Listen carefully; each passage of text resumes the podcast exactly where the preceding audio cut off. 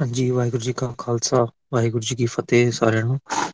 ਅੱਜ ਆਪਾਂ ਜਿਹੜੇ, ਅਹ, ਵਿਸ਼ੇ ਤੇ ਅਜੇ ਰੱਖੀ ਹੈ ਸਪੇਸ ਉਹ ਹੈਗਾ ਜਿਹੜਾ ਇੱਕ ਫੈਸਲਾ ਪਿਛਲੇ ਦਿਨੀ, ਅਹ, ਦੋ ਦਿਨ ਪਹਿਲਾਂ ਜਿਹੜਾ ਸੁਣਾਇਆ ਗਿਆ ਇਲਾਹਾਬਾਦ ਹਾਈ ਕੋਰਟ ਵੱਲੋਂ।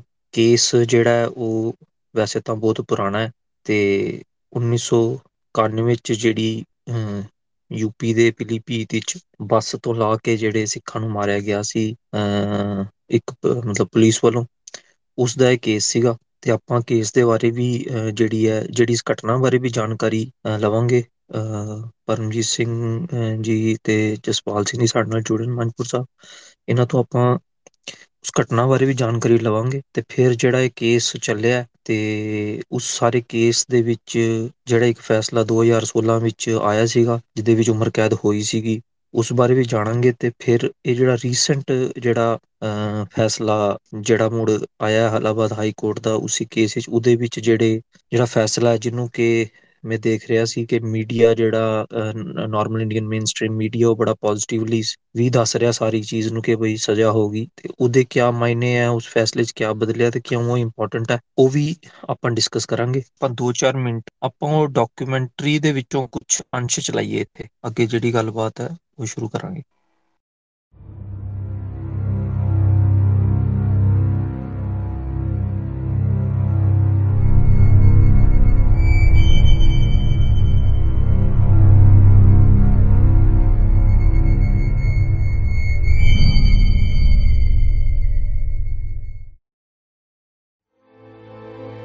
ਮੇਰਾ ਵਿਆਹ 1990 ਵਿੱਚ ਹੋਇਆ ਸੀ ਅਖੀਰ 90 ਚ।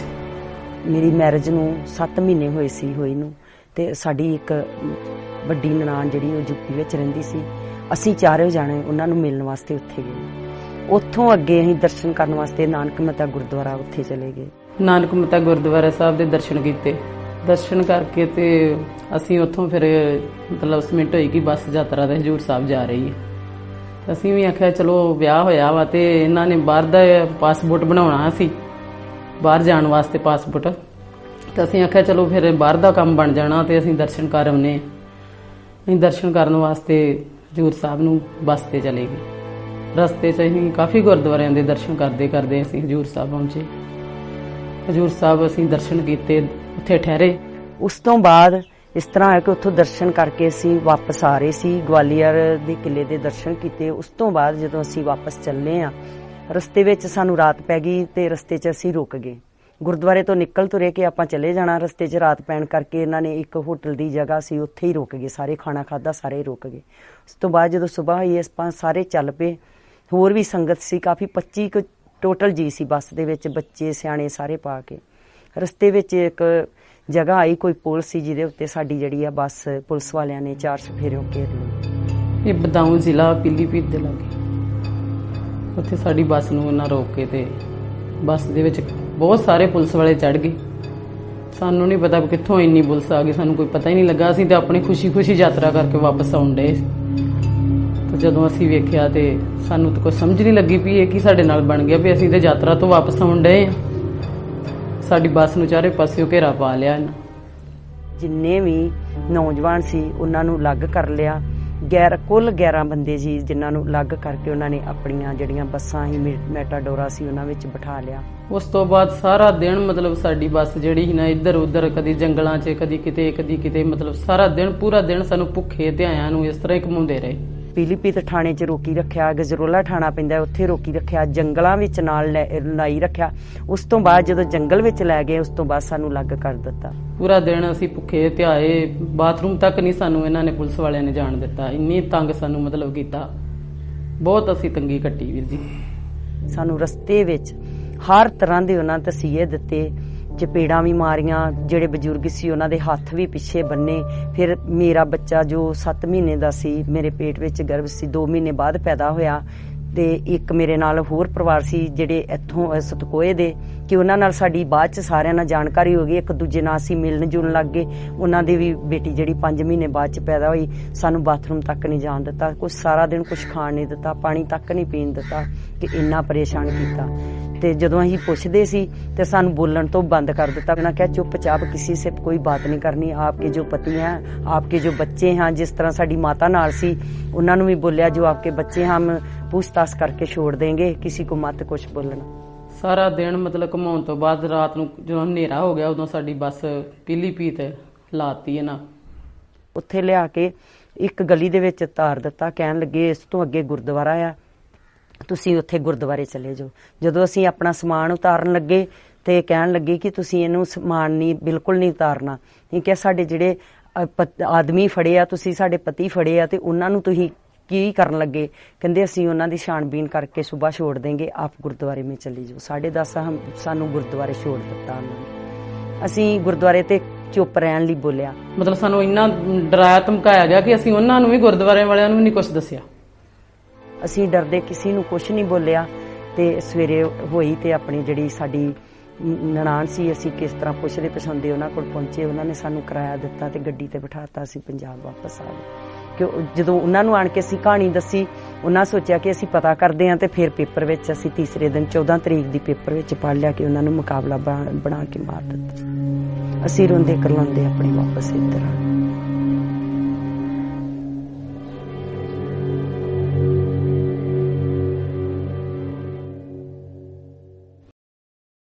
ਹਾਂਜੀ, ਆਪਾਂ ਸਾਰਿਆਂ ਨੇ ਕੁਝ ਜਿਹੜੇ ਇਹ ਸਿੱਖ ਸਿਆਸਤ ਵੱਲੋਂ ਜਿਹੜੀ ਭਾਜੀ ਪਰਮਜੀਤ ਸਿੰਘ ਹੋਰਾਂ ਨੇ ਇੱਕ ਡਾਕੂਮੈਂਟਰੀ ਜਿਹੜੀ Pilibhit encounter fake encounter case ਤੇ ਜਿਹੜੀ ਬਣਾਈ ਸੀਗੀ ਆਊਟ ਜਸਟਿਸਟ ਜਿਹੜੀ ਇਹਨਾਂ ਦੀ ਸੀਰੀਜ਼ ਸੀ, ਉਸ ਦੇ ਵਿੱਚੋਂ ਇਹ ਕੁਝ ਅੰਸ਼ ਆਪ ਜੀ ਸਾਰਿਆਂ ਨਾਲ ਸਾਂਝੇ ਕੀਤੇ ਨੇ। ਅਹ ਮੇਰੇ ਖਿਆਲ ਚ ਆਪਾਂ ਲਿੰਕ ਵੀ ਬਾਅਦ ਵਿੱਚ ਪਾ ਦਿਆਂਗੇ, ਉਹ ਵੀ, ਅਹ ਦੇਖ ਸਕਦੇ ਨੇ ਸਾਰੇ ਕਿ ਕਿਸ ਤਰ੍ਹਾਂ ਜਿਹੜਾ ਹੈ ਇਹ ਫੇਕ ਐਨਕਾਊਂਟਰ ਜਿਹੜਾ ਹੈ ਉਹ ਅੰਜਾਮ ਦਿੱਤਾ ਗਿਆ ਸੀ ਤੇ ਜਿਹੜੀ ਇਹ ਆਈ ਵਿਟਨੈਸ ਜਿਹੜੀ ਸੀਰੀਜ਼ ਸੀ, ਉਹਦੇ ਵਿੱਚ ਵਨ ਆਫ ਦੀ ਜਿਹੜੀ, ਅਹ ਸੀਗੀ ਉਸ ਦੇ ਵਿੱਚ, ਅਹ ਇਹ ਪਰਮਜੀਤ ਭਾਈ ਨੇ ਜਿਹੜੀ ਬਣਾਈ ਸੀਗੀ, ਉਹਦੇ ਵਿੱਚ ਹੈਗਾ। ਤੇ ਮੈਂ ਹੁਣ ਇਹ ਜਿਹੜੀ ਪਰਮਜੀਤ ਭਾਈ, ਤੁਹਾਡੇ ਤੋਂ ਹੀ ਸ਼ੁਰੂ ਕਰਾਂਗੇ ਆਪਾਂ ਡਿਸਕਸ਼ਨ ਕੇਸ ਤੋਂ ਪਹਿਲਾਂ ਮੈਨੂੰ ਲੱਗਦਾ ਭਾਈ, ਜੇ ਤੁਸੀਂ ਥੋੜਾ ਜਿਹਾ ਇਸ ਪੂਰੇ ਵਾਕਿਆ ਉੱਪਰ ਚਾਨਣਾ ਪਾਓ, ਕਿਉਂਕਿ ਤੁਸੀਂ ਇਸ ਉੱਪਰ ਡਾਕੂਮੈਂਟਰੀ ਬਣਾਈ, ਤੁਸੀਂ ਜਾ ਕੇ ਆਈ ਵਿਟਨੈਸ ਨੂੰ ਮਿਲੇ। ਤੇ ਮੈਨੂੰ ਇਹ ਵੀ ਯਾਦ ਹੈ ਕਿ ਇਹ ਜਿਹੜਾ ਵਰਡ ਹੈਗਾ ਆਊਟ ਜਸਟਿਸਡ ਇਹ ਵੀ ਪਹਿਲੀ ਵਾਰ ਕਿਉਂਕਿ ਆਪ- ਇਹ ਤੁਹਾਡੇ ਵੱਲੋਂ ਜਿਹੜਾ ਆਇਆ ਫਰੇਮ ਹੋ ਕੇ ਕਿ ਬਈ ਇਹ ਕਿਉਂ ਆਊਟ ਜਸਟਿਸ ਉਹਦੇ ਬਾਰੇ ਵੀ ਤੁਸੀਂ ਥੋੜਾ ਦੱਸੋ ਕਿਉਂਕਿ ਮੈਨੂੰ ਲੱਗਦਾ ਆਪਣੀ ਜਿਹੜੀ ਪੂਰੀ ਇਹ ਸੀਰੀਜ਼ ਰਹੀ ਜਾਂ ਜਿਹੜੀ ਇਹ ਗੱਲ ਇੱਕ ਪਰਸਪੈਕਟਿਵ ਤੁਸੀਂ ਲੈ ਕੇ ਆਈ ਆਊਟ ਜਸਟਿਸ ਨਾਲ, ਉਹ ਵੀ ਤੁਸੀਂ ਉਸ ਬਾਰੇ ਜਾਣਨਾ ਪਾਓ ਕਿਉਂਕਿ ਉਹ ਵੀ ਬੜੀ ਇੰਪੋਰਟੈਂਟ ਸੀਗਾ। ਹਾਂਜੀ ਪਰਮਜੀਤ ਭਾਈ। ਹਾਂਜੀ, ਵਾਹਿਗੁਰੂ ਜੀ ਕਾ ਖਾਲਸਾ, ਵਾਹਿਗੁਰੂ ਜੀ ਕੀ ਫਤਿਹ। ਦੇਖੋ, ਇਹਦੇ ਸੰਬੰਧ ਦੇ ਵਿੱਚ ਇੱਕ ਗੱਲ ਤਾਂ ਇਹ ਹੈਗੀ ਕਿ ਜਿਹੜਾ ਪੰਜਾਬ ਦੇ ਵਿੱਚ 1980ਵਿਆਂ 90ਵਿਆਂ ਦੇ ਦੌਰਾਨ ਮਨੁੱਖੀ ਹੱਕਾਂ ਦਾ ਕਾਣ ਹੋਇਆ ਜਾਂ ਝੂਠੇ ਪੁਲਿਸ ਮੁਕਾਬਲੇ ਬਣਾਏ ਗਏ ਕਿ ਉਹ ਸਾਰੇ ਨੂੰ ਦੇਖਣ ਦੇ ਕਈ ਨਜ਼ਰੀਏ ਹੈਗੇ ਆ। ਇੱਕ ਤਾਂ ਬਿਲਕੁਲ ਇੰਡੀਅਨ ਲੀਗਲ ਸਿਸਟਮ ਦੇ ਅੰਦਰ ਇੱਕ ਨਜ਼ਰੀਆ ਹੈਗਾ ਕਿ ਜਿੱਥੇ ਕੁਝ ਇੱਕ ਕਾਨੂੰਨੀ ਧਾਰਾਵਾਂ ਨੇ ਆਈਪੀਸੀ ਦੀਆਂ ਜਿਹਦੇ ਚ ਪਬਲਿਕ ਸਰਵੈਂਟ ਵੱਲੋਂ ਆਪਣੀ ਡਿਊਟੀ ਦੇ ਵਿੱਚ ਜੋ ਉਹ ਉਲੰਘਣਾ ਕਰਦੇ ਆ, ਉਹਦੇ ਨਾਲ ਸੰਬੰਧਿਤ ਨੇ। ਜਾਂ ਕਿਉਂਕਿ ਜ਼ਿਆਦਾਤਰ ਜਿਹਨਾਂ ਨੂੰ ਖਤਮ ਕੀਤਾ ਗਿਆ, ਉਹਨਾਂ ਨੂੰ ਚੁੱਕ ਕੇ ਤੇ ਉਸ ਤੋਂ ਬਾਅਦ ਦੇ ਵਿੱਚ ਮਾਰਿਆ ਗਿਆ, ਤਾਂ ਉੱਥੇ ਇੱਕ ਧਾਰਾ ਆਮ ਕੇਸਾਂ ਦੇ ਵਿੱਚ ਵੀ ਉਹ ਲੱਗਦੀ ਹੈ abduction with intent to murder ਕਿ ਕਿਸੇ ਨੂੰ ਕਤਲ ਕਰਨ ਦੇ ਇਰਾਦੇ ਦੇ ਨਾਲ ਉਹਨੂੰ ਅਗਵਾ ਕਰਨਾ। ਤੇ ਫਿਰ ਜਿਹੜੀ ਕਤਲ ਦੀ ਧਾਰਾ ਆ, ਉਹ 302 ਦੇ ਤਹਿਤ ਵੀ ਕੁਝ ਮੁਕੱਦਮੇ ਜਿਹੜੇ ਆ ਉਹ ਚੱਲਦੇ ਆ। ਪਰ ਹੁਣ ਜੇਕਰ ਆਪਾਂ ਇਹਨੂੰ ਇੰਟਰਨੈਸ਼ਨਲ ਲੀਗਲ ਪਰਸਪੈਕਟਿਵ ਤੋਂ ਦੇਖੀਏ, ਜਿਹੜਾ ਇੰਟਰਨੈਸ਼ਨਲ ਲਾਅ ਦਾ ਹੈਗਾ, ਤਾਂ ਉਹਦੇ ਵਿੱਚ ਇਹ ਹੈਗਾ ਆ ਕਿ ਜਦੋਂ ਕੋਈ ਵੀ ਘਾਣ ਇਸ ਤਰ੍ਹਾਂ ਦੇ, ਉਹ ਕੌਮਾਂਤਰੀ ਕਾਨੂੰਨ ਦੇ ਤਹਿਤ ਤਿੰਨ ਮੁੱਢਲੀਆਂ ਸ਼ਰਤਾਂ ਜਿਹੜੀਆਂ ਨੇ, ਉਹ ਪੂਰੀਆਂ ਕਰਦੇ ਹੋਣ, ਤਾਂ ਉਹ ਕ੍ਰਾਈਮ ਅਗੇਂਸਟ ਹਿਊਮੈਨਿਟੀ ਦੀ ਕੈਟਾਗਰੀ ਦੇ ਵਿੱਚ ਆ ਜਾਂਦੇ ਆ। ਉਹਦੇ ਵਿੱਚ ਇੱਕ ਤਾਂ ਇਹ ਹੁੰਦਾ ਕਿ ਆਰਗੇਨਾਈਜ਼ਡ ਹੋਵੇ, ਜਥੇਬੰਦਕ ਤੌਰ ਦੇ ਉੱਪਰ ਕੀਤਾ ਗਿਆ ਹੋਵੇ, ਦੂਜਾ ਇਹ ਆ ਕਿ ਉਹ ਵਿਆਪਕ ਹੋਵੇ ਵਾਈਡ ਸਪਰੈਡ ਹੋਵੇ, ਤੇ ਤੀਜਾ ਇਹ ਆ ਕਿ ਉਹ ਇੱਕ ਵਿਉਂਤਬੰਦੀ ਦੇ ਤਹਿਤ ਹੋਵੇ, ਭਾਵ ਕਿ ਉਹ ਸਿਸਟੇਮੈਟਿਕ ਹੋਵੇ। ਸੋ ਜੇਕਰ ਕੋਈ ਵੀ ਮਨੁੱਖੀ ਹੱਕਾਂ ਦਾ ਕਾਣ ਉਹ ਜਥੇਬੰਦਕ ਹੈ, ਵਿਆਪਕ ਪੱਧਰ ਦੇ ਉੱਪਰ ਹੈ ਤੇ ਵਿਉਂਤਬੰਦੀ ਦੇ ਰਾਹੀਂ ਕੀਤਾ ਜਾ ਰਿਹਾ ਹੈ, ਮਤਲਬ ਵਾਈਡ ਸਪਰੈਡ ਹੈ ਆਰਗੇਨਾਈਜ਼ਡ ਹੈ ਤੇ ਸਿਸਟੇਮੈਟਿਕ ਹੈ। ਤੇ ਉਹ ਕ੍ਰਾਈਮ ਅਗੇਂਸਟ ਹਿਊਮੈਨਿਟੀ ਜਾਂ ਮਨੁੱਖਤਾ ਦੇ ਖਿਲਾਫ ਜੁਰਮ ਜਿਹੜਾ ਆ, ਉਹਦੀ ਸ਼੍ਰੇਣੀ ਦੇ ਵਿੱਚ ਆਉਂਦਾ ਹੈ। ਬਾਕੀ ਇਹ ਵੀ ਗੱਲ ਹੈਗੀ ਕਿ ਇੰਡੀਆ ਦੇ ਵਿੱਚ ਜਿਹੜਾ ਕਾਨੂੰਨ ਹੈ, ਉਹ ਕ੍ਰਾਈਮ ਅਗੇਂਸਟ ਹਿਊਮੈਨਿਟੀ ਜਾਂ ਜੈਨੋਸਾਈਡ ਨਸਲਕੁਸ਼ੀ ਤੇ ਮਨੁੱਖਤਾ ਦੇ ਖਿਲਾਫ ਜੁਰਮ, ਉਹਨਾਂ ਨੂੰ ਜੁਰਮ ਹੀ ਨਹੀਂ ਮੰਨਦਾ। ਉਹਦਾ ਮੁੱਢਲਾ ਜਿਹਾ ਕਾਰਨ ਇਹ ਹੈਗਾ ਕਿ ਇੰਡੀਆ ਦੇ ਵਿੱਚ ਕੋਈ ਵੀ ਇਸ ਤਰ੍ਹਾਂ ਦਾ ਕਾਨੂੰਨ ਨਹੀਂ ਹੈਗਾ ਜਿਹੜਾ ਮਨੁੱਖਤਾ ਦੇ ਖਿਲਾਫ ਜੁਰਮ ਨੂੰ ਜਾਂ ਨਸਲਕੁਸ਼ੀ ਨੂੰ ਪ੍ਰਭਾਸ਼ਿਤ ਕਰਦਾ ਹੋਵੇ, ਮਨੁੱਖਤਾ ਦੇ ਖਿਲਾਫ ਜੁਰਮ ਨੂੰ ਜਾਂ ਨਸਲਕੁਸ਼ੀ ਕਰਨ ਦੀ ਮਨਾਹੀ ਕਰਦਾ ਹੋਵੇ, ਜਾਂ ਇਹਨਾਂ ਦੋ ਮਹਾ ਜੁਰਮਾਂ ਦੇ ਵਾਸਤੇ ਸਜ਼ਾ ਨਿਰਧਾਰਤ ਕਰਦਾ ਹੋਵੇ ਵੀ ਜੇਕਰ ਕੋਈ ਇਹਨਾਂ ਨੂੰ ਕਰੂਗਾ ਤੇ ਉਹਨਾਂ ਨੂੰ ਆਹ ਸਜ਼ਾ ਦਿੱਤੀ ਜਾਊਗੀ। ਸੋ ਇੱਕ ਤਾਂ ਇਹ ਵੀ ਗੱਲ ਹੈਗੀ ਕਿ ਜਿੰਨੇ ਕੁ ਵੀ ਮੁਕਦਮੇ ਚੱਲਦੇ ਨੇ, ਉਹ ਜੋ ਉਸ ਜੁਰਮ ਦੀ ਬੁਨਿਆਦੀ ਫਿਤਰਤ ਸੀਗੀ, ਬੁਨਿਆਦੀ ਫਿਤਰਤ ਉਹਦੀ ਕ੍ਰਾਈਮ ਅਗੇਂਸਟ ਹਿਊਮੈਨਿਟੀ ਵਾਲੀ ਸੀਗੀ ਤੇ ਜੇਕਰ ਤੁਸੀਂ ਇਹ ਇੰਟੈਂਟ ਪ੍ਰੂਵ ਕਰੋ ਕਿ ਉਹ ਸਿੱਖਾਂ ਨੂੰ ਮੁਕੰਮਲ ਜਾਂ ਅੰਸ਼ਕ ਰੂਪ ਦੇ ਵਿੱਚ ਖਤਮ ਕਰਨ ਦੇ ਵਾਸਤੇ ਸੀਗੀ, ਤਾਂ ਫਿਰ ਉਹ ਨਸਲਕੁਸ਼ੀ ਤੱਕ ਵੀ ਉਹਦਾ ਵਰਤਾਰਾ ਜਾਂ ਉਹਦਾ ਪਸਾਰਾ ਜਿਹੜਾ ਆ, ਨਸਲਕੁਸ਼ੀ ਦੇ ਜੁਰਮ ਤੱਕ ਵੀ ਜਾ ਸਕਦਾ ਆ। ਵੀ ਉਹਨਾਂ ਦੇ ਤਹਿਤ ਮੁਕਦਮੇ ਚੱਲਣ ਦੀ ਬਜਾਏ ਜਿਹੜੇ ਵੀ ਮੁਕਦਮੇ ਦਰਜ ਹੋਏ ਆ, ਬਹੁਤ ਥੋੜੇ ਜਿਹੇ ਮਤਲਬ ਆਟੇ 'ਚ ਲੂਣ ਮਾਤਰ ਵੀ ਆਪਾਂ ਨਹੀਂ ਕਹਿ ਸਕਦੇ, ਹਨਾ? ਪਰ ਜਿਹੜੇ ਇਹ ਥੋੜੇ ਬਹੁਤੇ ਮਾਮਲੇ ਦਰਜ ਵੀ ਹੋਏ ਆ ਉਹ ਬਿਲਕੁਲ ਸਾਦੀਆਂ ਧਰਾਵਾਂ ਜਿਹੜੀਆਂ ਕਿਸੇ ਨੂੰ ਅਗਵਾ ਕਰਨਾ, ਖਤਮ ਕਰਨ ਦੀ ਮਨਸ਼ਾ ਦੇ ਨਾਲ ਜਾਂ ਕਿਸੇ ਦਾ ਕਤਲ ਕਰ ਦੇਣਾ, ਉਹਨਾਂ ਧਰਾਵਾਂ ਦੇ ਤਹਿਤ ਹੀ ਦਰਜ ਹੁੰਦੇ ਜਾਂ ਚੱਲਦੇ ਆ। ਸੋ ਇਸ ਸਬੰਧ ਦੇ ਵਿੱਚ ਇੱਕ ਮਹੱਤਵਪੂਰਨ ਗੱਲ ਜਿਹੜੀ ਸਮਝਣ ਵਾਲੀ ਹੈ ਉਹ ਇਹ ਹੈਗੀ ਹੈ ਦੂਸਰਾ, ਜਿਸ ਤਰ੍ਹਾਂ ਤੁਸੀਂ ਕਿਹਾ ਕਿ ਜਿਹੜੀ ਆਊਟ ਜਸਟਿਸਡ ਨਾਂ ਦੇ ਉੱਪਰ ਲੜੀ ਸ਼ੁਰੂ ਕੀਤੀ ਗਈ ਸੀਗੀ ਤਾਂ ਉਹਦੇ ਪਿੱਛੇ ਸਾਡਾ ਜੋ ਬੁਨਿਆਦੀ ਵਿਚਾਰ ਸੀਗਾ ਜਾਂ ਉਹਦੇ ਪਿੱਛੇ ਆਪਾਂ ਕਹਿ ਸਕਦੇ ਹਾਂ ਕਿ ਜੋ ਇੱਕ ਸੋਚ ਕੰਮ ਕਰਦੀ ਸੀਗੀ, ਉਹ ਇਹ ਸੀਗੀ ਕਿ ਇੱਥੇ ਇੰਡੀਆ ਦੇ ਵਿੱਚ ਖਾਸ ਤੌਰ ਦੇ ਉੱਪਰ ਇੱਕ ਨਿਆਂ ਦਾ ਦਾਇਰਾ ਮਿੱਥਿਆ ਗਿਆ ਆ ਕਿ ਉਸ ਦਾਇਰੇ ਦੇ ਅੰਦਰ ਜਿਹੜੇ ਕੁਝ ਲੋਕ ਜਾਂ ਜਿਹੜੇ ਕੁਝ ਹਿੱਸੇ ਪੈਂਦੇ ਨੇ, ਉਹਨਾਂ ਨੂੰ ਜਿਹੜੀ ਨਿਆਂ ਹੈਗਾ ਆ, ਉਹ ਫੇਰ ਵੀ ਕਿਤੇ ਨਾ ਕਿਤੇ ਦੇਰ ਸਵੇਰ ਜਾ ਕੇ ਮਿਲਦਾ ਆ। ਪਰ ਕੁਝ ਲੋਕ ਇਸ ਤਰ੍ਹਾਂ ਦੇ ਹੈਗੇ ਆ ਜਿਨ੍ਹਾਂ ਨੂੰ ਨਿਆਂ ਦੇ ਘੇਰੇ ਚੋਂ ਬਾਹਰ ਕਰ ਦਿੱਤਾ ਜਾਂਦਾ ਸੋ ਉਹ ਆਊਟ ਜਸਟਿਸਡ ਲੋਕ ਹੁੰਦੇ ਆ ਜਿਨ੍ਹਾਂ ਨੂੰ ਨਿਆਂ ਦੇ ਉਸ ਦਾਇਰੇ ਦੇ ਵਿੱਚੋਂ ਬਾਹਰ ਕਰ ਦਿੱਤਾ ਜਾਂਦਾ, ਜਿਹਦੇ ਵਿੱਚ ਇੱਕ ਪਰਮਜੀਤ ਸਿੰਘ ਹੋਣਾ ਦਾ ਕੇਸ ਸੀਗਾ। ਝੂਠੇ ਪੁਲਿਸ ਮੁਕਾਬਲੇ ਦਾ ਬਠਿੰਡੇ ਦਾ 2014 ਦੇ ਵਿੱਚ ਉਹਦਾ ਫੈਸਲਾ ਆਇਆ ਸੀ। ਪਰ ਉਹਦੇ ਵਿੱਚ ਵੀ ਅਸੀਂ ਉਸ ਦਸਤਾਵੇਜ਼ੀ ਦੇ ਰਾਹੀਂ ਦਰਸਾਇਆ ਸੀਗਾ ਕਿ ਬੇਸ਼ੱਕ ਪੁਲਿਸ ਵਾਲਿਆਂ ਨੂੰ ਸਜ਼ਾ ਹੋ ਗਈ। ਪਰ ਉਹ ਨਿਆਂ ਕਿਸੇ ਵੀ ਸੂਰਤ ਦੇ ਵਿੱਚ ਨਹੀਂ ਸੀ ਕਿਹਾ ਜਾ ਸਕਦਾ। ਇਸੇ ਤਰ੍ਹਾਂ ਹੀ ਇੱਕ ਜਿਹੜੀ ਸਾਡੀ ਪ੍ਰਮੁੱਖ ਦਸਤਾਵੇਜ਼ੀ ਸੀਗੀ ਆਊਟ ਜਸਟਿਸਟ 2 ਉਹਦੇ ਵਿੱਚ ਜਿਹੜਾ ਭਾਈ ਜਸਪਾਲ ਸਿੰਘ ਗੁਰਦਾਸਪੁਰ, ਜਿਨ੍ਹਾਂ ਨੂੰ ਮਾਰਚ 28 ਮਾਰਚ 2012 ਦੇ ਵਿੱਚ ਗੁਰਦਾਸਪੁਰ ਦੇ ਵਿੱਚ ਪੁਲਿਸ ਫੋਰਸ ਦੇ ਵੱਲੋਂ ਗੋਲੀ ਮਾਰ ਕੇ ਉਹਨਾਂ ਨੂੰ ਮਾਰਿਆ ਗਿਆ ਸੀਗਾ।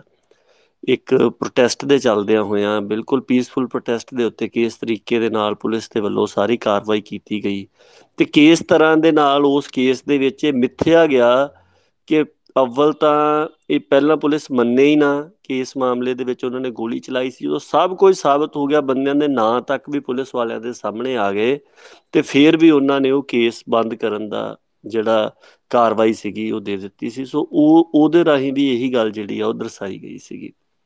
ਹੁਣ ਆਪਾਂ ਇਸ ਮਾਮਲੇ ਦੀ ਜਿਹੜੀ ਗੱਲ ਆ, ਉਹ ਕਰਦੇ ਆ। ਜਿਸ ਤਰ੍ਹਾਂ ਦਸਤਾਵੇਜ਼ੀ ਦਾ ਜੋ ਹਿੱਸਾ ਆਪਾਂ ਸੁਣਿਆ, ਉਹਦੇ ਵਿੱਚ ਵੀ ਆਇਆ ਕਿ 12 ਜੁਲਾਈ 1991 ਦੇ ਵਿੱਚ ਇਹ ਘਟਨਾ ਜਿਹੜੀ ਆ, ਉਹ ਪੀਲੀਭੀਤ ਯੂਪੀ ਦੇ ਵਿੱਚ ਵਾਪਰੀ ਸੀਗੀ, ਜਿੱਥੇ ਕਿ ਸਿੱਖ ਯਾਤਰੂ ਸੀਗੇ ਜਿਹੜੇ ਹਯੂਰ ਸਾਹਿਬ ਤੋਂ ਯਾਤਰਾ ਕਰਕੇ ਵਾਪਸ ਆ ਰਹੇ ਸੀ। ਉਹਨਾਂ ਦੀ ਬੱਸ ਰੋਕੀ ਜਾਂਦੀ ਹੈ। ਉਸ ਤੋਂ ਬਾਅਦ ਦੇ ਵਿੱਚ ਉਹ ਯਾਤਰੀਆਂ ਨੂੰ ਵੱਖੋ-ਵੱਖ ਕਰਦੇ ਨੇ। ਬੱਚਿਆਂ ਨੂੰ, ਬਜ਼ੁਰਗਾਂ ਨੂੰ ਤੇ ਬੀਬੀਆਂ ਨੂੰ ਇੱਕ ਪਾਸੇ ਕਰ ਲਿਆ ਜਾਂਦਾ ਔਰ 11 ਜਿਹੜੇ ਸਿੱਖ ਨੌਜਵਾਨ ਸੀਗੇ, ਉਹਨਾਂ ਨੂੰ ਵੱਖ ਕਰ ਲਿਆ ਜਾਂਦਾ ਹੈ ਉਸ ਤੋਂ ਬਾਅਦ ਦੇ ਵਿੱਚ ਉਹ ਵੱਖ-ਵੱਖ ਥਾਵਾਂ ਦੇ ਉੱਪਰ ਜਿਹੜੇ ਪੁਲਿਸ ਸਟੇਸ਼ਨ ਸੀਗੇ, ਉਹਨਾਂ ਦੇ ਵਿੱਚ ਲੈ ਕੇ ਜਾਂਦੇ ਆ। ਗਜਰੌਲਾ ਥਾਣਾ ਪੈਂਦਾ ਸੀਗਾ, ਉੱਥੇ ਲੈ ਕੇ ਜਾਂਦੇ ਆ। ਤੇ ਪੀਲੀ ਭੀਤ ਲੈ ਕੇ ਜਾਂਦੇ ਆ। ਸੋ ਇਸ ਤਰੀਕੇ ਦੇ ਨਾਲ ਉਹਨਾਂ ਨੂੰ ਘੁਮਾਉਂਦੇ ਰਹਿੰਦੇ ਨੇ ਪੁਲਿਸ ਵਾਲੇ। ਤੇ ਉਸ ਤੋਂ ਬਾਅਦ ਦੇ ਵਿੱਚ ਇੱਕ ਕਜਲਾ ਘਾਟ ਦੇ ਉੱਪਰ ਪੁਲ ਬਣਿਆ ਹੋਇਆ ਸੀਗਾ। ਉਸ ਥਾਂ ਤੋਂ ਉਹ ਜਿਹੜੇ 11 ਨੌਜਵਾਨ ਸੀਗੇ, ਉਹਨਾਂ ਨੂੰ ਬਿਲਕੁਲ ਵੱਖ ਕਰ ਲੈਂਦੇ। ਉਦੋਂ ਤੱਕ ਸ਼ਾਮ ਦਾ ਸਮਾਂ ਹੋ ਗਿਆ ਹੁੰਦਾ। ਉਸ ਤੋਂ ਬਾਅਦ ਦੇ ਵਿੱਚ ਤਿੰਨ ਪੁਲਿਸ ਥਾਣੇ ਜਿਹੜੇ ਹੈਗੇ ਆ, ਉਹ ਇਨਕਾਊਂਟਰ ਕਰਦੇ ਨੇ। 11 ਜਾਣਿਆਂ ਦਾ ਜਿਹੜਾ ਇਨਕਾਊਂਟਰ ਹੁੰਦਾ ਤਿੰਨ ਪੁਲਿਸ ਥਾਣਿਆਂ ਦੇ ਵਿੱਚ ਕੀਤਾ ਜਾਂਦਾ ਹੈ। ਵੱਖਰੋ ਵੱਖ ਘਟਨਾਵਾਂ ਦੱਸੀਆਂ ਜਾਂਦੀਆਂ ਨੇ, ਪਰ ਇੱਕੋ ਸਮੇਂ ਦੇ ਵਿੱਚ ਹੀ ਉਹ ਘਟਨਾਕ੍ਰਮ ਜਿਹੜਾ ਉਹ ਅੰਜਾਮ ਦਿੱਤਾ ਜਾਂਦਾ ਆ। ਸੋ ਇਹ ਬਿਲਕੁਲ ਇੱਕ ਪੂਰੀ ਪਲੈਨਿੰਗ ਦੇ ਨਾਲ ਔਰ ਹਾਈ ਅਫੀਸ਼ੀਅਲ ਜਿਹੜੇ ਸੀਗੇ ਉਹਨਾਂ ਦੀ ਸ਼ਮੂਲੀਅਤ ਦੇ ਨਾਲ ਇਹ ਕਾਰਾ ਜਿਹੜਾ ਸੀਗਾ ਉਹ ਕੀਤਾ ਗਿਆ, ਜਿਹਦੇ ਵਿੱਚ ਇਨਫ ਟਾਈਮ ਸੀਗਾ ਪੁਲਿਸ ਦੇ ਕੋਲ। ਕਿ ਉਹਨਾਂ ਨੇ ਬੰਦਿਆਂ ਨੂੰ ਫੜਿਆ, ਉਸ ਤੋਂ ਬਾਅਦ ਦੇ ਵਿੱਚ ਤਿੰਨ ਥਾਣਿਆਂ ਦੀ ਜਿਹੜੀ ਪੁਲਿਸ ਆ, ਉਹ ਇਨਵੋਲਵ ਕੀਤੀ, ਫਿਰ ਤਿੰਨ ਥਾਵਾਂ ਦੇ ਉੱਪਰ ਇਨਸੀਡੈਂਟ ਬਣਾ ਕੇ ਉਹਨਾਂ ਦਾ ਜਿਹੜਾ ਐਨਕਾਊਂਟਰ ਕੀਤਾ ਜਾਂਦਾ ਜਿਹੜੇ ਪਰਿਵਾਰਾਂ ਦੇ ਜੀ ਸੀਗੇ, ਉਹਨਾਂ ਨੂੰ ਉਹ ਛੱਡ ਦਿੰਦੇ ਨੇ ਇੱਕ ਗੁਰਦੁਆਰਾ ਸਾਹਿਬ ਦੇ ਵਿੱਚ, ਬੱਚਿਆਂ ਨੂੰ, ਬਜ਼ੁਰਗਾਂ ਨੂੰ ਤੇ ਮਾਈਆਂ ਨੂੰ।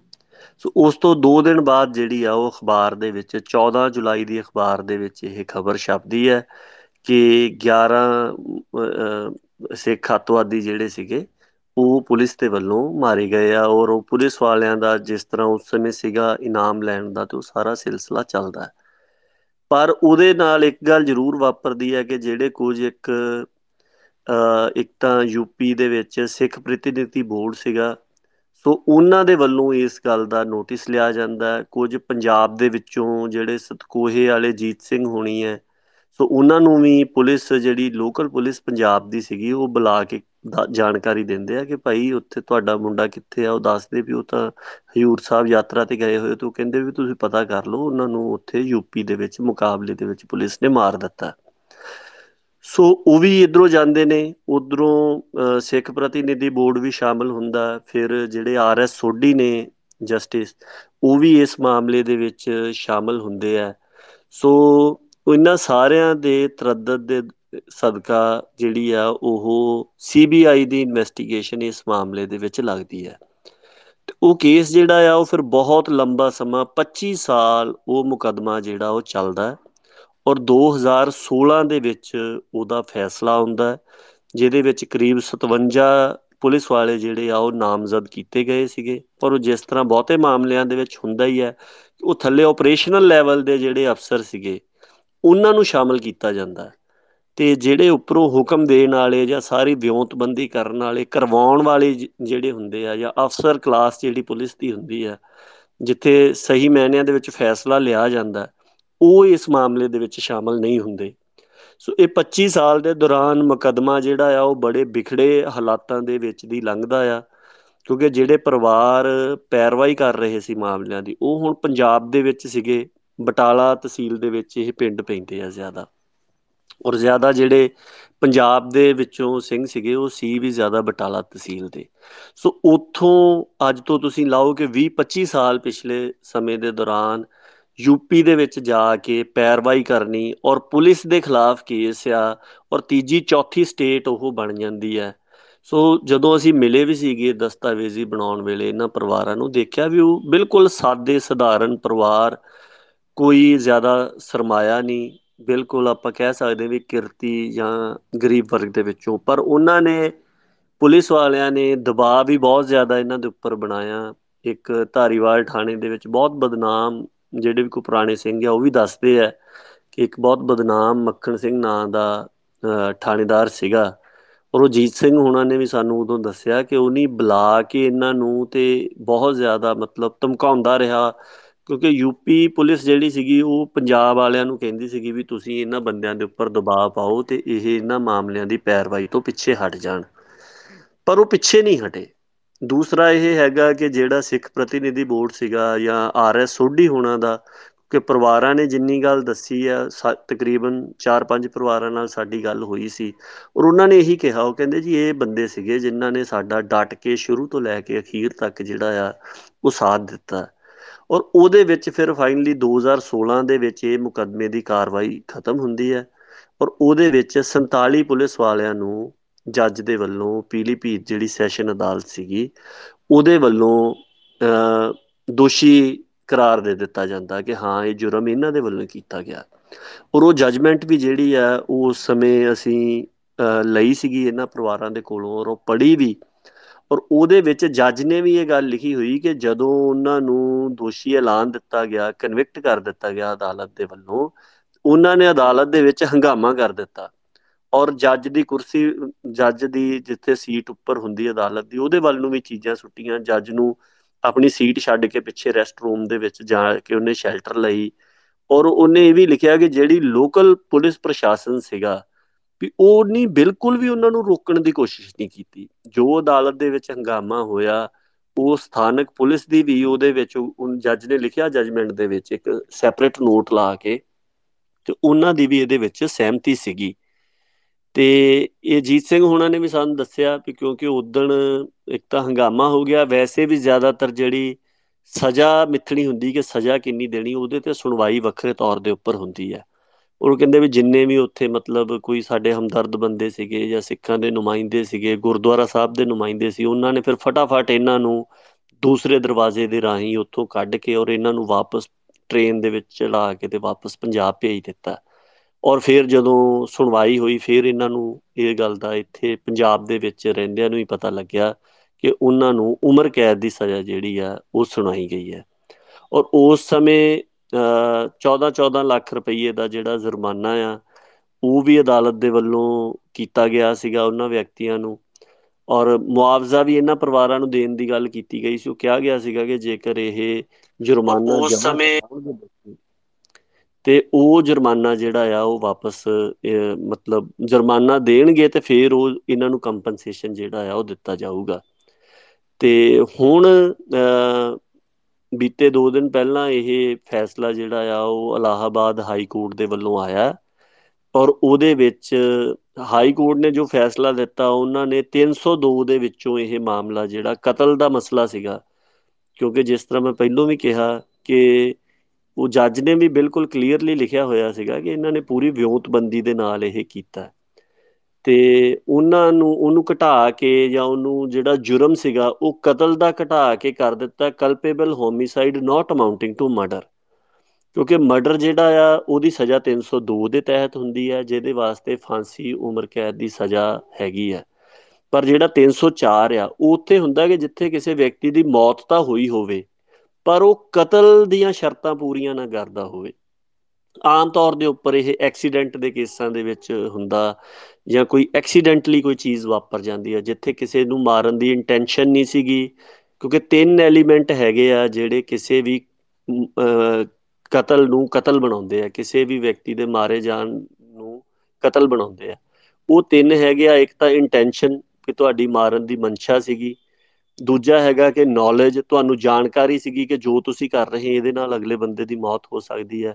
ਤੇ ਤੀਜੀ ਹੈਗੀ ਰੀਜ਼ਨ ਟੂ ਬਲੀਵ ਕਿ ਤੁਹਾਡੇ ਕੋਲੇ ਮੰਨਣ ਦਾ ਕਾਰਨ ਸੀਗਾ ਕਿ ਜੋ ਤੁਸੀਂ ਕਰ ਰਹੇ ਹੋ, ਇਹਦੇ ਨਾਲ ਅਗਲਾ ਬੰਦਾ ਮਰ ਜਾਣਾ।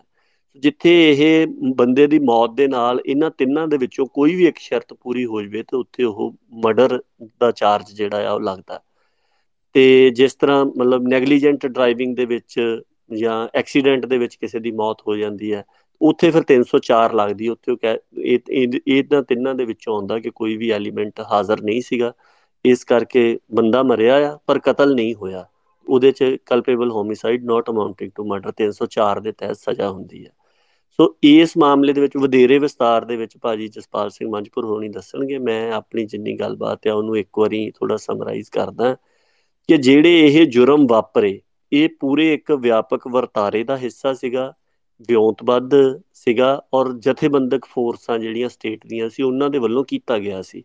ਇਸ ਕਰਕੇ ਜੇਕਰ ਆਪਾਂ ਇਹਨੂੰ ਵਾਈਡਰ ਲੀਗਲ ਪਰਸਪੈਕਟਿਵ ਦੇ ਵਿੱਚ ਰੱਖ ਕੇ ਦੇਖਦੇ ਆਂ ਤਾਂ ਇਹ ਮਨੁੱਖਤਾ ਦੇ ਖਿਲਾਫ ਜੁਰਮ ਬਣਦੇ ਆ। ਪਰ ਕਿਉਂਕਿ ਇੰਡੀਆ ਦਾ ਕਾਨੂੰਨ ਮਨੁੱਖਤਾ ਦੇ ਖਿਲਾਫ ਜੁਰਮ ਨੂੰ ਜੁਰਮ ਮੰਨਦਾ ਹੀ ਨਹੀਂ ਹੈ, ਇਸ ਕਰਕੇ ਸਧਾਰਨ ਧਰਾਵਾਂ ਦੇ ਤਹਿਤ ਮੁਕੱਦਮੇ ਚੱਲਦੇ ਨੇ। ਪਰ ਸਧਾਰਨ ਧਰਾਵਾਂ ਦੇ ਵਿੱਚੋਂ ਵੀ ਜਿਹੜਾ ਜੁਰਮ ਅਦਾਲਤ ਦੇ ਵਿੱਚ ਸਾਬਤ ਹੋਇਆ ਕਤਲ ਦਾ, ਉਹਦੇ ਵਿੱਚੋਂ ਵੀ ਕੱਢ ਕੇ ਹੁਣ ਇਹਨੂੰ 304 ਦੇ ਵਿੱਚ ਲੈ ਆਏ ਆ, ਜਿਹਦੇ ਵਿੱਚ 7-7 ਸਾਲ ਦੀ ਸਜ਼ਾ ਜਿਹੜੀ ਆ ਉਹ ਕੀਤੀ ਗਈ ਹੈ ਸੋ ਇੰਨੀ ਕੁ ਮੇਰੀ ਮੁੱਢਲੇ ਰੂਪ ਦੇ ਵਿੱਚ ਬੇਨਤੀ ਹੈਗੀ। ਪਰਮਜੀਤ ਸਿੰਘ ਹੁਣਾਂ ਦੀ ਗੱਲ ਨਾਲ ਸਾਰੀ ਨਾਲ ਇਤਫਾਕ ਰੱਖਦੇ ਹੋਏ ਮੈਂ ਅੱਗੇ ਇਹ ਗੱਲ ਥੋੜੀ ਜੀ ਜਜਮੈਂਟ ਜਿਹੜੀ ਸੁਪਰੀਮ ਕੋਰਟ ਦੀ ਆ, ਉਹ ਦੇਖਣ ਦਾ ਮੌਕਾ ਮਿਲਿਆ। ਤੇ ਉਹਦੇ 'ਚ ਬੇਸਿਕ ਜਿਹੜੀ ਹੈਗੀ ਵੀ ਜਿਹੜੀ ਕਹਾਣੀ ਸੀਗੀ ਸਾਰੀ, ਉਹ ਜਿਹੜੀ ਉਹ ਆਊਟ ਜਸਟਿਸ ਦੀ ਜਿਹੜੀ ਉਹ ਡਾਕੂਮੈਂਟਰੀ ਹੈਗੀ, ਉਹ ਚ ਤੁਸੀਂ ਸੁਣ ਸਕਦੇ ਹੋ ਬਾਅਦ ਦੇ ਵਿੱਚ। ਪਰਮਜੀਤ ਸਿੰਘ ਹੁਣੀ ਉਹਦਾ ਲਿੰਕ ਵੀ ਪਾ ਦੇਣ, ਜਿਹਨੇ ਕਿਸੇ ਨੇ ਦੇਖਣੀ ਸੁਣ ਸਕਦਾ। ਉਹਦੇ 'ਚ ਸਪੈਸੀਫਿਕ ਆ ਗਿਆ ਵੀ ਉਹ ਇੱਕ ਯਾਤਰਾ ਤੇ ਜਾ ਰਹੇ, ਇੱਕ ਬੱਸ ਦੇ ਵਿੱਚ ਸੀ, ਉਹਨਾਂ ਨੂੰ ਚੁੱਕ ਲਿਆ। ਫਿਰ ਦੇਖੋ, ਜਿਹੜੀ ਹੁਣ ਅਲਾਹਾਬਾਦ ਹਾਈ ਕੋਰਟ ਦੀ ਜਜਮੈਂਟ ਹੈਗੀ ਆ, ਸੋ ਉਹਨੇ, ਉਹਦੇ 'ਚ ਦੋ ਗੱਲਾਂ ਕੀਤੀਆਂ। ਇੱਕ ਤਾਂ ਉਹਨਾਂ ਨੇ ਕਰ ਦਿੱਤੀ ਵੀ ਉਹਨਾਂ ਨੂੰ ਸਿਰਫ 304 ਪਾਰਟ 1 ਦੇ ਵਿੱਚ ਸਜ਼ਾ ਕੀਤੀ 7-7 ਸਾਲ। ਉਹਨਾਂ ਨੇ 302 364 365 218 117 ਸਾਰਿਆਂ ਦੇ ਵਿੱਚੋਂ ਉਹਨਾਂ ਨੂੰ ਬਰੀ ਕੀਤਾ 120 ਬੀ ਦੇ ਵਿੱਚੋਂ ਵੀ ਜਿਹੜਾ ਉਹ ਬਰੀ ਕਰ ਦਿੱਤਾ ਜਿਨ੍ਹਾਂ ਦੇ ਉੱਤੇ ਨਾਲ ਲੱਗੀਆਂ ਹੋਈਆਂ ਸੀ ਰੈੱਡ ਵਿਦ ਸੈਕਸ਼ਨ ਤੇ ਨਾਲ ਦੀ ਨਾਲ ਜਿਹੜੇ ਕੰਪਨਸੇਸ਼ਨ ਦੀ ਗੱਲ ਸੀਗੀ, ਉਹ ਸਾਰਾ ਇਹਨਾਂ ਸੈਕਸ਼ਨਾਂ ਦੇ ਅੱਡ ਅੱਡ ਵਿੱਚ ਕੀਤਾ ਹੋਇਆ ਸੀਗਾ ਵੀ ਸੈਕਸ਼ਨ ਜਿਹੜੇ ਆ, ਉਹਨਾਂ ਦੇ ਤਹਿਤ ਇੰਨਾ ਇੰਨਾ ਫਾਈਨ ਤੇ ਜੇ ਉਹ ਫਾਈਨ ਨਹੀਂ ਦੇਣਗੇ ਤੇ ਇਨ ਡਿਫਾਲਟ ਆਫ ਇੰਨੀ ਸਜ਼ਾ ਤੇ ਜੇ ਫਾਈਨ ਦੇਣਗੇ ਤਾਂ 14 14 ਲੱਖ ਰੁਪਇਆ ਪਰ ਫੈਮਿਲੀ ਨੂੰ, ਯਾਨੀ ਕਿ ਦਸਾਂ ਪਰਿਵਾਰਾਂ ਨੂੰ ਜਿਹੜਾ ਉਹ ਮਿਲੂਗਾ। ਤੇ ਸੁਪਰੀਮ ਕੋ ਅਲਾਹਾਬਾਦ ਹਾਈ ਕੋਰਟ ਨੇ ਜਿੱਥੇ ਇਹ ਸਜ਼ਾ ਜਿਹੜੀ ਉਹਦੀ ਘਟ ਕੇ 304 ਪਾਰਟ 1 ਦੇ ਵਿੱਚ ਕਰ ਦਿੱਤੀ ਆ 302 ਤੇ ਬਾਕੀ ਸਾਰੀਆਂ ਧਰਾਵਾਂ ਤੋੜ ਕੇ 304 365 ਨਾਲ ਦੀ ਨਾਲ ਜੁਰਮਾਨਾ ਵੀ ਜਿਹੜਾ ਸੀ, ਜਿਹੜਾ ਕੰਪਨਸੇਸ਼ਨ ਦੇ ਰੂਪ 'ਚ 14 ਲੱਖ ਮਿਲਣਾ ਸੀ, ਉਹ ਸਿਰਫ 10000 ਰੁਪਈਆ ਉਹਨਾਂ ਨੇ ਸਪੈਸੀਫਿਕ ਉਹਦੇ ਵਿੱਚ ਲਿਖਿਆ ਹੋਇਆ ਵੀ ਇਹ ਯਾਨੀ ਕਿ ਅਸੀਂ ਸਮਝਦੇ ਹਾਂ ਵੀ ਸਹੀ ਆ ਇਹ ਜੁਰਮਾਨਾ ਜਿਹੜਾ ਜੇ ਨਹੀਂ ਦੇਣਗੇ ਜੁਰਮਾਨਾ 10-10000 ਰੁਪਈਆ। ਤੇ ਕੋਰਟ ਨੇ ਕਿਹਾ ਵੀ which is court court consider adequate in the circumstances of the case so 14 lakh ਤੋਂ ਸਿਰਫ 10000 ਕਰਤਾ, ਉਹ ਵੀ ਐਪੀਲ ਉਹਨਾਂ ਨੂੰ ਨਹੀਂ ਮਿਲਣਾ ਵਿਕਟਮਸ ਨੂੰ ਨਹੀਂ ਮਿਲਣਾ, ਉਹ ਸਰਕਾਰ ਦੇ ਖਾਤੇ 'ਚ ਜਾਣਗੇ, ਨਹੀਂ ਤੇ 3 ਮਹੀਨੇ ਦੀ ਉਹ ਜਿਹੜੀ ਸਿੰਪਲ ਇੰਪ੍ਰੀਜ਼ਨਮੈਂਟ ਜਿਹੜੀ 3 ਮਹੀਨੇ ਦੀ ਕੱਟਣਗੇ। ਸੋ ਜਿਹੜਾ ਉਹ ਕੀਤਾ ਇਹਨਾਂ ਨੇ, ਇਹ ਵੀ ਜਿਹੜੀ ਕੰਪਨਸੇਸ਼ਨ ਵੀ ਸੀ, ਜਦੋਂ ਇਸ ਤਰ੍ਹਾਂ ਕੋਰਟ ਦਿੰਦੀ ਆ, ਤੇ ਉਹ ਕੋਈ ਕਿਸੇ ਹੋਰ ਪਲੇਟਫਾਰਮ ਦੇ ਉੱਤੇ ਵੀ ਨਹੀਂ ਕਲੇਮ ਕਰ ਸਕਦਾ ਕਿਉਂਕਿ ਉਹ ਕਹਿੰਦੇ ਆਲਰੇਡੀ ਤੁਹਾਨੂੰ ਟ੍ਰਾਇਲ ਕੋਰਟ ਨੇ ਅਨਾਉਂਸ ਕਰ ਦਿੱਤੀ ਹੋਈ, ਸੋ ਉਹਨਾਂ ਨੂੰ ਉਹ ਵੀ ਨਹੀਂ ਮਿਲੀ ਤੇ ਉਹ ਘਟਾ ਵੀ ਦਿੱਤੀ। ਦੂਸਰੀ ਜਿਹੜੀ ਸਪੈਸੀਫਿਕ ਇਹਦੇ ਵਿੱਚ ਗੱਲ ਕੀਤੀ ਹੈ, ਇਹ ਤਾਂ ਹੁਣ ਡਬਲ ਬੈਂਚ ਸੀਗਾ ਜਸਟਿਸ ਰਮੇਸ਼ ਸਿਨਾ ਤੇ ਜਸਟਿਸ ਰੋਜ ਯਾਦਵ ਮੈਂ ਕਹਿਣ ਤੋਂ ਬਿਲਕੁਲ ਵੀ ਇਤਰਾਜ਼ ਨਹੀਂ ਕਰਦਾ, ਤੁਸੀਂ ਇਹ ਨਾਂ ਨੋਟ ਕਰ ਲਓ। ਆਉਂਦੇ ਦਿਨੇ 'ਚ ਛੇਤੀ ਦੋਨੇ ਜੱਜ ਜਿਹੜੇ ਆ, ਜਾਂ ਤਾਂ ਕਿਸੇ ਪ੍ਰੋਮਿਨੈਂਟ ਹਾਈ ਕੋਰਟ ਦੇ ਚੀਫ ਜਸਟਿਸ ਬਣਨਗੇ ਜਾਂ ਇਹ ਸੁਪਰੀਮ ਕੋਰਟ ਦੇ ਵਿੱਚ ਆਉਂਦੇ ਦਿਨਾਂ ਦੇ ਵਿੱਚ ਜ਼ਰੂਰ ਪ੍ਰਮੋਟ ਹੋਣਗੇ। ਸੋ ਜਸਟਿਸ ਰਮੇਸ਼ ਸਿਨਾ ਤੇ ਜਸਟਿਸ ਲੇਡੀਆ ਸਰੋਜ ਜਾਦਵ ਸੋ ਇਹ ਜਿਹੜੀ ਘਟਨਾ ਸੀ 12 13 ਜੁਲਾਈ 1991 ਦੀ, ਤਿੰਨ ਉਹਨਾਂ ਨੇ ਦੇਖੋ ਪਹਿਲਾਂ ਬੰਦੇ ਉੱਥੋਂ ਬੱਸਾਂ ਦੇ ਵਿੱਚੋਂ ਕੱਢੇ, ਲੇਡੀਜ਼ ਅੱਡ ਕੀਤੀ, ਉਹ ਸਾਰੀ ਗੱਲ ਸੁਣ ਲਈ। ਫਿਰ ਉਹ ਤਿੰਨ ਥਾਣਿਆਂ ਨੇ ਆਪਸ ਦੇ ਵਿੱਚ ਵੰਡੇ ਬੰਦੇ। ਚਾਰ ਬੰਦੇ ਨਿਊਰੀਆ ਥਾਣਿਆਂ ਸਿੱਖ ਲਏ, ਚਾਰ ਸਿੱਖ ਜਿਹੜੇ ਸੀ ਬਿਲਸਾਂਡਾ ਉਹਨਾਂ ਨੇ ਲਏ ਤੇ ਦੋ ਸਿੱਖ ਜਿਹੜੇ ਸੀ ਉਹ ਪੂਰਨਪੁਰ ਥਾਣੇ। ਤਿੰਨ ਥਾਣਿਆਂ ਦੇ ਵਿੱਚ ਉਹਨਾਂ ਦੇ ਖਿਲਾਫ ਮੁਕੱਦਮੇ ਦਰਜ ਕੀਤੇ ਵੀ ਹਾਂ, ਇੱਕ ਇਨਫੋਰਮੇਸ਼ਨ ਮਿਲੀ ਆ ਵੀ ਇਹ ਪੰਜਾਬ ਦੇ ਅਤਵਾਦੀ ਖਾਲਿਸਤਾਨ ਦੇ ਜਿਹੜੇ ਇਦਾਂ ਇਦਾਂ ਹੈਗੇ ਆ, ਉਹਨਾਂ ਥਾਣਿਆਂ ਦੇ ਸੰਬੰਧਿਤ ਤਿੰਨ ਥਾਣਿਆਂ ਦੇ ਵਿੱਚ ਐਫ ਆਈ ਆਰ ਕਰਕੇ ਉਹਨਾਂ ਦੇ ਖਿਲਾਫ ਉਹ ਜਿਹੜੀ ਸਾਰਾ ਜਿਹੜਾ ਝੂਠੇ ਪੁਲਿਸ ਮੁਕਾਬਲੇ ਦੀ ਜਿਹੜੀ ਘਾਟ ਘੜੀ ਗਈ। ਤੋਂ ਜਿੱਥੇ ਇਹ, ਇਹਨਾਂ ਦੇ ਵਿੱਚ ਫਿਰ ਜਿਹੜੀ 300 ਦੀ ਵਿੱਚ ਕੀਤੀ ਗਈ ਗੱਲ ਸੈਕਸ਼ਨ 300 ਆਈਪੀਸੀ ਦੀ ਵੀ ਇਹਦੀ ਥਰਡ ਐਕਸੈਪਸ਼ਨ ਦੇ ਵਿੱਚ ਫਾਲ ਕਰਦਾ ਸੋ ਥਰਡ ਐਕਸੈਪਸ਼ਨ 300 ਆਈਪੀਸੀ ਦੀ ਜਿੱਦਾਂ ਹੈਗੀ ਆ if it is done with the intention of causing bodily injury to any person and the bodily injury intended to be inflicted is sufficient in the ordinary course of nature to cause death ਸੋ ਕਹਿੰਦਾ ਉਹ ਇਹ ਮੰਨ ਗਈ high court ਵੀ ਵੀ ਉਹਨਾਂ ਨੂੰ ਬੋਡਲੀ injury ਜਿਹੜੀ ਆ ਉਹ ਦੇਣਾ ਚਾਹੁੰਦੇ ਸੀ ਪਰ ਉਹ ਬੋਡੀ ਇੰਜਰੀ ਜਿਹੜੀ ਸੀ ਉਹ ਉਹਨਾਂ ਨਾਲ ਉਹਦੀ ਡੈਥ ਹੋ ਗਈ ਉਹਨਾਂ ਨੂੰ ਮਾਰਨ ਦਾ ਕੋਈ ਨਹੀਂ ਸੀ ਇਹਦੇ 'ਚ ਬੜੀ ਹੈਰਾਨੀ ਦੀ ਗੱਲ ਹੈਗੀ ਜਿਹੜੀ ਹਾਈ ਕੋਰਟ ਦੀ ਜਜਮੈਂਟ ਹੈਗੀ ਆ ਉਹਦੇ 'ਚ ਉਹਨਾਂ ਨੇ ਸਪੈਸੀਫਿਕ ਲਿਖਤਾ ਵੀ there was no ill will between the appellant and the deceased person ਜਿਵੇਂ ਪਰਮਜੀਤ ਸਿੰਘ ਉਹਨਾਂ ਨੇ ਕਿਹਾ ਵੀ ਉਹ ਕ੍ਰਾਈਮ ਅਗੇਂਸਟ ਹਿਊਮੈਨਿਟੀ ਨਹੀਂ ਸੀ ਸੋ ਇਹ ਤਾਂ ਇੰਡੀਆ ਦੀ ਪੁਲਿਸ ਬਦਨਾਮ ਆ ਵੀ ਲੋਕਾਂ ਨੂੰ ਮਾਰ ਕੇ ਆਪਣੇ ਤਗਮੇ ਲੈਣ ਦੀ, ਪਰ ਉਹਨਾਂ ਨੇ ਕੋਈ ਡਿਫੈਂਸ ਦੇ ਵਿੱਚ ਵੀ ਨਹੀਂ ਕਰਾਇਆ। ਇਹ ਸਪੈਸੀਫਿਕ ਲਿਖਤਾ ਪੁਲਿਸ ਵਾਲਿਆਂ ਨੇ ਕੋਈ ਡਿਫੈਂਸ ਦੇ ਵਿੱਚ ਨਹੀਂ ਆਪਣੀ ਜਿਹੜੀ ਕਿਤੇ ਕੋਈ ਕੋਸ਼ ਲੈ ਕੇ ਆਏ, ਉਹ ਵੀ ਅਸੀਂ ਕਿਵੇਂ ਇਨੋਸੈਂਟ ਆ। ਉਹਨਾਂ ਦੀ ਮੌਤ ਵੀ ਮਰ ਰਹੇ ਆ। ਉਹਨਾਂ ਦੀ, ਉਹਨਾਂ ਨੂੰ ਪਹਿਲਾਂ ਇਕੱਠਿਆਂ ਨੂੰ ਬੱਸ ਦੇ ਵਿੱਚੋਂ ਕੱਢ ਕੇ, ਫਿਰ ਥਾਣਿਆਂ ਦੇ ਵਿੱਚ ਮਿਲਣਾ ਕਿੰਨਾ ਕਿੰਨਾ ਪਲਾਨਡ ਤੇ ਕਨਸਪੀਰੇਸੀ ਦੇ ਨਾਲ ਉਹਨਾਂ ਨੂੰ ਤਿੰਨ ਥਾਣਿਆਂ ਨੂੰ ਫਿਰ ਦਿੱਤਾ।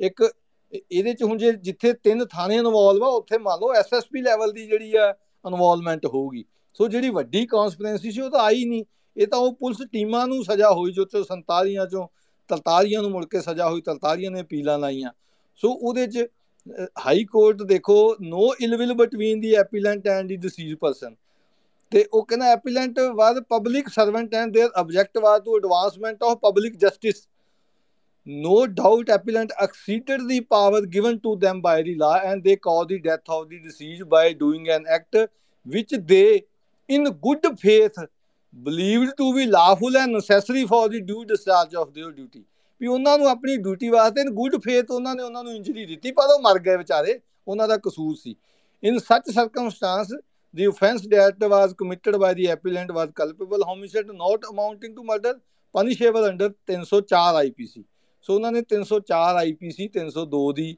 ਜਜ਼ਾ ਕਰਤੀ ਇੱਕ ਹੋਰ ਉਹਨੇ ਵਿੱਚ 149 ਨੰਬਰ ਪੈਜ ਲਿਖਿਆ ਸੀ act of the appellant police ਵਾਲਿਆਂ ਦਾ act in eliminating the terrorist who are involved in various criminal cases of murder loot TADA activity as has been demonstrated from the criminal antecedent of the some of the accused Baljit Singh Pappu Jaswant Singh Harminder Singh ਤੇ ਸੁਰਜਨ ਸਿੰਘ ਲਖਵਿੰਦਰ ਸਿੰਘ ਇਹਦਾ ਕਿਹਾ ਵੀ ਇਹਨਾਂ ਦੇ ਖਿਲਾਫ ਜਿਹੜੇ case ਸੀ ਸੋ ਕਹਿੰਦੇ ਵੀ ਉਹਨਾਂ ਨੇ ਐਲੀਮੀਨੇਟ ਕੀਤਾ ਗੁੱਡ ਫੇਥ ਦੇ ਵਿੱਚ ਉਹਨਾਂ ਨੇ ਕੰਮ ਕੀਤਾ। ਸੋ ਇਹ ਇਹ ਇਹ ਮਾਨਸਿਕਤਾ, ਜਿਵੇਂ ਮਤਸਬੀ ਜੱਜਾਂ ਦੀ ਮਾਨਸਿਕਤਾ ਆਉਂਦੀ ਆ ਵੀ ਜਦੋਂ ਇੱਕ ਕੋਲਡ ਬਲੱਡ ਮਰਡਰ ਕੀਤੇ, ਉਹਨਾਂ ਨੇ ਪੂਰਾ ਪਲਾਨ ਕੀਤਾ, ਇੱਕ ਦਿਨ ਪੂਰਾ ਲੱਗਿਆ, ਪਰਿਵਾਰਾਂ ਨੂੰ ਅੱਡ ਕੀਤਾ, ਉਹਨਾਂ ਨੂੰ ਥਾਣਿਆਂ 'ਚ ਵੰਡਿਆ, ਫਿਰ ਉਹਨਾਂ ਨੂੰ ਇਸ ਤਰ੍ਹਾਂ ਜਿਹੜਾ ਗੋਲੀਆਂ ਮਾਰੀ ਜੇ 304 ਜੇ ਮੰਨ ਲਓ ਉਹਨਾਂ ਨੇ ਇੰਜਰੀ ਦੇਣੀ ਸੀ ਉਹਨਾਂ ਨੂੰ। ਸੋ ਮੈਂ ਇਹਨਾਂ ਦੀ ਪੋਸਟਮਾਰਟਮ ਰਿਪੋਰਟਸ ਜਿਹੜੀਆਂ ਵਿੱਚ ਜੱਜਮੈਂਟ ਦੇ ਵਿੱਚ ਹੀ ਆ ਉਹ ਮੈਂ ਦੇਖੀ ਉਹਦੇ 'ਚ, ਜੇ ਇਹਨਾਂ ਨੇ ਸਿਰਫ ਉਹਨਾਂ ਨੂੰ ਰੋਕਣਾ ਸੀ ਵੀ ਉਹਨਾਂ ਨੂੰ ਗ੍ਰਿਫਤਾਰ ਕਰਨਾ ਸੀ, ਤਾਂ ਫਿਰ ਜਿਹੜੀਆਂ ਪੋਸਟਮਾਰਟਮ ਰਿਪੋਰਟਾਂ ਦੇ ਵਿੱਚ ਗਨ ਸ਼ਾਟ ਇੰਜਰੀਜ਼ ਹੈਗੀਆਂ ਬੰਦਿਆਂ ਦੇ, ਉਹਨਾਂ ਦੇ ਢਿੱਡ ਦੇ ਵਿੱਚ ਆ। ਕਈ ਥਾਂ ਉਹਨਾਂ ਦੇ ਮਲਟੀਪਲ ਗਨ ਇੰਜਰੀ ਹੈ ਇੱਕੋ ਜਗ੍ਹਾ ਦੇ ਉੱਤੇ। ਮੱਥੇ ਦੇ ਵਿੱਚ ਹੈਗੀਆਂ ਉਹਨਾਂ ਦੀਆਂ ਗੋਲੀਆਂ ਜਿਹੜੀਆਂ ਲਾਗੇ ਤੋਂ ਮਾਰੀਆਂ ਹੋਈਆਂ, ਉਹਨਾਂ ਦੇ ਜਿਹੜਾ ਜਿਹੜਾ ਦਿਮਾਗ ਦਾ ਵਿੱਚੋਂ ਉਹ ਚਰਬੀ ਹੁੰਦੀ, ਉਹ ਬਾਹਰ ਆਈ ਹੋਈ ਆ। ਤੇ ਉਹਨਾਂ ਦੇ ਢਿੱਡ ਦੇ ਵਿੱਚ ਤੇ ਛਾਤੀ ਦੇ ਵਿੱਚ ਜਿਹੜੀਆਂ ਜ਼ਿਆਦਾ ਗੋਲੀਆਂ ਤੇ ਮੱਥੇ ਦੇ ਵਿੱਚ। ਵਾਈਟਲ ਆਰਗਨ ਦੇ ਉੱਤੇ ਉਹਨਾਂ ਨੇ ਜਿੱਦਾਂ ਲਾਗੇ ਖੜਾ ਕੇ ਉਹਨਾਂ ਨੇ ਗੋਲੀਆਂ ਮਾਰੀਆਂ। ਜੇ ਕਿਤੇ ਮੁਕਾਬਲੇ ਦੀ ਗੱਲ ਹੁੰਦੀ ਇਹ ਸਾਰਿਆਂ ਦੇ ਮੱਥੇ, ਢਿੱਡ ਜਾਂ ਛਾਤੀ ਦੇ ਵਿੱਚ ਗੋਲੀਆਂ ਨਾ ਹੁੰਦੀਆਂ। ਮਲਟੀਪਲ ਜਿਹੜੀਆਂ ਗੋਲੀਆਂ ਇੱਕੋ ਜਗ੍ਹਾ ਦੇ ਉੱਤੇ ਜਿੱਦਾਂ ਰਸਟ ਮਾਰਿਆ ਹੁੰਦਾ ਸਿਰ ਦੇ ਉੱਤੇ ਰੱਖ ਕੇ ਤੇ ਉਹ ਸਾਰਾ ਸਕਲਪ ਦੇ ਵਿੱਚੋਂ ਸਾਰਾ ਉਹ ਜਿਹੜਾ ਉਹ ਜਿਹੜਾ ਬਾਹਰ ਆ ਗਿਆ। ਸੋ ਇਹ ਇਹ ਇਹ ਯਾਨੀ ਕਿ ਬੜਾ ਹੀ ਇੱਕ ਫੈਸਲਾ ਇੱਕ ਪਾਸੜ ਹੋ ਕੇ ਦਿੱਤਾ ਹੋਇਆ, ਜਿਹੜਾ ਇਹਦੇ ਚ ਭਾਈ ਹਰਜਿੰਦਰ ਕਿਵੇਂ ਆ ਰਿਹਾ, ਸੋਢੀ ਹੁਣਾਂ ਨੇ ਬਹੁਤ ਮਿਹਨਤ ਦੇ ਨਾਲ ਇਹ ਕੇਸ, ਇਹ ਤਿੰਨੇ ਕੇਸਾਂ ਨੂੰ ਫਿਰ ਸੀਬੀਆਈ ਨੇ ਟੇਕ ਅਪ ਕੀਤਾ, ਜਿਵੇਂ ਝੂਠੇ ਪੁਲਿਸ ਮੁਕਾਬਲਿਆਂ ਦੇ, ਇਹਦਾ ਇੱਕ ਨੁਕਸਾਨ ਵੀ ਹੋਣਾ ਆਉਂਦੇ ਦਿਨਾਂ ਦੇ ਵਿੱਚ। ਇਹ ਇਹ ਫੈਸਲੇ ਦਾ ਕਿਉਂਕਿ ਇਲਾਹਾਬਾਦ ਹਾਈ ਕੋਰਟ ਦੀ ਜਿਹੜੀ ਕੋ ਜਜਮੈਂਟ ਆ, ਉਹ ਬੜੀ ਉਹਦੀ ਅਥਾਰਟੀ ਦੀ ਮਾਨਤਾ ਹੁੰਦੀ ਹੋਲ ਇੰਡੀਆ ਦੇ ਵਿੱਚ ਮੰਨੀ ਜਾਂਦੀ ਵੀ ਇਲਾਹਾਬਾਦ ਹਾਈ ਕੋਰਟ ਨੇ ਕੀ ਕਿਹਾ, ਕਿਸੇ ਹੋਰ ਪਟਨਾ ਹਾਈ ਕੋਰਟ ਦੇ ਫੈਸਲੇ ਨੂੰ ਜਾਂ ਕਿਸੇ ਹੋਰ ਹਾਈ ਕੋਰਟ ਦੇ ਫੈਸਲੇ ਨੂੰ ਦੂਜੀਆਂ ਹਾਈ ਕੋਰਟਸ ਕੋਈ ਇੰਨੀ ਅਹਿਮੀਅਤ ਨਹੀਂ ਦਿੰਦੀਆਂ। ਇਲਾਹਾਬਾਦ ਹਾਈ ਕੋਰਟ ਦਾ ਜੇ ਕੋਈ ਫੈਸਲਾ ਆਵੇ, ਆਪਣੀ ਸਟੇਟ ਤੋਂ ਬਾਅਦ ਇਲਾਹਾਬਾਦ ਹਾਈ ਕੋਰਟ ਦਾ ਫੈਸਲਾ ਦੇਖਿਆ ਜਾਂਦਾ। ਸੋ ਇਹਦੇ, ਇਹਦਾ ਮੈਂ ਸਮਝਦਾ ਇਫੈਕਟ ਪਊਗਾ ਜਿਹੜੇ ਝੂਠੇ ਪੁਲਿਸ ਮੁਕਾਬਲਿਆਂ ਦੇ ਕੇਸ ਹੁਣ ਬੜੀ ਤੇਜ਼ੀ ਦੇ ਨਾਲ ਦਿਨੋ ਦਿਨ ਸਜ਼ਾ ਹੋ ਰਹੀ ਸੀਗੀ। ਆਪਣੇ ਪੰਜਾਬ ਦੇ ਵਿੱਚ ਵੀ ਜਿਹੜੇ ਕੇਸ ਬੜੇ ਸਾਲਾਂ ਤੋਂ ਰੁਕੇ ਹੋਏ ਸੀਗੇ। ਸੋ ਉਹਦੇ ਵਿੱਚ ਵੀ ਉਹ ਇਹ ਚੀਜ਼ ਵਰਤਣਗੇ ਵੀ ਦੇਖੋ ਜੀ ਵੀ ਇਹਨਾਂ ਨੇ ਟੈਰਰਿਸਟ ਨੂੰ ਜਿਹੜਾ ਜਿਹੜਾ ਮਾਰਿਆ ਹੈਗਾ। ਸੋ ਇਹਦਾ ਅਗਲੇ ਦਿਨਾਂ ਦੇ ਵਿੱਚ ਜਾਂ ਭਾਈ ਸਤਨਾਮ ਸਿੰਘ ਬੈਂਸ ਉਹਨਾਂ ਨੇ ਜਿਹੜਾ ਯੂਕੇ ਵਾਲਿਆਂ ਨੇ ਲਗਾਇਆ ਹੋਇਆ ਹਾਈ ਕੋਰਟ ਦੇ ਵਿੱਚ ਆਉਂਦੇ ਮਹੀਨਿਆਂ ਦੇ ਵਿੱਚ ਉਹਦੀ ਸੁਣਵਾਈ ਹੋਣੀ ਆ ਵੀ ਉਹਨਾਂ ਮੁਕਾਬਲਿਆਂ ਦੀ ਵੀ ਜਿਹੜੀ ਪੈਰਵਾਈ ਕੀਤੀ ਜਾਵੇ ਜਾਂ ਉਹਨਾਂ ਦੀ ਸੁਣਵਾਈ ਕੀਤੀ ਜਾਵੇ ਇਨਵੈਸਟੀਗੇਸ਼ਨ ਕੀਤੀ ਜਾਵੇ। ਸੋ ਇਹ ਬੜਾ ਹੀ ਇੱਕ ਨਿਰਾਸ਼ਾਜਨਕ ਫੈਸਲਾ ਹੈਗਾ। ਜੁਡੀਸ਼ਰੀ ਸਿੱਧੇ ਰੂਪ ਦੇ ਵਿੱਚ ਇੱਕ ਪਾਸੜ ਹੋ ਕੇ ਉਹਨਾਂ ਨੇ 300 ਇਸ ਤਰ੍ਹਾਂ ਦਾ 302 ਦੇ ਜਿੰਨੇ ਕੇਸ ਆ, ਉਹ ਬਹੁਤ ਸਾਰੇ 304 ਗੁੱਡ ਫੇਥ ਦੇ ਵਿੱਚ ਕਿਸੇ ਨੂੰ ਅਰੈਸਟ ਕੀਤਾ ਜਾ ਸਕਦਾ, ਉਹਨੂੰ ਹਾਰਮ ਕੀਤਾ ਜਾ ਸਕਦਾ ਹੈਗਾ, ਪਰ ਗੁੱਡ ਫੇਥ ਦੇ ਵਿੱਚ ਉਹਦੇ ਮੱਥੇ ਤੇ ਛਾਤੀ ਦੇ ਵਿੱਚ ਗੋਲੀਆਂ ਮਾਰਨੀਆਂ, ਉਹ ਗੁੱਡ ਫੇਥ 'ਚ ਨਹੀਂ ਹੁੰਦਾ, ਉਹ ਉਹਨਾਂ ਦੀ ਮਾਨਸਿਕਤਾ ਹੁੰਦੀ, ਮਤਸਬੀ ਸੋਚ ਵਾਲਿਆਂ ਦੀ ਵੀ ਜਿਨ੍ਹਾਂ ਨੂੰ ਲੱਗਦਾ ਵੀ ਇਹਨਾਂ ਨੂੰ ਸਿੱਖਾਂ ਨੂੰ ਜਿਹੜਾ ਮਾਰ ਕੇ ਤੇ ਅਸੀਂ ਤਗਮੇ ਲੈਣੇ ਆ। ਸੋ ਉਹ ਸਜ਼ਾ ਜਿਹੜੀ ਘਟਾ ਕੇ 7 ਸਾਲ ਕੀਤੀ, ਹੁਣ 2016 ਤੋਂ ਤੇ ਤੁਸੀਂ ਲਾ ਲਓ, ਲਗਭਗ ਉਹਨਾਂ ਦੇ ਸਾਲ ਮੈਂ ਇਹਦੇ ਬਾਰੇ ਜਾਣਕਾਰੀ ਨਹੀਂ ਲੈ ਸਕਿਆ। ਉਹ ਭਾਈ ਹਰਜਿੰਦਰ ਸਿੰਘ ਦੱਸ ਸਕਦੇ ਆ ਵੀ ਉਹ ਬਾਹਰ ਆ ਗਏ ਜਾਂ ਆ ਜਾਣਗੇ ਉਹ, ਕਿਉਂਕਿ ਕੋਈ ਮਾਫੀਆਂ ਵੀ ਕੈਦੀਆਂ ਨੂੰ ਜਿਹੜੀਆਂ ਮਿਲਦੀਆਂ, ਉਹ 10000 10000 ਰੁਪਇਆ ਜੁਰਮਾਨਾ ਦੇ ਕੇ ਤੇ ਉਹ ਬਾਹਰ ਆਉਣਗੇ। ਪਰ ਇਹਦੀ ਸੀਬੀਆਈ ਨੂੰ ਵੀ ਅਪੀਲ ਕਰਨੀ ਚਾਹੀਦੀ ਹੈ ਕਰੇਗੀ ਮੈਨੂੰ ਪਤਾ ਲੱਗਿਆ ਤੇ ਮਦਈ ਪੱਖ ਤੋਂ ਸੋਢੀ ਸਾਹਿਬ ਹੁਣਾਂ ਨੇ ਬਹੁਤ ਵਧੀਆ ਤਰੀਕੇ ਨਾਲ ਟ੍ਰਾਇਲ ਦੇ ਵਿੱਚ ਹੋਈਆਂ ਹੋਈਆਂ, ਉਹਨੂੰ ਸੁਪਰੀਮ ਕੋਰਟ ਲੈ ਕੇ ਜਾਣਾ ਚਾਹੀਦਾ। ਪਰ ਪ੍ਰੈਕਟੀਕਲ ਕੀ ਹੈ ਇਹਦੇ ਵਿੱਚ ਇਹ ਚ ਇਹੀ ਹੋਣਾ ਵੀ ਉਹਨਾਂ ਨੇ ਅਪੀਲ ਲਾ ਦੇਣੀ ਆ ਅਪੀਲ ਐਡਮਿਟ ਹੋ ਜਾਣੀ ਆ ਅਪੀਲ ਜਿਹੜੀ ਉਹ ਪੈਂਡਿੰਗ ਰਹਿਣੀ ਆ। ਜਦੋਂ ਨੂੰ ਅਪੀਲ 10 ਸਾਲਾਂ ਬਾਅਦ ਇਹ ਸੁਣਵਾਈ ਤੇ ਲੱਗਣੀ, ਉਦੋਂ ਨੂੰ ਅੱਧਿਓਂ ਵੱਧ ਮਰ ਜਾਣੇ ਕਿਉਂਕਿ ਬਹੁਤੇ ਪੁਲਿਸ ਵਾਲੇ ਜਿਹੜੇ ਆ, ਉਹ ਰਿਟਾਇਰ ਹੋ ਕੇ ਆਪਣੀ ਉਮਰਾਂ ਦੇ, ਅਖੀਰੀ ਉਮਰਾਂ 'ਚ ਜਾਂ ਤਾਂ ਕਿਤੇ ਨਿਕਲ ਜਾਣਗੇ ਬਾਹਰ ਤੇ ਜਾਂ ਫਿਰ ਉਹ ਜਿਹੜੇ ਆ, ਮਰ ਜਾਣਗੇ ਤੇ ਇਹ ਅਦਾਲਤ 'ਚ ਬੰਦੇ ਜਿਹੜੇ ਆ, ਉਹ ਉਹ ਬਿਰਖ ਹੋ ਜਾਣਗੇ ਫਿਰ ਜਿਹਾ ਕਿ ਆਪਾਂ ਕਹਿੰਦੇ ਵੀ ਇਸ ਅਦਾਲਤ 'ਚ ਬੰਦੇ ਬਿਰਖ ਹੋ ਗਏ। ਸੋ ਉਹ ਬੰਦੇ ਜਿਹੜੇ ਆ, ਉਹਨਾਂ ਨੇ ਏਡੀ ਲੰਬੀ ਘਾਲਣਾ, ਘਾਲੀ ਲੜਾਈ ਲੜੀ, ਪਰ ਇਹ ਦੇਸ਼ ਦਾ ਕਾਨੂੰਨ, ਅਦਾਲਤਾਂ ਬਾਰ-ਬਾਰ ਸਿੱਖਾਂ ਨੂੰ ਇਹ ਸੁਨੇਹਾ ਦਿੰਦੇ ਆ ਵੀ ਭਾਈ ਤੁਹਾਡੇ ਲਈ ਕਾਨੂੰਨ ਵੱਖਰਾ ਦੋਰੇ ਕਾਨੂੰਨ ਆ। ਤੇ ਡਬਲ ਸਟੈਂਡਰਡ ਹੈਗੇ ਆ, ਤੁਹਾਡੇ ਲਈ ਵੱਖਰਾ ਆ, ਦੂਜਿਆਂ ਲਈ ਵੱਖਰਾ ਹੈਗਾ। ਇੱਥੇ ਗਾਂ ਮਰੀ ਤੇ 10 ਸਾਲ ਦੀ ਸਜ਼ਾ ਹੈਗੀ ਆ, ਸਿੱਖ ਮਰੀ ਤੇ 7 ਸਾਲ ਦੀ ਸਜ਼ਾ ਦੇ ਵਿੱਚ ਜਿਹੜਾ ਇਹ ਬੰਦਾ ਛੁੱਟਦਾ। ਸੋ ਲੀਗਲ ਐਂਗਲ ਤੋਂ ਇਹ ਕੇਸ ਬੜਾ ਮਾੜਾ ਇੱਕ ਫੈਸਲਾ ਕਹਿ ਸਕਦੇ ਹਾਂ ਲਾਹਾਬਾਦ ਹਾਈ ਕੋਰਟ ਦਾ ਕਿ ਉਹਨਾਂ ਨੇ ਐਡਾ ਸਟਰੋਂਗ ਐਵੀਡੈਂਸ ਹੋਣ ਕਰਕੇ, ਹੋਣ ਦੇ ਬਾਵਜੂਦ ਵੀ ਮੈਡੀਕਲ ਐਵੀਡੈਂਸ ਵੀ ਜਿਹੜਾ ਕਰੋਬੋਰੇਟ ਕਰਦਾ ਹੈਗਾ ਜਿਹੜੀ ਪ੍ਰੋਸੀਕਿਊਸ਼ਨ ਦੀ ਸਟੋਰੀ ਨੂੰ। ਸੋ ਉਹਦੇ ਤੇ ਅਸੀਂ ਅੱਗੇ ਵੀ ਆਉਂਦੇ ਸਮੇਂ ਦੇ ਵਿੱਚ ਵੀ ਇਹ ਜਿਹੜੀ ਆ ਸੋਢੀ ਸਾਹਿਬ ਹੁਣਾਂ ਨਾਲ ਵੀ ਗੱਲ ਕਰਾਂਗੇ। ਅੱਗੇ ਵੀ ਜੇ ਕੋਈ ਪੰਜਾਬ ਲਾਇਲਸ ਵੱਲੋਂ ਜੇ ਕੋਈ ਤਰ੍ਹਾਂ ਦਾ ਸਹਿਯੋਗ ਹੋਇਆ ਹਰਜਿੰਦਰ ਸਿੰਘ ਹੁਣਾਂ ਨੂੰ, ਜਾਂ ਉਹ ਸਾਰੀ ਟੀਮ ਨੂੰ ਅਸੀਂ ਜਿਹੜੇ ਜਿਨ੍ਹਾਂ ਨੂੰ ਬਹੁਤ ਮਿਹਨਤ ਦੇ ਨਾਲ ਕੇਸ ਲੜਿਆ, ਪਰ ਲੜਾਈ ਨਹੀਂ ਛੱਡਣੀ ਚਾਹੀਦੀ। ਪਰ ਇਹ ਬਾਰ-ਬਾਰ ਅਜਿਹੇ ਫੈਸਲੇ ਆਉਣ ਦੇ ਨਾਲ ਜਿਹੜਾ ਇਹ ਪਤਾ ਲੱਗਦਾ ਵੀ ਇਸ ਜੁਡੀਸ਼ੀਅਲ ਸਿਸਟਮ ਦੇ ਵਿੱਚ ਵੀ ਹੁਣ ਕਿਵੇਂ ਮਤਸਵੀ ਸੋਚ ਵਾਲੇ ਬੈਠੇ ਆ। ਸੋ ਬਾਕੀ ਜਿਹੜੀ ਅੱਗੇ ਕਿਸੇ ਕੋਈ ਗੱਲ ਕਰੂ ਉਹਦੇ ਵਿੱਚੋਂ ਗੱਲ ਚੋਂ ਗੱਲ ਫੇ ਲਵਾਂਗੇ। ਧੰਨਵਾਦ ਵਾਹਿਗੁਰੂ ਜੀ ਕਾ ਖਾਲਸਾ ਵਾਹਿਗੁਰੂ ਜੀ ਕੀ ਫਤਿਹ। ਹਾਂਜੀ ਮੈਂ ਵੀਰ ਜੀ ਹਰਜਿੰਦਰ ਸਿੰਘ ਹੁਣਾਂ ਨੂੰ ਕਰੂੰਗਾ ਬੇਨਤੀ। ਕਿ ਉਹ ਵੀ ਇਸ ਸੰਬੰਧ ਦੇ ਵਿੱਚ ਅਨਮਿਊਟ ਕਰਕੇ ਜਿਹੜੀ ਗੱਲ ਹੈਗੀ ਉਹ ਜ਼ਰੂਰ ਹਾਂਜੀ ਵਾਹਿਗੁਰੂ ਜੀ ਕਾ ਖਾਲਸਾ ਵਾਹਿਗੁਰੂ ਜੀ ਕੀ ਫਤਿਹ। ਵਾਹਿਗੁਰੂ ਜੀ ਕਾ ਖਾਲਸਾ, ਵਾਹਿਗੁਰੂ ਜੀ ਹਾਂਜੀ, ਬੇਨਤੀ ਇਹ ਆ ਕਿ ਕੇਸ ਦੇ ਬਾਰੇ ਤੇ ਸਰਦਾਰ ਜਸਪਾਲ ਸਿੰਘ ਜੀ ਨੇ ਵੀ ਕਾਫੀ ਹੱਦ ਤੱਕ ਚਾਨਣਾ ਪਾਇਆ। ਸਰਦਾਰ ਪਰਮਜੀਤ ਸਿੰਘ ਜੀ ਨੇ ਵੀ ਕਾਫੀ ਜਾਣਕਾਰੀ ਦਿੱਤੀ। ਕਿਉਂਕਿ ਅਸੀਂ ਲੋਕ ਪਿਲੀਪੀਤ ਦੇ ਵਸਨੀਕ ਆ ਔਰ ਇਹ ਸਾਰੀ ਚੀਜ਼ ਅਸੀਂ ਮੌਕੇ ਤੇ ਹੰਡਾਈ ਆ, ਇੱਥੇ ਕੀ ਕੀ ਹੋਇਆ ਕਿ ਘਟਨਾ ਜਦੋਂ 1991 ਚ ਇਹ ਘਟਨਾ ਹੋਈ ਉਸ ਘਟਨਾ ਦੇ ਬਾਅਦ ਜਿਹੜੇ ਨਰਿੰਦਰ ਸਿੰਘ ਸੀਗੇ ਪਿੰਡ ਪਸਤੌਰ ਦੇ, ਜਿਹੜੇ ਪਿਲੀਪੀਤ ਦੇ ਸੀਗੇ, ਜਿਨ੍ਹਾਂ ਦੇ, ਜਿਨ੍ਹਾਂ ਨੂੰ ਬੱਸ ਦੇ ਵਿੱਚ ਲਾ ਕੇ ਜਿਨ੍ਹਾਂ ਦਾ ਕਤਲ ਕੀਤਾ ਪੁਲਿਸ ਨੇ, ਉਹ ਸਾਡੇ ਮਾਸੜ ਜੀ ਸੀਗੇ। ਬੱਸ ਦੇ ਵਿੱਚ ਉਹਨਾਂ ਦੀ ਮਾਤਾ ਵੀ ਸੀਗੀ, ਨਰਿੰਦਰ ਸਿੰਘ ਦੀ ਮਾਤਾ ਜੀ। ਜਦੋਂ ਗੁਰਦੁਆਰੇ ਇਹਨਾਂ ਨੇ ਕੋਤਵਾਲੀ ਪਿਲੀਪੀਤ ਦੇ ਵਿੱਚ ਬੱਸ ਖੜੀ ਕੀਤੀ, ਕੋਤਵਾਲੀ ਪਿਲੀਪੀਤ ਦੇ ਵਿੱਚੋਂ ਬੱਸ ਦੇ ਜਿਹੜੇ ਬਜ਼ੁਰਗ ਸੀਗੇ, ਬਜ਼ੁਰਗਾਂ ਨੂੰ ਲਾਗੇ ਗੁਰਦੁਆਰਾ ਸੇਵੀ ਪਾਤਸ਼ਾਹੀ ਮਹਾਰਾਜ ਜੀ ਦਾ ਸੀਗਾ। ਉੱਥੇ ਭੇਜ ਦਿੱਤਾ ਤੇ ਮਾਤਾ ਫਿਰ ਸਵੇਰੇ ਇਹ ਨਿਕਲ ਆਈ ਸਾਡੇ ਕੋਲ। ਬਹੁਤ ਜਲਦੀ ਉੱਠ ਕੇ ਆ ਗਈ। ਆਪਣਾ ਲਾਗੇ ਫਾਰਮ ਸੀਗਾ ਤੇ ਉੱਥੇ ਆਣ ਕੇ ਸਭ ਤੋਂ ਪਹਿਲਾਂ ਮੈਂ ਹੀ ਮੈਨੂੰ ਮਿਲੀ, ਮੈਂ ਪੈਰੀਆਂ ਥਲਾਇਆ ਤਾਂ ਮੈਨੂੰ ਬੋਲੀ ਕਿ ਪੁੱਤ ਤੇਰੇ ਮਾਸੜ ਨੂੰ ਲੈ ਗਏ ਨੇ ਪੁਲਿਸ ਵਾਲੇ ਫੜ ਕੇ, ਨਰਿੰਦਰ ਸਿੰਘ ਨੂੰ। ਤੇ ਬੇਟਾ ਪਤਾ ਕਰਾਓ ਕਿੱਥੇ ਨੇ। ਤੇ ਮੈਂ ਕੋਈ ਗੱਲ ਨਹੀਂ ਮੈਂ ਹੁਣੇ ਜਾਣਾ ਪਤਾ ਕਰਦੇ ਆ। ਥੋੜਾ ਜਿਹਾ ਮੈਂ ਕਾਲਜ ਪੜ੍ਹਦਾ ਸੀਗਾ, ਰਾਜਨੀਤੀ ਦੇ ਵਿੱਚ ਵੀ ਜਿਹੜੇ ਸਕੂਲ ਦੀ ਰਾਜਨੀਤੀ ਚ ਵੀ ਥੋੜਾ ਮਤਲਬ ਰਹਿੰਦਾ ਸੀਗਾ। ਮੈਂ ਐਸਪੀ ਸੀਗਾ ਇੱਥੇ ਆਰਡੀ ਤਰਪਾਠੀ। ਮੈਂ ਆਰਡੀ ਤਰਪਾਠੀ ਐਸਪੀ ਦੇ ਉੱਥੇ ਹਾਊਸ ਚਲਾ ਗਿਆ ਘਰ ਔਰ ਹਿੰਮਤ ਸੀਗੀ ਕਿਤੇ ਵੀ ਚਲੇ ਜੀਦਾ ਸੀਗਾ। ਔਰ ਗਏ ਉੱਥੇ ਮੈਂ ਜਾ ਕੇ ਉਹਨੂੰ ਆਰਡੀ ਤਰਪਾਠੀ ਨੂੰ ਸਲਿੱਪ ਭੇਜੀ।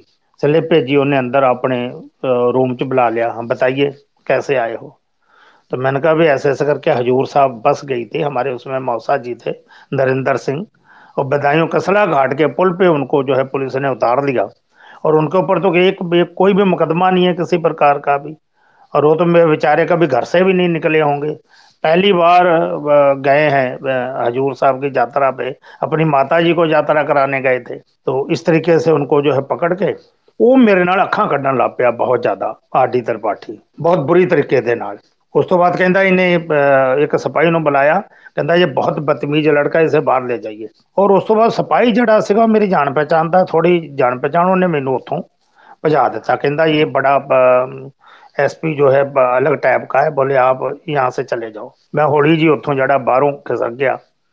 ਉਸ ਤੋਂ ਬਾਅਦ ਮੈਂ ਸਾਡੇ ਗਵਰਨਮੈਂਟ ਕਾਲਜ ਦੀ ਚੁੰਗੀ ਆ ਮਾਧੋ ਟਾਂਡਾ ਰੋਡ, ਜਿੱਥੇ ਸਾਡਾ ਫਾਰਮ ਆ। ਮੈਂ ਉੱਥੇ ਗਿਆ ਤੇ ਸਾਡੇ ਫਾਰਮ ਦੇ ਚਾਚਾ ਜੀ ਲੱਗਦੇ ਸੀ। ਕਹਿੰਦੇ ਹਰਜਿੰਦਰ ਤੂੰ ਇੱਥੇ ਘੁੰਮਣ ਡਿਆ ਤੋ ਤੇ ਪੁਲਿਸ ਤੈਨੂੰ ਲੱਭਦੀ ਲੱਭ ਰਹੀ ਆ। ਰਸੋਲੇ ਤੁਹਾਡੇ ਘਰ ਸਾਪਾ ਮਾਰਿਆ ਪੁਲਿਸ ਨੇ। ਮੈਂ ਕੀ ਹੋਇਆ? ਕਹਿੰਦੇ ਕੋਈ ਕੋਈ ਗੱਲ ਹੋਈ? ਮੈਂ ਗੱਲ ਤੇ ਕੋਈ ਨਹੀਂ ਆ ਗੱਲ ਹੋਈ ਸੀਗੀ। ਇਸ ਕਰਕੇ ਮੈਂ ਤੇ ਐਸਪੀ ਦੇ ਸਰ ਪਤਾ ਕਰਨ ਗਿਆ ਸੀਗਾ। ਉਸ ਟਾਈਮ ਮਾਹੌਲ ਇਦਾਂ ਦਾ ਸੀਗਾ ਕਿ ਕਿਸੇ ਵੀ ਬੰਦੇ ਨੂੰ ਇਹ ਲੋਕ ਕਰੋ ਅਰੈਸਟ ਕਰ ਲੈਂਦੇ ਸੀਗੇ। ਉਹਨਾਂ ਤੇ ਹਥਿਆਰ ਪਾ ਕੇ ਜੇਲ੍ਹ ਭੇਜ ਦਿੰਦੇ ਸੀਗੇ। ਜਾਂ ਫਿਰ ਪੰਜਾਬ ਪੁਲਿਸ ਨੂੰ ਇਨਵੋਲਵ ਕਰਕੇ ਇੱਥੇ ਪੰਜਾਬ ਪੁਲਿਸ ਆਪਾ ਮਾਰਦੀ ਕਿਸੇ ਨੂੰ ਵੀ ਬੰਦੇ ਨੂੰ ਫੜ ਕੇ ਤੇ 2 ਦਿਨ ਬਾਅਦ 3 ਦਿਨ ਬਾਅਦ 4 ਦਿਨ ਪਤਾ ਲੱਗਦਾ ਸੀਗਾ ਕਿ ਉਹਦੀ ਬਾਡੀ ਜੜੀ ਆ ਫਲਾਣੀ ਨਹਿਰ ਤੋਂ ਮਿਲੀ ਜਾਂ ਫਲਾਣੀ ਜਗ੍ਹਾ ਤੋਂ ਸੜਕ ਦੇ ਕਿਨਾਰੇ ਉਹਦੀ ਬਾਡੀ ਮਿਲੀ ਜਾਂ ਉਹਦੀ ਬਾਡੀ ਨਹੀਂ ਵੀ ਮਿਲੀ, ਉਹ ਦੁਬਾਰਾ ਮਿਲਿਆ ਵੀ ਨਹੀਂ। ਇਦਾਂ ਦੀਆਂ ਘਟਨਾਵਾਂ ਬਹੁਤ ਸੀਗੀਆਂ, ਬੜਾ ਤਗੜਾ ਦਹਿਸ਼ਤ ਦਾ ਮਾਹੌਲ ਸੀਗਾ। ਇੱਥੇ ਤੇ ਮਤਲਬ ਇੰਨੇ ਜ਼ਿਆਦਾ ਹਾਲਾਤ ਖਰਾਬ ਸੀਗੇ ਯੂਪੀ ਦੇ ਵਿੱਚ, ਸਾਡੇ ਤਰਾਈ ਏਰੀਆ ਦੇ ਵਿੱਚ ਕਿ ਕੁਝ ਕਹਿ ਹੀ ਨਹੀਂ ਸਕਦੇ ਕਿ ਰਾਤ ਨੂੰ ਇੱਕ ਅਗਰ ਬੰਦਾ ਸੁੱਤਾ ਵਾ, ਤੇ ਇਹ ਨਹੀਂ ਪਤਾ ਨਹੀਂ ਕਿ ਉੱਥੇ ਪੁਲਿਸ ਨੇ ਆਣ ਕੇ ਅੰਦਰ ਗੋਲੀਆਂ ਮਾਰਾ, ਮਤਲਬ ਫੜ ਕੇ ਲੈ ਜਾਣਾ, ਜਾਂ ਫਿਰ ਹੋਰ ਕੋਈ ਉਹਦੇ ਨਾਲ ਘਟਨਾ ਹੋ ਜਾਣੀ ਆ। ਜਾਂ ਇਹਨਾਂ ਦੇ ਜਿਹੜੇ ਫੇਕ ਬੰਦੇ ਪੁਲਿਸ ਦੇ ਘੁੰਮਦੇ ਸੀਗੇ, ਉਗਰਵਾਦੀ ਬਣ ਕੇ, ਇਹਨਾਂ ਦੇ ਵੀ ਫੇਕ ਬੰਦੇ ਘੁੰਮਦੇ ਰਹੇ ਇੱਥੇ ਵਰਦੀਆਂ ਪਾ ਕੇ, ਕਿ ਜਾਂ ਉਹ ਬੰਦੇ ਨੇ ਉਹਨਾਂ ਨੇ ਕੋਈ ਘਟਨਾ ਕਰ ਦੇਣੀ ਆ। ਇਸ ਤਰੀਕੇ ਦਾ ਬਹੁਤ ਹੀ ਖਰਾਬ ਮਾਹੌਲ ਸੀਗਾ। ਜਦੋਂ ਮੈਨੂੰ ਇਹ ਪਤਾ ਲੱਗਾ, ਮਾਮੀ ਕਿਉਂਕਿ ਇੱਕ ਛੋਟੀ ਉਮਰ ਸੀਗੀ ਬੱਚਾ ਸੀਗਾ, ਮੈਂ ਘਬਰਾ ਗਿਆ। ਘਬਰਾ ਕੇ ਮੈਂ ਜਿਹੜਾ ਇਹ ਅਸਾਮ ਰੋਡ ਸੀਗਾ, ਦਿੱਲੀ ਨੂੰ ਜਿਹੜਾ ਰੋਡ ਜਾਂਦਾ ਵਾ, ਉਸ ਰੋਡ ਤੇ ਜਾ ਕੇ ਤੇ ਇੱਕ ਟਰੱਕ ਵਾਲੇ ਨੂੰ ਹੱਥ ਦਿੱਤਾ। ਕੋਈ ਟਰੱਕ ਵਾਲਾ ਪੰਜਾਬੀ ਸੀਗਾ, ਉਹਨੇ ਮੈਨੂੰ ਵੇਖ ਕੇ ਗੱਡੀ ਰੋਕ ਲਈ। ਔਰ ਮੈਂ ਉਸ ਟਰੱਕ ਦੇ ਉੱਤੇ ਬਹਿ ਗਿਆ, ਡਰਦੇ ਮਾਰੇ, ਸਮਝ ਹੀ ਨਹੀਂ ਆਇਆ। ਫਾਰਮ ਤੇ ਜਾ ਨਹੀਂ ਸਕਦਾ, ਉਦੋਂ ਆ ਮੋਬਾਈਲ ਵਗੈਰਾ ਆ ਸਾਰੇ ਇਦਾਂ ਦੇ ਕੋਈ ਹੁੰਦੇ ਨਹੀਂ ਕਿਸੇ ਨੂੰ ਫੋਨ ਕਰ ਲਓ ਜਾਂ ਪਤਾ ਕਰ ਲਓ। ਫੋਨ, ਦੂਸਰੇ ਫੋਨ ਸੀਗੇ, ਉਹ ਵੀ ਸਾਡੇ ਕੋਲ ਫਾਰਮਾਂ ਤੇ ਨਹੀਂ ਸੀਗੇ ਉਹ ਫੋਨ, ਜਿਹੜਾ ਕਿਸੇ ਦੇ ਨਾਲ ਟੱਚ 'ਚ ਆ ਜਾਂਦੇ। ਕਿ ਮੈਂ ਘਬਰਾਹਟ ਦੇ ਵਿੱਚ ਹੀ ਇੱਥੋਂ ਭੱਜ ਗਿਆ। ਦਿੱਲੀ ਦੇ ਲਾਗੇ ਜਾ ਕੇ ਗਾਜ਼ੀਆਬਾਦ ਤੋਂ ਬਹੁਤ ਪਹਿਲਾਂ ਰਾਹ ਦੇ ਵਿੱਚ ਇੱਕ ਜਗ੍ਹਾ ਉਹ ਟਰੱਕ ਵਾਲੇ ਨੇ ਘਰ ਅੱਗੇ ਜਾਣਾ ਸੀਗਾ ਤੇ ਉਹਨਾਂ ਨੇ ਗੱਡੀ ਰੋਕੀ ਇੱਕ ਜਗ੍ਹਾ ਚਾਹ ਦੇ ਉਹਦੇ ਉੱਤੇ, ਉਹ ਮਟਾਬੇ ਤੇ ਤੇ ਉੱਥੇ ਇੱਕ ਅਖਬਾਰ ਪਿਆ ਹੋਇਆ ਸੀਗਾ ਪੰਜਾਬ ਕੇਸਰੀ। ਉਹਦੇ 'ਚ ਲੈਫਟੀਨੈਂਟ ਜਨਰਲ ਜਗਜੀਤ ਸਿੰਘ ਅਰੋੜਾ ਦੀ ਸਟੋਰੀ ਛਪੀ ਹੋਈ ਸੀਗੀ, ਪੂਰੀ ਉਹਨਾਂ ਦਾ ਇੰਟਰਵਿਊ ਸੀਗਾ। ਇੰਟਰਵਿਊ 'ਚ ਥੱਲੇ ਉਹਨਾਂ ਦਾ ਐਡਰੈਸ ਵੀ ਸੀਗਾ। ਔਰ ਮੈਨੂੰ ਇੱਕ ਉਹ ਮਿਲ ਗਿਆ, ਮਤਲਬ ਮਕਸਦ ਮਿਲ ਗਿਆ ਕਿ ਮੈਂ ਹੁਣ ਉੱਤੇ ਐਡਰੈਸ ਫੜ ਕੇ ਮੈਂ ਇਹਨਾਂ ਦੇ ਹੀ ਜਾਣਾ ਇੱਕਦਮ ਦਿਮਾਗ ਦੇ ਵਿੱਚ ਗੱਲ ਆ ਗਈ। ਮੈਂ ਲੈਫਟੀਨੈਂਟ ਜਨਰਲ ਜਗਜੀਤ ਸਿੰਘ ਅਰੋੜਾ ਸਾਹਿਬ ਦਾ ਪਤਾ ਕਰਦਾ ਕਰਦਾ ਜਿਹੜਾ ਭਰੋਸਾ ਰੋਡ ਤੇ ਮੈਨੂੰ ਅਜੇ ਵੀ ਯਾਦ ਆ ਕਿ 10 ਨੰਬਰ, ਪਤਾ ਨਹੀਂ 15 ਨੰਬਰ ਸੀਗਾ ਘਰ ਉਹਨਾਂ ਦਾ। ਉਹ ਪਤਾ ਕਰਦੇ ਮੈਂ ਉਹਨਾਂ ਦੇ ਉੱਥੇ ਬਾਹਰ ਪਹੁੰਚ ਗਿਆ ਤੇ ਬਾਹਰ ਜਿਹੜਾ ਉੱਥੇ ਉਹਨਾਂ ਦੇ ਇੱਕ ਗਨਮੈਨ ਕੋਈ ਖੜਾ ਸੀਗਾ ਬਾਹਰ। ਉਹਨੂੰ ਮੈਂ ਕਿਹਾ ਮੈਂ ਜਰਨਲ ਸਾਹਿਬ ਨੂੰ ਅੰਦਰ ਮਿਲਣਾ ਚਾਹੁੰਦਾ। ਕੱਪੜੇ ਵਗੈਰਾ ਮੇਰੇ ਕੋਲ ਕੋਈ ਨਹੀਂ ਸੀਗਾ, ਨਾ ਕੋਈ ਬੈਗ ਨਾ ਕੱਪੜੇ ਖਾਲੀ ਜਿਹੜੇ ਮੈਂ ਕੱਪੜਿਆਂ 'ਚ ਜਿਹੜੇ ਪਾਏ ਹੋਏ ਸੀਗੇ, ਬਸ ਉਹ ਹੀ ਸੀਗੇ ਮੇਰੇ ਕੋਲ। ਉਹਨੇ ਖੈਰ ਅੰਦਰ ਆਫਿਸ ਦੇ ਵਿੱਚ ਭੇਜ ਦਿੱਤਾ। ਆਫਿਸ ਦੇ ਵਿੱਚ ਉਹਨਾਂ ਦੱਸਿਆ, ਕਿੱਥੋਂ ਆਇਓ ਮੈਂ ਦੱਸਿਆ ਇਦਾਂ ਕਰਕੇ ਮੈਂ ਮਿਲਣਾ ਚਾਹੁੰਦਾ। ਉਹ ਕਿ ਉਹਨਾਂ ਨੇ ਅੰਦਰ ਮੈਸੇਜ ਕੀਤਾ ਫੋਨ ਦੇ ਨਾਲ, ਕਿ ਕੋਈ ਆਪਸੇ ਮਿਲਣਾ ਚਾਹਤੇ ਹੈ। ਅੰਦਰੋਂ ਮੈਸੇਜ ਗਿਆ। ਮੈਸੇਜ ਦੇ ਬਾਅਦ ਫਿਰ ਅੰਦਰੋਂ ਜਿਹੜਾ ਉਹਨਾਂ ਨੇ, ਉਹ ਕਰੀਬਨ ਅੱਧੇ ਘੰਟੇ ਬਾਅਦ ਉਹ ਬਾਹਰ ਆਏ। ਚਿੱਟੇ ਰੰਗ ਦਾ ਉਹਨਾਂ ਨੇ ਪਰਨਾ ਗੋਲ ਜਿਹਾ ਬੰਨਿਆ ਸੀਗਾ। ਕੁੜਤਾ ਪਜਾਮਾ ਪਾਇਆ। ਹਾਂਦੇ ਬੇਟਾ, ਦੱਸੋ ਕਾਕਾ ਜੀ ਕਿੱਥੋਂ ਆਇਓ? ਤੇ ਮੈਂ ਉਹਨਾਂ ਨੂੰ ਦੱਸਿਆ, ਮੈਂ ਇਦਾਂ ਇਦਾਂ ਕਰਕੇ ਜਿਹੜਾ ਵਾ ਉੱਥੇ ਘਟਨਾ ਹੋ ਗਈ। ਪੁਲਿਸ ਨੇ ਸਾਡੇ 11 ਬੰਦੇ ਫੜੇ ਹੋਏ ਨੇ। ਔਰ ਬੱਸ ਤੇ ਚੁਲਾ ਲਏ ਨੇ ਜਿੰਨੇ ਨੌਜਵਾਨ, ਬਾਕੀ ਉਹ ਮਾਤਾ ਸਾਡੇ ਘਰ, ਉਹਨਾਂ ਦੀ ਮਾਤਾ ਆਣ ਕੇ ਤੇ ਬੜੇ ਪਰੇਸ਼ਾਨ। ਮੈਂ ਪਤਾ ਕਰਨ ਗਿਆ, ਪੁਲਿਸ ਮੈਨੂੰ ਮੈਨੂੰ ਫੜਨ ਵਾਸਤੇ ਲੱਗੇ ਹੋ ਸਕਦਾ ਮੈਨੂੰ ਮਾਰ ਦੇਣ ਜਾਂ ਕੀ ਕਰ ਦੇਣ। ਮੈਂ ਤਾਂ ਆਪਣੇ, ਮੈਨੂੰ ਉਹਨਾਂ ਦਾ ਬਾਅਦ ਚ ਪਤਾ ਲੱਗਾ। ਮੈਂ ਆਪਣਾ ਖੁਦ ਹੀ ਘਬਰਾ ਗਿਆ ਕਿ ਕੀ ਕਹਾਣੀ ਹੋਈ ਹੈ। ਮੇਰੇ ਨਾਲ ਕੀ ਮਤਲਬ ਇਹ ਘਟਨਾ ਹੋ ਗਈ। ਖੈਰ ਜਨਰਲ ਸਾਹਿਬ ਨੇ ਉਸੇ ਟਾਈਮ ਇਹ ਜਿਹੜੇ ਹਰਵਿੰਦਰ ਸਿੰਘ ਫੋਲਕਾ ਸਾਹਿਬ ਨੇ, ਉਹਨਾਂ ਨੂੰ ਫੋਨ ਕੀਤਾ। ਸਕੂਟਰ ਤੇ ਐਚਐਸ ਫੋਲਕਾ ਸਾਹਿਬ ਜਿਹੜੇ ਨੇ, ਉਹਨਾਂ ਦੇ ਘਰ ਆ ਗਏ ਉਸੇ ਉਸੇ ਸਮੇਂ। ਤੋਂ ਕਰੀਬਨ ਥੋੜੀ ਦੇਰ ਬਾਅਦ ਉਹ ਆ ਗਏ। ਇਹਨਾਂ ਨੇ ਫਿਰ ਜੇਠਮਲਾਨੀ ਸਾਹਿਬ ਨੂੰ ਫੋਨ ਕੀਤਾ, ਸਰਦਾਰ ਖੁਸ਼ਵੰਤ ਸਿੰਘ ਜੀ ਨੂੰ ਫੋਨ ਕੀਤਾ, ਪ੍ਰੋਫੈਸਰ ਮਹੀਪ ਸਿੰਘ ਜੀ ਨੂੰ ਫੋਨ ਕੀਤਾ, ਸਰਦਾਰ ਅਵਤਾਰ ਸਿੰਘ ਹਿੱਤ ਸੀਗੇ ਦਿੱਲੀ, ਉਹਨਾਂ ਨੂੰ ਟੈਲੀਫੋਨ ਕੀਤਾ। ਔਰ ਪ੍ਰੋਫੈਸਰ ਜਸਪਾਲ ਸਿੰਘ ਸੀਗੇ, ਉਹ ਬਾਅਦ ਵਿੱਚ ਇੱਥੇ ਪੰਜਾਬੀ ਯੂਨੀਵਰਸਿਟੀ ਸੇ ਬੀਸੀ ਰਹੇ ਨੇ, ਉਹਨਾਂ ਨੂੰ ਬੁਲਾਇਆ। ਇਦਾਂ ਕਰਕੇ ਇਹਨਾਂ ਨੇ ਕਾਫੀ ਲੋਕ ਜਿਹੜੇ ਨੇ ਉੱਥੇ ਇਕੱਠੇ ਕਰ ਲਏ।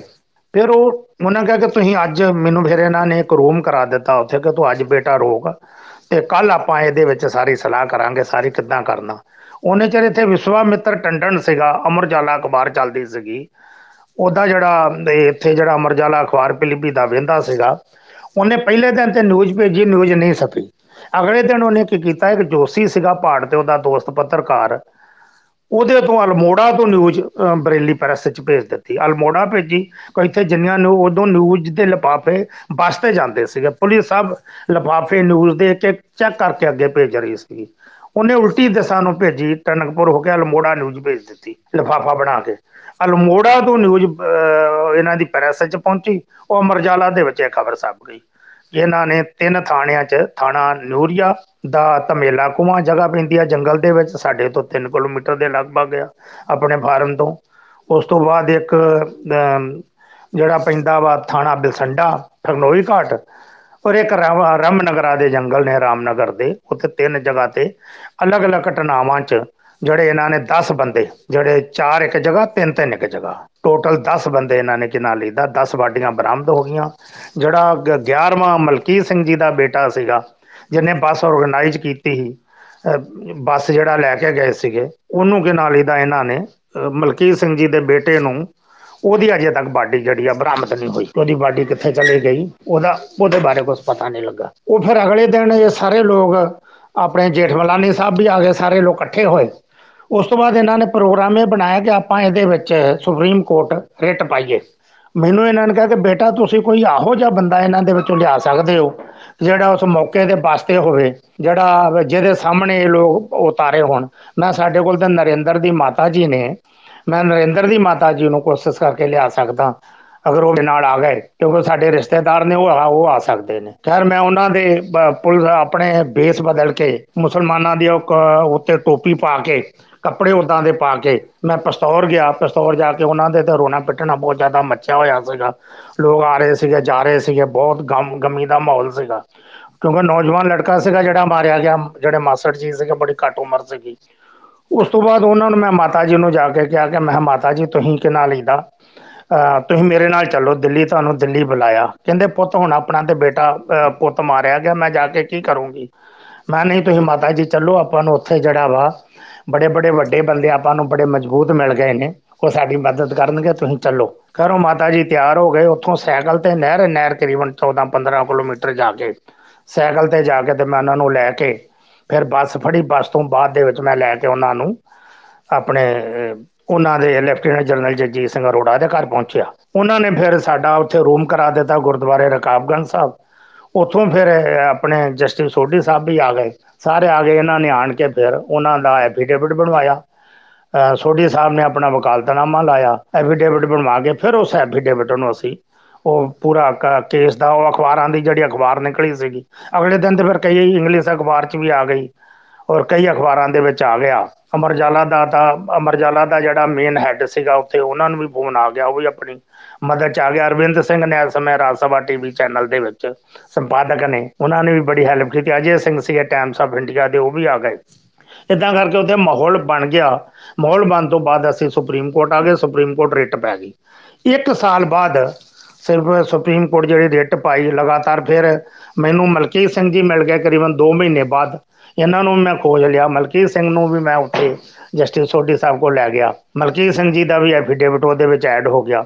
ਇਦਾਂ ਕਰਕੇ ਉੱਥੇ ਹੌਲੀ ਹੌਲੀ ਅ, ਜਿਹੜਾ ਕਾਫਲਾ ਬੰਦਾ ਗਿਆ ਯੂਪੀ ਸਿੱਖ ਪ੍ਰਤੀਨਿਧੀ ਬੋਰਡ ਦੇ ਵੀ ਸਾਨੂੰ ਮਿਲਣ ਆ ਗਏ ਡਾਕਟਰ ਗੁਰਮੀਤ ਸਿੰਘ ਵਗੈਰਾ। ਅ, ਤੇ ਹੋਰ ਕਈ ਲੋਕ ਇਦਾਂ ਕਰਦਿਆਂ ਕਰਦਿਆਂ ਐਸਾ ਸੈਲੋਵਾਲੀਆ ਸਾਹਿਬ ਵੀ ਮੁਲਾਕਾਤ ਹੋ ਗਈ।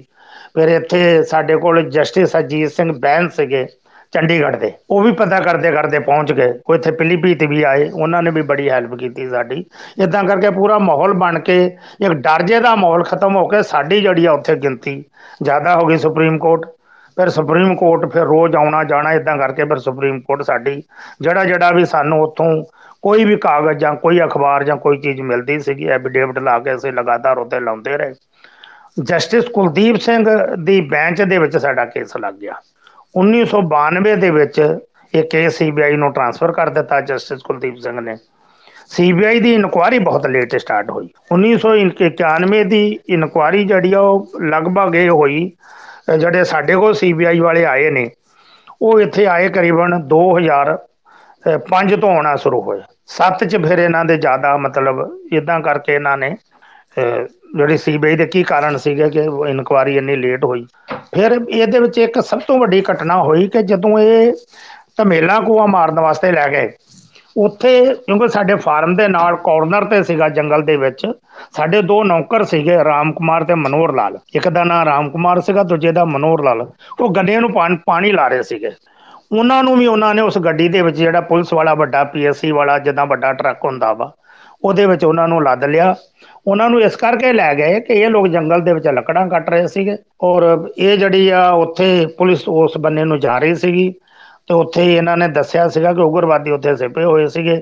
ਪੁਲਿਸ ਨੂੰ ਵੇਖ ਕੇ ਉਗਰਵਾਦੀਆਂ ਨੇ ਗੋਲੀ ਚਲਾ ਦਿੱਤੀ। ਘਟਨਾ ਤੇ ਇਹ ਬਣਾਈ ਇਦਾਂ ਹੀ ਉਹਨਾਂ ਦੇ ਬਿਆਨ ਲਏ। ਪਰ ਉਹਨਾਂ ਨੇ ਸੀਬੀਆਈ ਦੀ ਅਦਾਲਤ ਦੇ ਵਿੱਚ ਜੋ ਸੱਚ ਘਟਨਾ ਹੋਈ ਸੀਗੀ ਕਹੀਂ ਤੇ ਖੇਤਾਂ 'ਚ ਕੰਮ ਕਰ ਰਹੇ ਸੀਗੇ। ਪੁਲਿਸ ਨੇ ਉਸੇ ਟਰੱਕ ਤੇ ਬੰਦੇ ਲੱਦੇ ਹੋਏ ਸੀਗੇ, ਨਾਲ ਲੈ ਕੇ ਗਏ।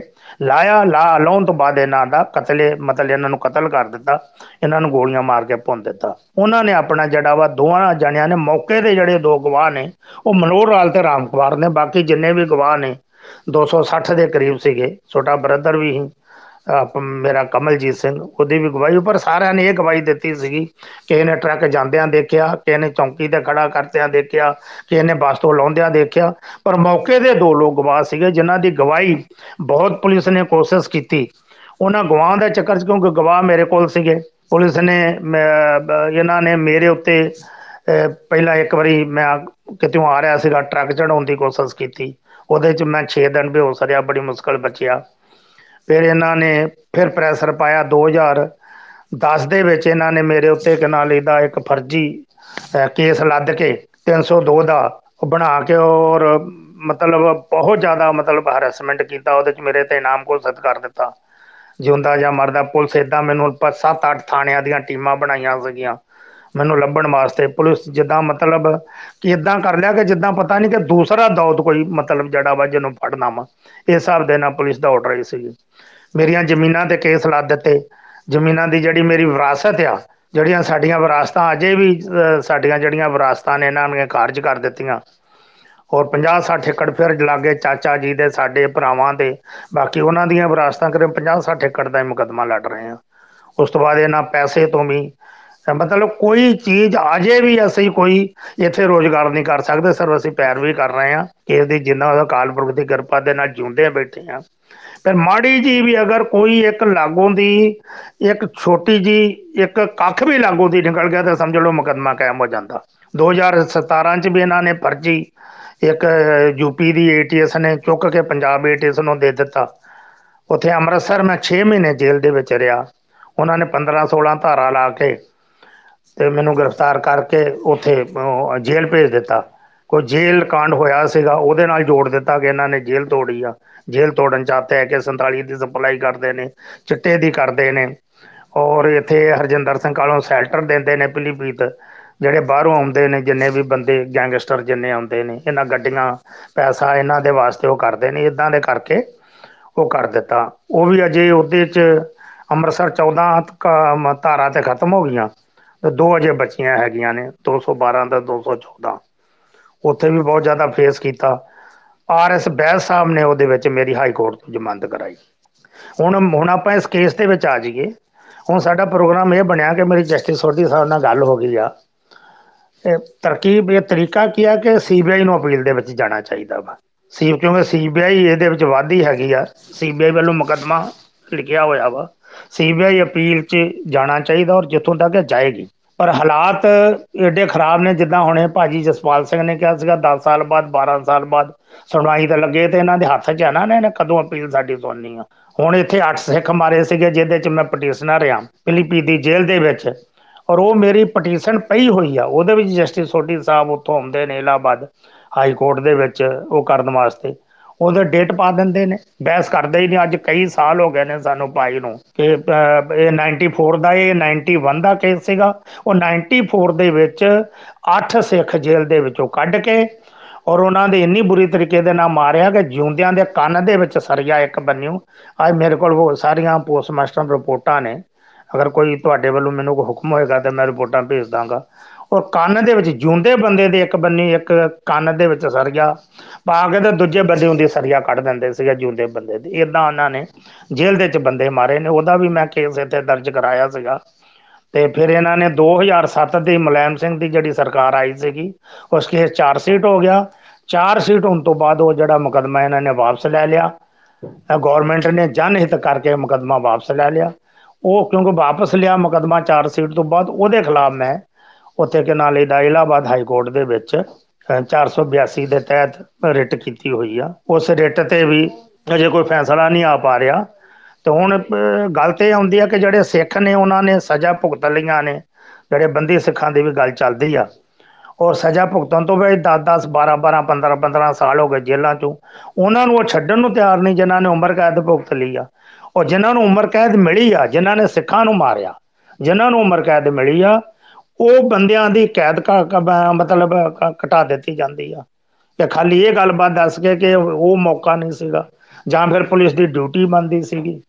ਕਿ ਪੁਲਿਸ ਦੀ ਡਿਊਟੀ ਇਹ ਬੰਦੀ ਆ ਕਿ ਕਿਸੇ ਵੀ ਬੰਦੇ ਨੇ ਇਹਦਾ ਮਤਲਬ ਇਹ, ਇਹਦਾ ਤੇ ਇਹ ਜਾਂਦਾ ਵਾ ਆਉਣ ਵਾਲੇ ਟਾਈਮ ਤੇ ਇਹ, ਜਿਹੜਾ ਕਿ ਕਿਸੇ ਵੀ ਬੰਦੇ ਨੂੰ ਇਹ ਬਸ ਤੋਂ ਲਾ ਦੇਣਗੇ। ਉਸ ਤੋਂ ਬਾਅਦ ਗੋਲੀਆਂ ਮਾਰਨਗੇ, ਕਿਸੇ ਵੀ ਬੰਦੇ ਨੂੰ ਭੁੰਨ ਦੇਣਗੇ, ਕਿਸੇ ਵੀ ਬੰਦੇ ਦਾ ਮਰਡਰ ਕਰ ਦੇਣਗੇ। ਉਹ ਬਾਅਦ ਵਿੱਚ ਮੁਕਦਮਾ 300 7 ਸਾਲ ਦੀ ਸਜ਼ਾ 'ਚ ਵੈਸੇ ਹੀ ਜ਼ਮਾਨਤ ਹੋ ਜਾਂਦੀ ਆ। ਤੇ ਉਸ ਤੋਂ ਬਾਅਦ ਇਹ ਕਹਿ ਦੇਣਗੇ ਕਿ ਨਾਲ ਇਹਦਾ 304 ਲੱਗ ਗਈ ਆ। ਹੁਣ ਬੰਦਾ ਜਿਹੜਾ 4 ਮਹੀਨੇ ਬਾਅਦ 5 ਮਹੀਨੇ ਬਾਅਦ ਰਿਹਾ ਕਰ ਦੋ। ਜਾਂ ਗ੍ਰਿਫਤਾਰੀ ਨਹੀਂ ਕਰਨਗੇ। 7 ਸਾਲ ਦਾ 304 ਦਾ ਇਹਦਾ ਲਾ ਕੇ। ਇਸ ਕਰਕੇ ਹਾਲਾਤ ਜਿਹੜੇ ਨੇ, ਸਾਡੇ ਘੱਟ ਗਿਣਤੀਆਂ ਵਾਸਤੇ, ਪੰਜਾਬ ਦੇ ਹਾਲਾਤ ਦਾ ਤੇ ਮੈਨੂੰ ਪਤਾ ਨਹੀਂ, ਇੱਥੋਂ ਦੇ ਹਾਲਾਤ ਜਿਹੜੇ ਨੇ, ਇਹ ਸਾਡੇ ਬਹੁਤ ਜ਼ਿਆਦਾ ਖਰਾਬ ਨੇ। ਕਦੋਂ ਵੀ ਇਹ ਸਾਡੇ ਨਾਲ ਕੋਈ ਵੀ ਵੱਡੇ ਹਾਦਸੇ ਕਰ ਸਕਦੇ ਨੇ, ਸਾਡੀਆਂ ਜ਼ਮੀਨਾਂ ਤੇ ਹਰ ਇੱਕ ਦੇ ਜਿਹੜੀਆਂ ਬਹੁਤ ਸਾਡੇ ਬਜ਼ੁਰਗਾਂ ਨੇ, ਬਣਾਈਆਂ ਨੇ, ਬੜੀ ਮਿਹਨਤਾਂ ਦੇ ਨਾਲ। ਔਰ ਇਸ ਮੁਕਦਮੇ ਤੇ ਪੂਰੇ ਤਰਾਈ ਦੇ ਵਿੱਚ ਜੋ ਇਹਨਾਂ ਦੇ ਹਾਲਾਤ ਪੈਦਾ ਕੀਤਾ ਬੜਾ ਡਰ ਦਾ ਮਾਹੌਲ ਪੈਦਾ ਹੋ ਗਿਆ ਵਾ ਕਿ ਜਿੱਥੇ ਇਹ ਇਹ ਤੇ ਹੁਣ ਕਲੀਅਰ ਹੋ ਗਿਆ ਕਿ ਸਾਡੇ ਕੋਲ ਹੁਣ ਅਹ, ਸਾਨੂੰ ਕਿਸੇ ਇਨਸਾਫ ਮਿਲਦੀ ਦੀ ਉਮੀਦ ਨਹੀਂ ਗੀ। ਇੱਕ ਇਨਸਾਫ ਦਾ ਕਿਉਂਕਿ ਕਾਨੂੰਨੀ ਕਾਰਵਾਈ ਤਾਂ ਸਾਨੂੰ ਕਰਨੀ ਪੈਣੀ ਲੜਨਾ ਵੀ ਪੈਣਾ ਲੜਾਂਗੇ ਵੀ ਉਹ ਲੜਦੇ ਰਹਾਂਗੇ ਵੀ। ਪਰ ਹਾਲਾਤ ਜਿਹੜੇ ਨੇ ਉਹ ਇਦਾਂ ਤੇ ਨਹੀਂ ਲੱਗਦੇ ਨੇ ਕਿ ਸਾਨੂੰ ਹੁਣ ਆਉਣ ਵਾਲੇ ਟਾਈਮ ਤੇ ਇਨਸਾਫ ਮਿਲੇ। ਦੂਸਰੀ ਜਿਹੜੀ ਇਹਨਾਂ ਨੇ ਗੱਲ ਕੀਤੀ ਆ ਅ, ਆਪਣੇ ਅ, ਭਾਈ ਜਸਪਾਲ ਸਿੰਘ ਜੀ ਹੁਣਾਂ ਨੇ ਕਿ ਮਤਲਬ ਇਹਨਾਂ ਦੀ ਥੋਰੀ ਦੇਖ ਲਓ ਕਿੱਡੀ ਤਗੜੀ ਆ ਕਿ ਇਸੇ ਥੋਰੀ ਨੂੰ ਅੱਗੇ ਲਿਆ ਕੇ। ਇਹ ਪ੍ਰੀ ਪਲੈਨਿੰਗ ਆ ਮਤਲਬ ਹਾਈ ਕੋਰਟ ਦੇ ਵਿੱਚ ਜਿਹੜਾ ਆਰਡਰ ਹੋਇਆ ਇਦਾਂ ਨਹੀਂ ਹੋਇਆ। ਇਹ ਪ੍ਰੈਸ਼ਰ ਦੇ ਨਾਲ ਉਹ ਆਰਡਰ ਹੋਇਆ। ਇਹ ਪ੍ਰੀ ਪਲਾਨ ਹੈ ਕਿ ਸਾਰੇ ਆਉਣ ਵਾਲੇ ਟਾਈਮ ਤੇ ਜਿਹੜੇ ਦਿੱਲੀ ਵਾਲੇ ਕਤਲੇਆਮ ਕਤਲੇਆਮ ਨੇ ਜਾਂ ਕਾਨਪੁਰ ਹੋਏ ਨੇ ਜਾਂ ਪੰਜਾਬ 'ਚ ਹੋਏ ਨੇ ਜਿੰਨੇ ਵੀ ਮੁਕੱਦਮੇ ਨੇ ਜਾਂ ਸੱਜਣ ਕੁਮਾਰ ਵਰਗੇ ਜਿਹੜੇ ਬੰਦੇ ਬੰਦ ਸੀਗੇ ਜਾਂ ਕਿਤੇ ਵੀ ਉਹਨੂੰ ਸਾਰਿਆਂ ਕੇਸਾਂ ਨੂੰ ਉੱਤੇ ਚੁੱਕੇਗਾ ਹਾਈ ਕੋਰਟ ਇਹਨੂੰ ਲਾ ਕੇ ਔਰ ਅ, 304 ਇਹਦੇ ਵਿੱਚ ਭੇਜ ਦੇਗਾ। ਕਿਸੇ ਵੀ ਬੰਦੇ ਨੂੰ ਕਿਨਾਂ ਲਈ ਦਾ ਛੱਡ ਦੇਣਗੇ ਨਾ ਕਰਕੇ। ਤੇ ਇਹ ਤੇ ਇੱਕ ਇਹਨਾਂ ਨੇ ਹੋਰ ਬਹੁਤ ਵਧੀਆ ਤਰਕੀਬ ਲੱਭ ਲਈ। ਇਹ ਵੀ ਇਹ ਵੀ ਕਿਨਾਂ ਲਈ ਦਾ ਵੀ, ਅਹ, ਮਤਲਬ ਅਹ, ਮੈਂ ਤਾਂ ਨਾ ਇਹ ਵਧਾਈ ਦੇ ਪਾਤਰ ਨੇ ਇਹ ਲੋਕ ਕਿ ਜਿਹੜੇ ਇੱਕ ਤੋਂ ਇੱਕ ਸਿੱਖਾਂ ਨੂੰ ਮਾਰਨ ਵਾਸਤੇ ਤਰਕੀਬ ਲੱਭਦੇ ਨੇ। ਇੱਕ ਕਾਨੂੰਨੀ ਤੌਰ ਤੇ ਤਰਕੀਬ ਸਰਕਾਰੀ ਤੌਰ ਤੇ ਤੇ ਇਹਨਾਂ ਕੋਲ ਤਰਕੀਬ ਹੈ ਹੀ ਆ, ਕਿਸੇ ਨੇ ਕਿਸੇ ਵੀ ਬੰਦੇ ਨੂੰ ਘਰੋਂ ਫੜ ਲਓ, ਇਨਾਮ ਘੋਸ਼ਿਤ ਕਰ ਦੋ ਉਦਾਂ ਮਾਰ ਦੋ ਮੇਰੇ ਉੱਤੇ ਮੁਕਦਮਾ ਕੀਤਾ, ਇਹਨਾਂ ਨੇ ਮੁਕਦਮਾ ਕਰਨ ਤੋਂ ਬਾਅਦ ਜਿੱਦਣ ਮੁਕਦਮਾ ਲਿਖਿਆ ਗਿਆ, ਅਗਲੇ ਦਿਨ ਮੇਰੇ ਉੱਤੇ ਇਨਾਮ ਘੋਸ਼ਿਤ ਕਰ ਦਿੱਤਾ ਮਾਰਨ ਵਾਸਤੇ। ਔਰ ਘਰ ਦੇ ਵਿੱਚ ਕੁਰਕੀ ਦਾ ਉਹ ਵੀ ਲਾ ਦਿੱਤਾ ਇਹਨਾਂ ਨੇ। ਕੋ- ਕੋ- ਮਤਲਬ ਕੁਰਕੀ ਦਾ 1 ਮਹੀਨੇ ਦਾ ਟਾਈਮ ਹੁੰਦਾ, ਅਗਰ ਕੋਈ ਆਦਮੀ ਪੇਸ਼ ਨਹੀਂ ਹੁੰਦਾ 1 ਮਹੀਨੇ ਬਾਅਦ ਤੁਸੀਂ ਕੁਰਕੀ ਕਰ ਸਕਦੇ ਹੋ। ਇਹਨਾਂ ਨੇ ਅਗਲੇ ਦਿਨ ਹੀ ਕੁਰਕੀ ਦਾ ਨੋਟਿਸ ਚਪਕਾ ਦਿੱਤਾ। ਤੇ ਇੱਥੋਂ ਅੰਦਾਜ਼ਾ ਲਾ ਲਓ ਕਿ ਆਪਣੇ ਵਾਸਤੇ ਕੋਈ ਕਾਨੂੰਨ ਨਹੀਂ। ਫਿਰ ਵੀ ਸਾਨੂੰ, ਸਾਡੇ ਵਾਸਤੇ ਮਜਬੂਰੀ ਆ ਕਿ ਸਾਨੂੰ ਲੜਨਾ ਪਏਗਾ ਔਰ ਲੜਾਂਗੇ ਵੀ। ਅੱਜ ਮੈਨੂੰ ਕਰੀਬਨ ਇੱਥੇ 30 ਸਾਲ ਹੋ ਗਏ ਨੇ ਲੜਦਿਆਂ। ਕਿਉਂਕਿ ਉਸ ਟਾਈਮ ਪੰਜਾਬ ਵਾਲੇ ਵੀ ਜਿਹੜੇ ਬਹੁਤ ਬਾਅਦ ਚ ਇਨਵੋਲਵ ਹੋਏ ਜਿਨ੍ਹਾਂ ਨੂੰ ਇਹਨਾਂ ਕੋਲ ਜਦੋਂ ਇੱਥੋਂ ਨੋਟਿਸ ਵਗੈਰਾ ਗਏ ਕੋਰਟ ਦੇ ਵਿੱਚ ਜਾਂ ਗਵਾਹੀਆਂ ਵਾਸਤੇ, ਪਹਿਲਾਂ ਤਾਂ ਕੋਈ ਵੀ ਇੱਥੇ ਜਿਸ ਟਾਈਮ ਤੇ ਮੌਕਾ ਸੀਗਾ, ਉਸ ਮੌਕੇ ਤੇ ਤੇ ਸਿਰਫ ਅਸੀਂ ਇੱਥੇ ਲੜਦੇ ਰਹੇ। ਕੋਈ ਬੰਦਾ ਸਾਡੀ ਮਦਦ ਵਾਸਤੇ ਨਹੀਂ ਆਇਆ, ਬਾਹਰੋਂ ਜ਼ਰੂਰ ਕੁਝ ਲੋਕ ਜਿਹੜੇ ਨੇ ਜਿੱਦਾਂ ਤਿੰਨ ਵਾਰ ਜਸਟਿਸ ਅਜੀਤ ਸਿੰਘ ਬੈਂਸ ਸਾਹਿਬ ਆਏ, ਅਹ, ਤੇ lieutenant general Jagjit Singh Arora, Khushwant Singh ji, professor Mahip Singh ji ਇੱਥੇ ਪਹੁੰਚੇ, ਜਾਂ ਐਸਐਸ ਐਲੂਵਾਲੀਆ ਸਾਹਿਬ ਇੱਕ ਟੀਮ ਲੈ ਕੇ ਇੱਥੇ ਮੌਕੇ ਤੇ ਪਹੁੰਚੇ, ਉਸ ਜਗ੍ਹਾ ਤੇ ਫੋਲਕਾ ਸਾਹਿਬ ਦਿੱਲੀ ਮਦਦ ਕਰਦੇ ਰਹੇ, ਤੇ ਸਾਡੇ ਕੋਲ ਉਦੋਂ ਖਰਚਾ ਵੀ ਨਹੀਂ ਹੁੰਦਾ, ਕਈ ਵਾਰ ਫੋਲਕਾ ਸਾਹਿਬ ਨੇ ਆਪਣੇ ਕੋਲੋਂ ਪੈਸੇ ਵੀ ਸਾਨੂੰ ਦਿੱਤੇ, ਖਰਚ, ਮਤਲਬ ਖਰਚਾ ਵੀ ਦਿੱਤਾ, ਤੇ ਬਾਕੀ ਸੋਢੀ ਸਾਹਿਬ ਨੇ ਬਹੁਤ ਹੈਲਪ ਕੀਤੀ ਜਿਹੜੇ ਉੱਥੇ ਵਕੀਲ ਸੀਗੇ ਉਹ ਸਾਡੇ ਕੋਲ ਕਿਸੇ ਨੇ ਕੋਈ ਪੈਸਾ ਨਹੀਂ ਲਿਆ। 1 ਰੁਪਈਆ ਕਿਸੇ ਨੇ ਨਹੀਂ ਲਿਆ ਰੋਟੀ ਸਾਨੂੰ ਗੁਰਦੁਆਰਾ ਰਕਾਬਗੰਜ ਸਾਹਿਬ ਤੋਂ ਮਿਲ ਜਾਂਦੀ ਸੀਗੀ। ਔਰ ਬਾਕੀ ਸਾਰੀ ਮਦਦ ਮਿਲਦੀ ਰਹੀ। ਅਗਰ ਇਹ ਸਭ ਮਦਦਾਂ ਨਾ ਮਿਲਦੀਆਂ ਫਿਰ ਬਹੁਤ ਦਿੱਕਤ ਹੋ ਜਾਣੀ ਸੀਗੀ। ਇਸ ਕਰਕੇ ਮੈਂ ਹੁਣ ਆਪਣੀ ਗੱਲ ਨੂੰ ਇੱਥੇ ਹੀ ਵਿਰਾਮ ਦਿੰਦਾ ਵਾਂ। ਹੋਰ ਵੀ ਬਹੁਤ ਸਾਰੇ ਸਰੋਤਾ ਨੇ ਜਿਨ੍ਹਾਂ ਨੇ ਆਪਣੀ ਗੱਲ ਰੱਖਣੀ ਹੈਗੀ ਆ। ਤੇ ਬਾਕੀ ਅ, ਜੋ ਵੀ ਹੁਕਮ ਹੋਏਗਾ ਮੇਰੇ ਵਾਸਤੇ ਸਰਦਾਰ ਜਸਪਾਲ ਸਿੰਘ ਜੀ ਕੋਲ ਮਜਪੁਰ ਜੀ ਨੇ ਇਹਨਾਂ ਕੋਲ ਮੇਰਾ ਨੰਬਰ ਹੈਗਾ ਵਾ। ਕੋਈ ਵੀ ਸੱਜਣ ਨੰਬਰ ਲੈ ਕੇ ਕਿਸੇ ਵੀ ਇੱਥੇ ਪੀਲੀਭੀਤ ਦੇ ਵਿੱਚੋਂ ਮਦਦ ਦੀ ਲੋੜ ਆ ਜਾਂ ਕਿਸੇ ਵੀ ਗੱਲ ਦੀ ਜਾਂ ਕੋਈ ਜਾਣਕਾਰੀ ਚਾਹੀਦੀ ਆ ਉਹ ਤੁਸੀਂ ਟੈਲੀਫੋਨ ਜਿਹੜਾ ਵਾ ਮੈਨੂੰ ਕਰ ਸਕਦੇ ਹੋ ਅੱਧੀ ਰਾਤ ਮੈਂ ਤਿਆਰ ਹਾਂ ਤੁਹਾਡੇ ਵਾਸਤੇ। ਵਾਹਿਗੁਰੂ ਜੀ ਕਾ ਖਾਲਸਾ ਸ੍ਰੀ ਵਾਹਿਗੁਰੂ ਜੀ ਕੀ ਫਤਿਹ। ਸੋ ਜਿਸ ਤਰ੍ਹਾਂ ਅਹ, ਭਾਈ ਹਰਜਿੰਦਰ ਸਿੰਘ ਹੋਣਾ ਨੇ ਬਹੁਤ ਵਿਸਤਾਰ ਦੇ ਵਿੱਚ ਦੱਸਿਆ ਔਰ ਮੇਰੇ ਖਿਆਲ ਦੇ ਵਿੱਚ ਜਿੰਨੀ ਵੀ ਸੁਣਿਆ ਹੋਊਗਾ ਸੁਣ ਕੇ ਇਹ ਗੱਲ ਦਾ ਜ਼ਰੂਰ ਮਨ ਦੇ ਵਿੱਚ ਅਹਿਸਾਸ ਹੋਇਆ ਹੋਊ, ਮਤਲਬ ਮੈਂ ਤਾਂ ਇਹ ਗੱਲ ਨੂੰ ਬਹੁਤ ਸ਼ਿੱਦਤ ਦੇ ਨਾਲ ਮਹਿਸੂਸ ਕੀਤਾ ਕਿ ਇਹ ਇੱਥੋਂ ਤੱਕ ਇਸ ਗੱਲ ਨੂੰ ਲੈ ਕੇ ਆਉਣਾ, ਜਿੱਦਾਂ ਆਮ ਆਪਾਂ ਖਬਰ ਦੀ ਸੁਰਖੀ ਪੜ੍ਹ ਲੈਂਦੇ ਆ ਵੀ ਇੰਨੇ ਪੁਲਿਸ ਵਾਲਿਆਂ ਨੂੰ ਸਜ਼ਾ ਹੋ ਗਈ। ਉਸ ਇੱਕ ਖਬਰ ਦੀ ਸੁਰਖੀ ਬਣਾਉਣ ਦੇ ਲਈ ਬੰਦਿਆਂ ਦੀ ਜ਼ਿੰਦਗੀ ਦਾ, ਕਈ ਕਈ ਬੰਦਿਆਂ ਦੀ ਜ਼ਿੰਦਗੀ ਦਾ ਵੱਡਾ ਸਮਾਂ ਜਿਹੜਾ ਆ, ਉਹ ਉਹਦੇ ਵਿੱਚ ਲੱਗ ਗਿਆ ਹੁੰਦਾ। ਕਿ ਇਹਨਾਂ ਸੌਖਾ ਨਹੀਂ ਹੈਗਾ ਪੁਲਿਸ ਫੋਰਸਾਂ ਦੇ ਖਿਲਾਫ ਕੇਸਾਂ ਨੂੰ ਲੈ ਕੇ ਜਾਣਾ। ਔਰ ਆਮ ਤੌਰ ਦੇ ਉੱਪਰ ਇਹ ਵੀ ਗੱਲ ਕਹਿ ਦਿੱਤੀ ਜਾਂਦੀ ਹੈ ਕਿ ਬੰਦੇ ਖੜਦੇ ਨਹੀਂ ਹੈ ਜੀ, ਜਾਂ ਜਿਸ ਤਰ੍ਹਾਂ ਆਪਾਂ ਪਹਿਲਾਂ ਵੀ ਇੱਕ ਸਪੇਸ ਦੇ ਵਿੱਚ ਗੱਲਬਾਤ ਕੀਤੀ ਸੀਗੀ, ਜਿਹਦੇ ਵਿੱਚ ਆਪਾਂ ਐਡਵੋਕੇਟ ਸਤਨਾਮ ਸਿੰਘ ਬੈਂਸ ਹੋਣਾ ਨੂੰ ਲਿਆ ਸੀ, ਨਾਲ ਵੀਰ ਜਗਜੀਤ ਸਿੰਘ ਹੋਣੀ ਸੀਗੇ, ਜਿਹੜੇ ਜਸਵੰਤ ਸਿੰਘ ਖਾਲੜਾ ਹੋਣਾ ਨੇ ਕੁਝ ਮੁਕਦਮੇ 40 ਦੇ ਕਰੀਬ ਮੁਕਦਮੇ ਦਰਜ ਕਰਵਾਏ ਸੀਗੇ, ਔਰ ਉਹਨਾਂ ਕੇਸਾਂ ਦੇ ਵਿੱਚ ਉਹ ਪੈਰਵਾਈ ਕਰ ਰਹੇ ਆ। ਔਰ ਉਹਦੇ ਵਿੱਚ ਵੀ ਆਪਾਂ ਦੇਖਿਆ, ਉਹਨਾਂ ਨੇ ਵੀ ਦੱਸਿਆ ਕਿ ਜਿਹੜੇ ਆਮ ਲੋਕ ਸੀਗੇ, ਉਹ ਖੜੇ ਰਹੇ। ਤੇ ਇੱਕ ਕਈ ਵਾਰ ਜਦੋਂ ਨੈਟ ਦੇ ਉੱਪਰ ਚਰਚਾ ਚੱਲਦੀ ਤਾਂ ਇੱਕ ਬੜੀ ਆਸਾਨੀ ਨਾਲ ਇਹ ਗੱਲ ਕਹਿਤੀ ਜਾਂਦੀ ਵੀ ਜੀ ਇਨਸਾਫ ਨਹੀਂ ਮਿਲਦਾ, ਐਵੇਂ ਉੱਥੇ ਅਦਾਲਤਾਂ ਦੇ ਬੰਦੇ ਜਾ ਕੇ ਚੱਕਰ ਮਾਰਦੇ ਆ ਜਾਂ ਹੋਰ ਕਰਦੇ ਆ, ਕਿਉਂ ਕਰਦੇ ਹੋ, ਹਨਾ? ਪਰ ਆਪਾਂ ਦੇਖੀਏ ਕਿ ਜਿਹੜੇ ਬੰਦਿਆਂ ਨੇ ਇੰਨੇ ਸਿਰੜ ਦੇ ਨਾਲ ਖੜੇ ਰਹੇ ਔਰ ਦੁਨੀਆ ਦੇ ਸਾਹਮਣੇ ਇਹ ਗੱਲ ਉਜਾਗਰ ਕੀਤੀ ਕਿ ਜੇਕਰ ਇਨਸਾਫ ਨਹੀਂ ਮਿਲ ਰਿਹਾ ਤੇ ਉਹ ਇਨਸਾਫ ਹੋਵੇ, ਅਦਾਲਤਾਂ ਦੇ ਵਿੱਚ ਕਾਰਵਾਈ ਚੱਲੇ, ਉਹਦੇ ਲਈ ਸ਼ਿੱਦਤ ਦੇ ਨਾਲ ਤਰਦਦ ਕਰਨ ਵਾਲੇ ਸਿੱਖਾਂ ਦਾ ਫੇਲੀਅਰ ਨਹੀਂ ਹੈਗਾ ਇਹ। ਇਹ ਇੰਡੀਅਨ ਸਟੇਟ ਦਾ ਫੇਲੀਅਰ ਆ। ਉਹ ਇਨਸਾਫ ਦੇਣ ਤੋਂ ਆਰੀ ਨੇ ਇਨਕੈਪੇਬਲ ਨੇ। ਸਿੱਖ ਹਰ ਤਰੀਕੇ ਦੇ ਨਾਲ ਖੁਦ ਜੋ ਇੱਕ ਖਾਲਸਾਈ ਰਵਾਇਤ ਹੈ, ਉਹਦੇ ਮੁਤਾਬਕ ਵੀ ਚਾਹੇ ਉਹ 84 ਦਾ ਸੀ, ਚਾਹੇ ਹੁਣ ਬੇਅਦਬੀ ਮਾਮਲਿਆਂ ਦਾ ਆ, ਉਹ ਇਨਸਾਫ ਹੋਇਆ ਵੀ ਆ, ਜਿਨ੍ਹਾਂ ਦੇ ਉੱਤੇ ਗੁਰੂ ਮਹਾਰਾਜ ਨੇ ਕਿਰਪਾ ਕੀਤੀ, ਉਹਨਾਂ ਨੇ ਕੀਤਾ। ਔਰ ਜਿਨ੍ਹਾਂ ਦੀ ਇਹ ਡਿਊਟੀ ਲੱਗੀ ਹੋਈ ਆ ਕਿ ਉਹਨਾਂ ਨੇ ਇਸ ਸਾਰੇ ਸਿਸਟਮ ਨਕਾਰਾ ਹੋ ਚੁੱਕੇ ਨੂੰ, ਜਿਹੜਾ ਇਨਸਾਫ ਕਰਨ ਦੇ ਸਮਰੱਥ ਨਹੀਂ ਹੈ, ਉਹਦੀ ਅਸਮਰੱਥਾ ਨੂੰ ਜਾਂ ਉਹਦੀ ਇਨਕੈਪੇਬਿਲਿਟੀ ਨੂੰ ਸੰਸਾਰ ਦੇ ਸਾਹਮਣੇ ਜਾਗਰ ਕਰਨਾ ਔਰ ਬੰਦਿਆਂ ਨੇ ਜ਼ਿੰਦਗੀਆਂ ਲਾਈਆਂ ਨੇ ਉਹਨਾਂ ਮਾਮਲਿਆਂ ਦੇ ਵਿੱਚ। ਔਰ ਅਜੇ ਵੀ ਉਹਨਾਂ ਉਹਦੇ ਉੱਪਰ ਖੜੇ ਆ। ਸੋ ਇੱਕ ਗੱਲ ਜਿਹੜੀ ਮੈਂ ਹੋਰ ਦੱਸਣੀ ਚਾਹੁੰਦਾ ਕਿ ਜਦੋਂ ਜੀਤ ਸਿੰਘ ਹੁਣਾਂ ਨੂੰ ਵੀ ਅਸੀਂ ਮਿਲੇ ਸੀਗੇ, ਉਹਨਾਂ ਨੇ ਵੀ ਇਹ ਗੱਲ ਦੱਸੀ, ਉਹ ਕਹਿੰਦੇ ਵੀ ਜਦੋਂ ਫੈਸਲਾ ਆ ਗਿਆ ਤੇ ਸਜ਼ਾ ਹੋਈ ਤੇ ਉਹਨਾਂ ਦੇ ਵਿੱਚੋਂ ਇੱਕ ਜਿਹੜੇ ਹੇਠਲੇ ਕਰਿੰਦੇ ਇਸ ਮਾਮਲੇ 'ਚ ਜਿਨ੍ਹਾਂ ਨੂੰ ਸਜ਼ਾ ਹੋਈ, ਉਹਨਾਂ ਦੇ ਵਿੱਚੋਂ ਇੱਕ ਅਫਸਰ ਸੀਗਾ ਹੇਠਲੇ ਲੈਵਲ ਦਾ ਹੀ, ਕਿਉਂਕਿ ਉੱਪਰ ਵਾਲਿਆਂ ਦੇ ਤੇ ਨਾਂ ਆਏ ਨਹੀਂ। ਕਹਿੰਦੇ ਵੀ ਉਹਨੇ ਮੈਨੂੰ ਕਿਹਾ, ਕਹਿੰਦੇ ਵੀ ਠੰਡ ਪੈ ਗਈ ਕਹਿੰਦਾ ਤੁਹਾਨੂੰ ਹੁਣ, ਵੀ ਹੁਣ ਤਾਂ ਸਾਨੂੰ ਦੋਸ਼ੀ ਐਲਾਨਤਾ ਕਹਿੰਦੇ ਮੈਂ ਉਹਨੂੰ ਕਿਹਾ ਵੀ ਸਾਨੂੰ ਤੇ ਅੱਜ ਪਈ ਆ, ਤੇ ਤੁਹਾਨੂੰ ਤੇ ਉਦੋਂ ਹੀ ਪੈ ਗਈ ਸੀਗੀ ਜਦੋਂ ਤੁਸੀਂ ਸਾਡੇ ਬੰਦੇ ਮਾਰਤੇ ਸੀ। ਉਹ ਕਹਿੰਦਾ ਵੀ ਜਿਨ੍ਹਾਂ ਨੇ ਮਰਵਾਏ ਉਹਨਾਂ ਦੇ ਨਾਂ ਤਾਂ ਤੁਸੀਂ ਲਿਖਾਏ ਨਹੀਂ। ਕਹਿੰਦੇ ਵੀ ਮੈਂ ਉਹਨੂੰ ਕਿਹਾ ਵੀ ਦੇਖ, ਮੈਂ ਤਾਂ ਤੇਰਾ ਨਾਮ ਹੀ ਨਹੀਂ ਸੀ ਲਿਖਾਇਆ। ਤੇ ਤੂੰ ਦੱਸ ਦੇ ਹੁਣ, ਕੋਰਟ ਦੇ ਵਿੱਚ ਦੱਸ ਦੇ ਵੀ ਤੈਨੂੰ ਕਿੰਨਾ ਨੇ ਕਿਹਾ ਸੀਗਾ। ਸੋ ਕਹਿਣ ਦਾ ਭਾਵ ਕਿ ਇਸ ਮਾਮਲੇ ਦੇ ਵਿੱਚ ਜੋ ਹਾਈ ਕੋਰਟ ਦਾ ਫੈਸਲਾ ਆਇਆ, ਉੱਥੋਂ ਇਹ ਵੀ ਪਤਾ ਲੱਗਦਾ ਕਿ ਸਟੇਟ ਆਪਰੇਟਸ ਜਿਹੜਾ ਆ, ਜਿਹੜੇ ਹੇਠਲੇ ਬੰਦਿਆਂ ਨੇ ਕੀਤਾ ਹੁੰਦਾ, ਜਾਂ 40 42 ਬੰਦਿਆਂ ਨੂੰ ਸਜ਼ਾ ਹੋਣੀ, ਇਹ ਕੋਈ ਛੋਟੀ ਗੱਲ ਨਹੀਂ ਸੀਗੀ। ਔਰ ਜੱਜ ਨੇ ਵੀ ਜਿੰਨੇ ਫੈਸਲਾ ਲਿਆ ਹੋਊਗਾ, ਉਹ ਬੜੀ ਹਿੰਮਤ ਵਾਲਾ ਹੀ ਹੋਊਗਾ, ਹਨਾ। ਸੋ ਉਹ, ਉਹਦੇ ਮੱਦੇ ਨਜ਼ਰ ਜਿੰਨਾ ਇਹ ਸਾਰਾ ਵਾਪਰਿਆ, ਇੱਕ ਤਾਂ ਮੈਂ, ਇੱਕ ਦੋ ਨੁਕਤੇ ਹੀ ਨੇ, ਕੋਈ ਹੋਰ ਜ਼ਰੂਰੀ ਰੁਝੇਵਾਂ ਆ ਗਿਆ, ਉਧਰ ਸ਼ਮੂਲੀਅਤ ਕਰਨੀ ਪੈਣੀ, ਮਜਬੂਰੀ ਹੈ, ਮੈਨੂੰ ਫਤਿਹ ਬੁਲਾਉਣੀ ਪੈਣੀ, ਮੈਂ ਆਖਰੀ ਨੁਕਤਾ ਆਪਣਾ ਰੱਖ ਰਿਹਾ ਕਿ ਇੱਕ ਤਾਂ ਇਹ ਆ ਕਿ ਇਹਨਾਂ ਮਾਮਲਿਆਂ ਦੇ ਵਿੱਚ ਕਾਰਵਾਈ ਇਸ ਕਰਕੇ ਲਮਕਾਈ ਜਾਂਦੀ ਕਿ ਜਿਨ੍ਹਾਂ ਦੇ ਖਿਲਾਫ ਮੁਕੱਦਮੇ ਦਰਜ ਹੋਏ, ਉਹ ਆਪਦੀਆਂ ਤਰੱਕੀਆਂ ਲੈ ਜਾਣ, ਆਪਦੀ ਰਿਟਾਇਰਮੈਂਟ ਲੈ ਜਾਣ ਬੈਨੀਫਿਟ ਜਿਹੜੇ ਹੈਗੇ ਉਹ ਪੂਰੇ ਲੈ ਜਾਣ। ਇੱਕ ਤਾਂ ਸਟੇਟ ਇਸ ਤਰ੍ਹਾਂ ਫੇਵਰ ਕਰਦੀ ਇੰਪਿਊਨਿਟੀ ਇਸ ਤਰੀਕੇ ਦੇ ਨਾਲ ਚੱਲਦੀ ਹੈ। ਉਹਨਾਂ ਬੰਦਿਆਂ ਨੂੰ ਹੀ ਉਹਨਾਂ ਪੋਜੀਸ਼ਨਾਂ ਤੇ ਰੱਖਿਆ ਜਾਂਦਾ ਜਿੱਥੋਂ ਉਹ ਗਵਾਹਾਂ ਨੂੰ ਵੀ ਡਰਾਉਂਦੇ ਆ, ਸਭ ਕੁਝ ਇਸ ਤਰ੍ਹਾਂ ਦਾ ਵਾਪਰਦਾ ਹੁਣ ਇਸ ਮਾਮਲੇ ਦੇ ਵਿੱਚ ਜਿਹੜਾ ਮੈਨੂੰ ਸਮਝ ਆਉਂਦੀ ਜਿਹੜੀ ਗੱਲ ਦਾ ਜ਼ਿਕਰ ਮਨਪੁਰ ਸਾਹਿਬ ਨੇ ਵੀ ਕੀਤਾ ਕਿ ਹੋਇਆ ਕਿ, ਜੇ ਤਾਂ ਹੁਣ ਉਮਰ ਕੈਦ ਆ, ਉਮਰ ਕੈਦ ਦੇ ਵਿੱਚ ਜਿਸ ਤਰ੍ਹਾਂ ਦੀ ਜਜਮੈਂਟ ਸੀਗੀ ਅਪੀਲ ਦੀ ਪੈਂਡੈਂਸੀ ਦੇ ਦੌਰਾਨ ਜ਼ਮਾਨਤ ਮਿਲਣ ਦੇ ਸਾਰ ਜਿਹੜੇ ਆ ਉਹ ਘੱਟ ਸੀਗੇ। ਹੁਣ 7 ਸਾਲ ਦੀ ਸਜ਼ਾ ਘਟਾ ਕੇ ਕਰ ਦਿੱਤੀ ਗਈ ਆ ਉਮਰ ਕੈਦ ਤੋਂ।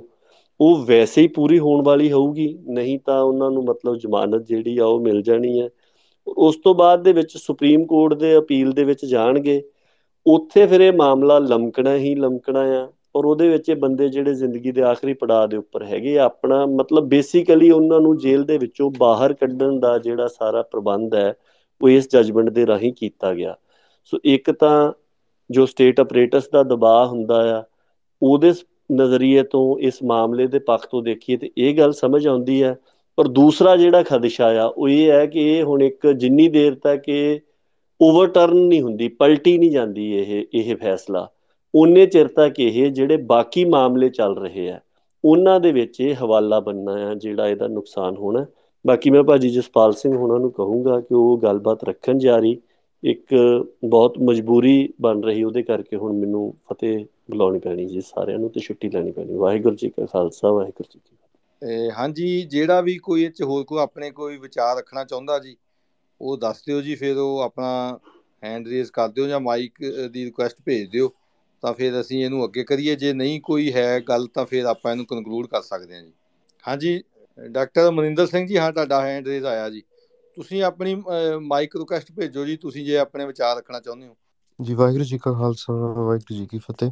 ਆਪ ਜੀ ਦਾ ਬਹੁਤ ਬਹੁਤ ਧੰਨਵਾਦ। ਮੈਨੂੰ ਆਪ ਜੀ ਨੇ ਬੋਲਣ ਦਾ ਮੌਕਾ ਦਿੱਤਾ ਤੇ ਮੈਂ ਫਿਲਹਾਲ ਚ ਮੇਰੇ ਕੋਲ ਪੁਆਇੰਟ ਨਹੀਂ ਹੈਗਾ ਕੋਈ ਬਸ ਮੈਂ ਆਪ ਜੀ ਦੀ ਤੇ ਆਪ ਜੀ ਦੀ ਟੀਮ ਨੇ ਜੋ ਇਹ ਸਪੇਸ ਉਪਰਾਲਾ ਕੀਤਾ ਆ ਤੇ ਆਪ ਜੀ ਨੇ ਜੋ ਵੀ ਹੁਣ ਤੱਕ ਲੀਗਲ ਚੈਲੰਜਸ ਫੇਸ ਕੀਤੇ ਆ ਤੇ ਇਹਦੇ ਲਈ ਮੈਂ ਆਪ ਜੀ ਦਾ ਧੰਨਵਾਦ ਹੀ ਕਰ ਸਕਦਾ ਕਿ ਵੀ ਆਪ ਜੀ ਇਹ ਚੀਜ਼ ਨੂੰ ਇੰਨੇ ਸਾਲ ਤੱਕ ਪਰਸਿਊ ਕੀਤਾ ਹੈ ਤਾਂ ਕਿ ਐਟਲੀਸਟ ਮਤਲਬ ਰਿਜ਼ਲਟ ਜਿੱਦਾਂ ਦੇ ਵੀ ਆਉਂਦੇ ਆ, ਜੋ ਵੀ ਚੀਜ਼ਾਂ ਹੋ ਰਹੀਆਂ ਐਟਲੀਸਟ ਸਾਰੀ ਪ੍ਰੋਸੈਸ ਡਾਕੂਮੈਂਟ ਹੋ ਰਹੀ ਆ।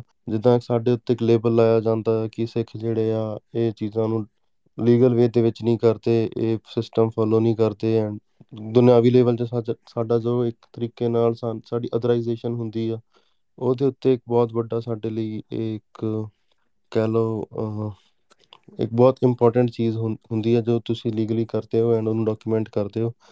ਸੋ ਥੈਂਕ ਯੂ ਉਹਦੇ ਲਈ ਬਹੁਤ ਬਹੁਤ ਤੇ ਧੰਨਵਾਦ ਤੁਸੀਂ ਮੌਕਾ ਦਿੱਤਾ। ਮੇਰਾ ਵੀ ਇੱਥੇ ਨਾ ਨੈਟਵਰਕ ਦਾ ਇਸ਼ੂ ਹੋ ਰਿਹਾ ਸੋ ਮੈਂ ਵੌਇਸ ਮੇਰੀ ਸ਼ਾਇਦ ਬ੍ਰੇਕ ਹੋ ਰਹੀ ਹੋਵੇ। ਤਾਂ ਮੈਂ ਬਸ ਇੰਨਾ ਹੀ ਕਹਿਣਾ ਸੀਗਾ ਜੀ। ਵਾਹਿਗੁਰੂ ਜੀ ਕਾ ਖਾਲਸਾ, ਵਾਹਿਗੁਰੂ ਜੀ ਕੀ ਫਤਿਹ। ਹਾਂਜੀ ਹਰਜਿੰਦਰ ਸਿੰਘ ਜੀ, ਤੁਸੀਂ ਕੁਝ ਕਹਿਣਾ ਚਾਹੋਗੇ ਆਖਰ ਦੇ ਵਿੱਚ ਜੀ ਕੁਝ ਹਾਂਜੀ, ਮੇਰਾ ਸਿਰਫ ਸਾਰੇ ਜਿੰਨੀ ਵੀ ਸੰਗਤ ਹੈਗੀ ਆ, ਜੋ ਵੀ ਇਹਦੇ ਵਿੱਚ ਸਾਰੇ ਇੱਕ ਤੋਂ ਇੱਕ ਸੂਝਵਾਨ ਆਪਣੇ ਇਹਦੇ ਵਿੱਚ ਲੋਕ ਬੈਠੇ ਨੇ, ਮੇਰਾ ਸਿਰਫ ਇਹਨਾਂ ਕਿ ਕੋਈ ਵੀ ਕਿਸੇ ਦੇ ਉੱਤੇ ਅਨਿਆਏ ਹੋਵੇ, ਅਗਰ ਆਪਾਂ ਸਾਰੇ ਬੰਦੇ ਇਕੱਠੇ ਹੋ ਕੇ ਲੜਾਈ ਲੜਦੇ ਆ ਸਾਰੇ ਇਕੱਠੇ ਹੋ ਜਾਈਏ, ਖਾਲੀ ਇਹ ਨਾ ਦੇਖੀਏ ਕਿ ਕੌਣ ਬੰਦਾ ਅੱਗੇ ਵਧਦਾ ਜਾਂ ਕੌਣ ਪਿੱਛੇ ਰਹਿੰਦਾ, ਇਹਨੂੰ ਛੱਡ ਕੇ, ਤੇ ਫਿਰ ਵੀ ਆਪਣੀ ਇੱਥੇ ਬਚਤ ਹੋ ਸਕਦੀ ਆ, ਮੈਨੂੰ ਲੱਗਦਾ ਕਿ ਆਉਣ ਵਾਲਾ ਟਾਈਮ ਆ ਜਿਹੜਾ ਤੁਹਾਨੂੰ ਲੱਗਦਾ ਵਾ ਕਿ ਇਹ ਜਿੱਦਾਂ ਮਤਲਬ ਅਹਿਸਾਸ ਕਰਦੇ ਆ ਕਿ ਸੌਖਾ ਵਾ, ਪਰ ਆਉਣ ਵਾਲਾ ਟਾਈਮ ਜ਼ਿਆਦਾ ਔਖਾ ਲੱਗਦਾ ਵਾ। ਜ਼ਿਆਦਾ ਔਖਾ ਲੜਾਈ ਜਿਹੜੀ ਆ, ਹੁਣ ਇਹ ਲੋਕ ਕਲਮ ਦੇ ਨਾਲ ਲੜ ਰਹੇ ਨੇ ਫੋਰਸ ਦੇ ਨਾਲ ਡਾਇਰੈਕਟ ਮਾਰ ਕੇ ਨਾ ਹੁਣ ਇਹ ਇਨਡਾਇਰੈਕਟ ਤੌਰ ਤੇ ਮਾਰ ਰਹੇ ਨੇ ਕਿ ਇਹਨਾਂ ਨੂੰ ਮਤਲਬ ਆਰਥਿਕ ਤੌਰ ਤੇ ਕਰੋ, ਮਤਲਬ ਡਾਊਨ ਕਰੋ। ਔਰ ਮਤਲਬ ਜਿਹੜਾ ਵਾ, ਜਾਇਦਾਦਾਂ ਇਹਨਾਂ ਦੀਆਂ ਜਿੱਦਾਂ ਇੱਥੇ ਕਈ ਕੰਮ ਇਹੋ ਜਿਹੇ ਹੋਏ ਨੇ ਇੱਕ ਬੜੇ ਮਾਮੂਲੀ ਕੇਸਾਂ ਦੇ ਵਿੱਚ ਵੀ ਲੋਕਾਂ ਦੀਆਂ ਜਿਹੜੀਆਂ ਜਾਇਦਾਦਾਂ ਨੇ, ਆਪਣੇ ਸਿੱਖਾਂ ਦੀਆਂ ਕੁਰਕ ਕਰ ਲਈਆਂ ਨੇ। ਇੱਕ ਦੋ ਕੇਸ ਮੇਰੇ ਕੋਲ ਆਏ ਨੇ, ਮੈਂ ਉਹਨਾਂ ਦੇ ਇਲਾਹਾਬਾਦ ਗੱਲ ਵੀ ਕਰ ਲਈ ਆ, ਲੜਾਈ ਸ਼ੁਰੂ ਵੀ ਕਰ ਦਿੱਤੀ ਆ। ਉਹਨਾਂ ਦੇ ਜ਼ਮੀਨਾਂ ਕੁਰਕ ਕਰ ਲੀਆਂ ਨੇ, ਘਰੋਂ ਲੋਕ ਬਾਹਰ ਬੈਠੇ ਹੋਏ ਨੇ। ਇੱਕ ਫੈਮਿਲੀ ਆ, ਉਹ ਗੁਰਦੁਆਰੇ 'ਚ ਬੈਠੀ ਆ, ਇੱਥੇ ਗਜਰੋਲਾ ਥਾਣਾ ਪੀਲੀਪੀਤ ਪੈਂਦਾ ਵਾ। ਉਹਨਾਂ ਤੇ ਇੱਕ ਫਰਜ਼ੀ ਮੁਕਦਮਾ ਲਾ ਕੇ ਔਰ ਗੈਂਗਸਟਰ ਦੇ ਤਹਿਤ ਉਹਦੀ ਸਾਰੀ ਜਾਇਦਾਦ ਕੁਰਕ ਕਰ ਲਈ ਆ।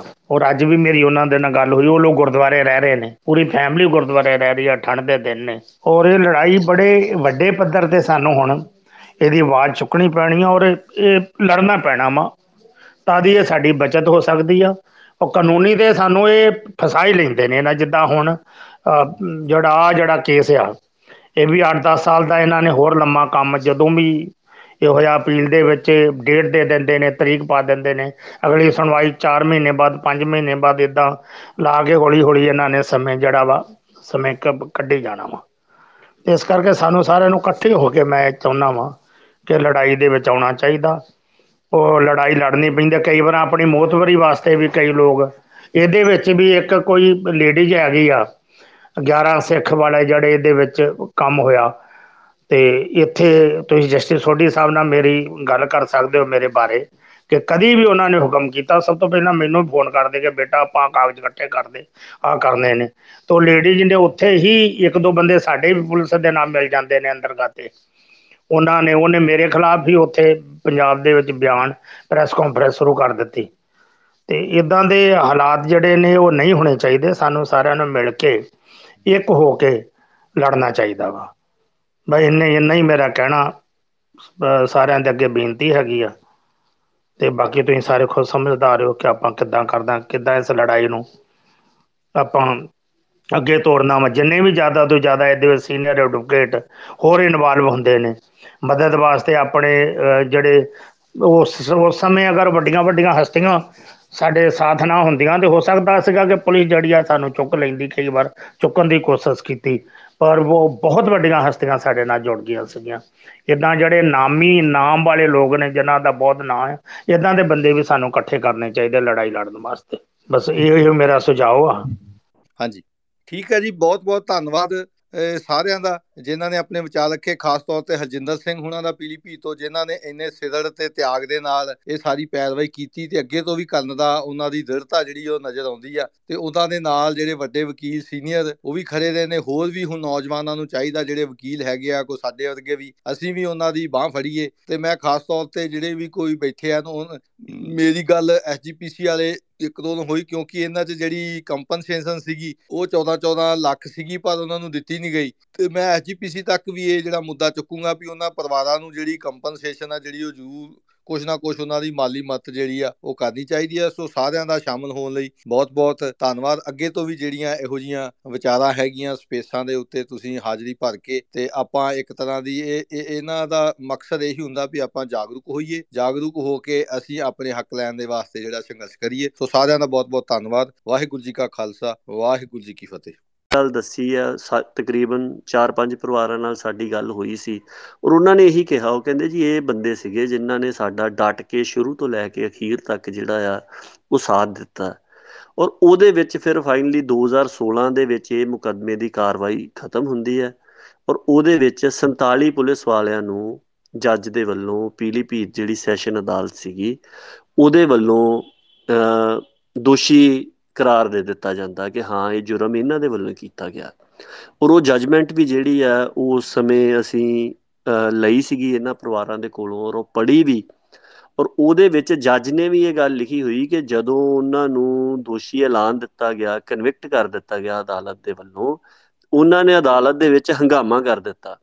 ਔਰ ਜੱਜ ਦੀ ਕੁਰਸੀ ਜੱਜ ਦੀ ਜਿੱਥੇ ਸੀਟ ਉੱਪਰ ਹੁੰਦੀ ਅਦਾਲਤ ਦੀ, ਉਹਦੇ ਵੱਲ ਨੂੰ ਵੀ ਚੀਜ਼ਾਂ ਸੁੱਟੀਆਂ। ਜੱਜ ਨੂੰ ਆਪਣੀ ਸੀਟ ਛੱਡ ਕੇ ਪਿੱਛੇ ਰੈਸਟ ਰੂਮ ਦੇ ਵਿੱਚ ਜਾ ਕੇ ਉਹਨੇ ਸ਼ੈਲਟਰ ਲਈ ਔਰ ਉਹਨੇ ਇਹ ਵੀ ਲਿਖਿਆ ਕਿ ਜਿਹੜੀ ਲੋਕਲ ਪੁਲਿਸ ਪ੍ਰਸ਼ਾਸਨ ਸੀਗਾ ਵੀ ਉਹ ਨਹੀਂ, ਬਿਲਕੁਲ ਵੀ ਉਹਨਾਂ ਨੂੰ ਰੋਕਣ ਦੀ ਕੋਸ਼ਿਸ਼ ਨਹੀਂ ਕੀਤੀ। ਜੋ ਅਦਾਲਤ ਦੇ ਵਿੱਚ ਹੰਗਾਮਾ ਹੋਇਆ, ਉਹ ਸਥਾਨਕ ਪੁਲਿਸ ਦੀ ਵੀ ਉਹਦੇ ਵਿੱਚ ਉਹ ਜੱਜ ਨੇ ਲਿਖਿਆ ਜਜਮੈਂਟ ਦੇ ਵਿੱਚ ਇੱਕ ਸੈਪਰੇਟ ਨੋਟ ਲਾ ਕੇ ਤੇ ਉਹਨਾਂ ਦੀ ਵੀ ਇਹਦੇ ਵਿੱਚ ਸਹਿਮਤੀ ਸੀਗੀ।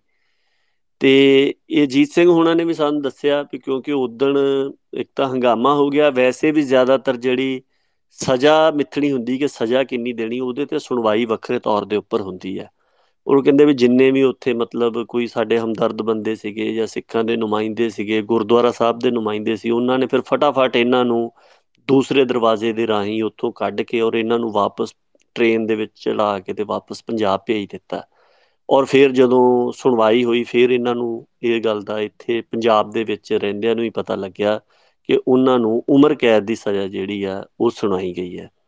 ਔਰ ਉਸ ਸਮੇਂ 14-14 ਲੱਖ ਰੁਪਏ ਦਾ ਜਿਹੜਾ ਜੁਰਮਾਨਾ ਆ ਉਹ ਵੀ ਅਦਾਲਤ ਦੇ ਵੱਲੋਂ ਕੀਤਾ ਗਿਆ ਸੀਗਾ ਉਹਨਾਂ ਵਿਅਕਤੀਆਂ ਨੂੰ। ਔਰ ਮੁਆਵਜ਼ਾ ਵੀ ਇਹਨਾਂ ਪਰਿਵਾਰਾਂ ਨੂੰ ਦੇਣ ਦੀ ਗੱਲ ਕੀਤੀ ਗਈ ਸੀ। ਉਹ ਕਿਹਾ ਗਿਆ ਸੀਗਾ ਕਿ ਜੇਕਰ ਇਹ ਜੁਰਮਾਨਾ ਉਸ ਸਮੇਂ ਤੇ ਉਹ ਜੁਰਮਾਨਾ ਜਿਹੜਾ ਆ, ਉਹ ਵਾਪਸ ਮਤਲਬ ਜੁਰਮਾਨਾ ਦੇਣਗੇ ਤੇ ਫਿਰ ਉਹ ਇਹਨਾਂ ਨੂੰ ਕੰਪਨਸੇਸ਼ਨ ਜਿਹੜਾ ਆ, ਉਹ ਦਿੱਤਾ ਜਾਊਗਾ। ਤੇ ਹੁਣ ਬੀਤੇ 2 ਦਿਨ ਪਹਿਲਾਂ ਇਹ ਫੈਸਲਾ ਜਿਹੜਾ ਆ, ਉਹ ਅਲਾਹਾਬਾਦ ਹਾਈ ਕੋਰਟ ਦੇ ਵੱਲੋਂ ਆਇਆ।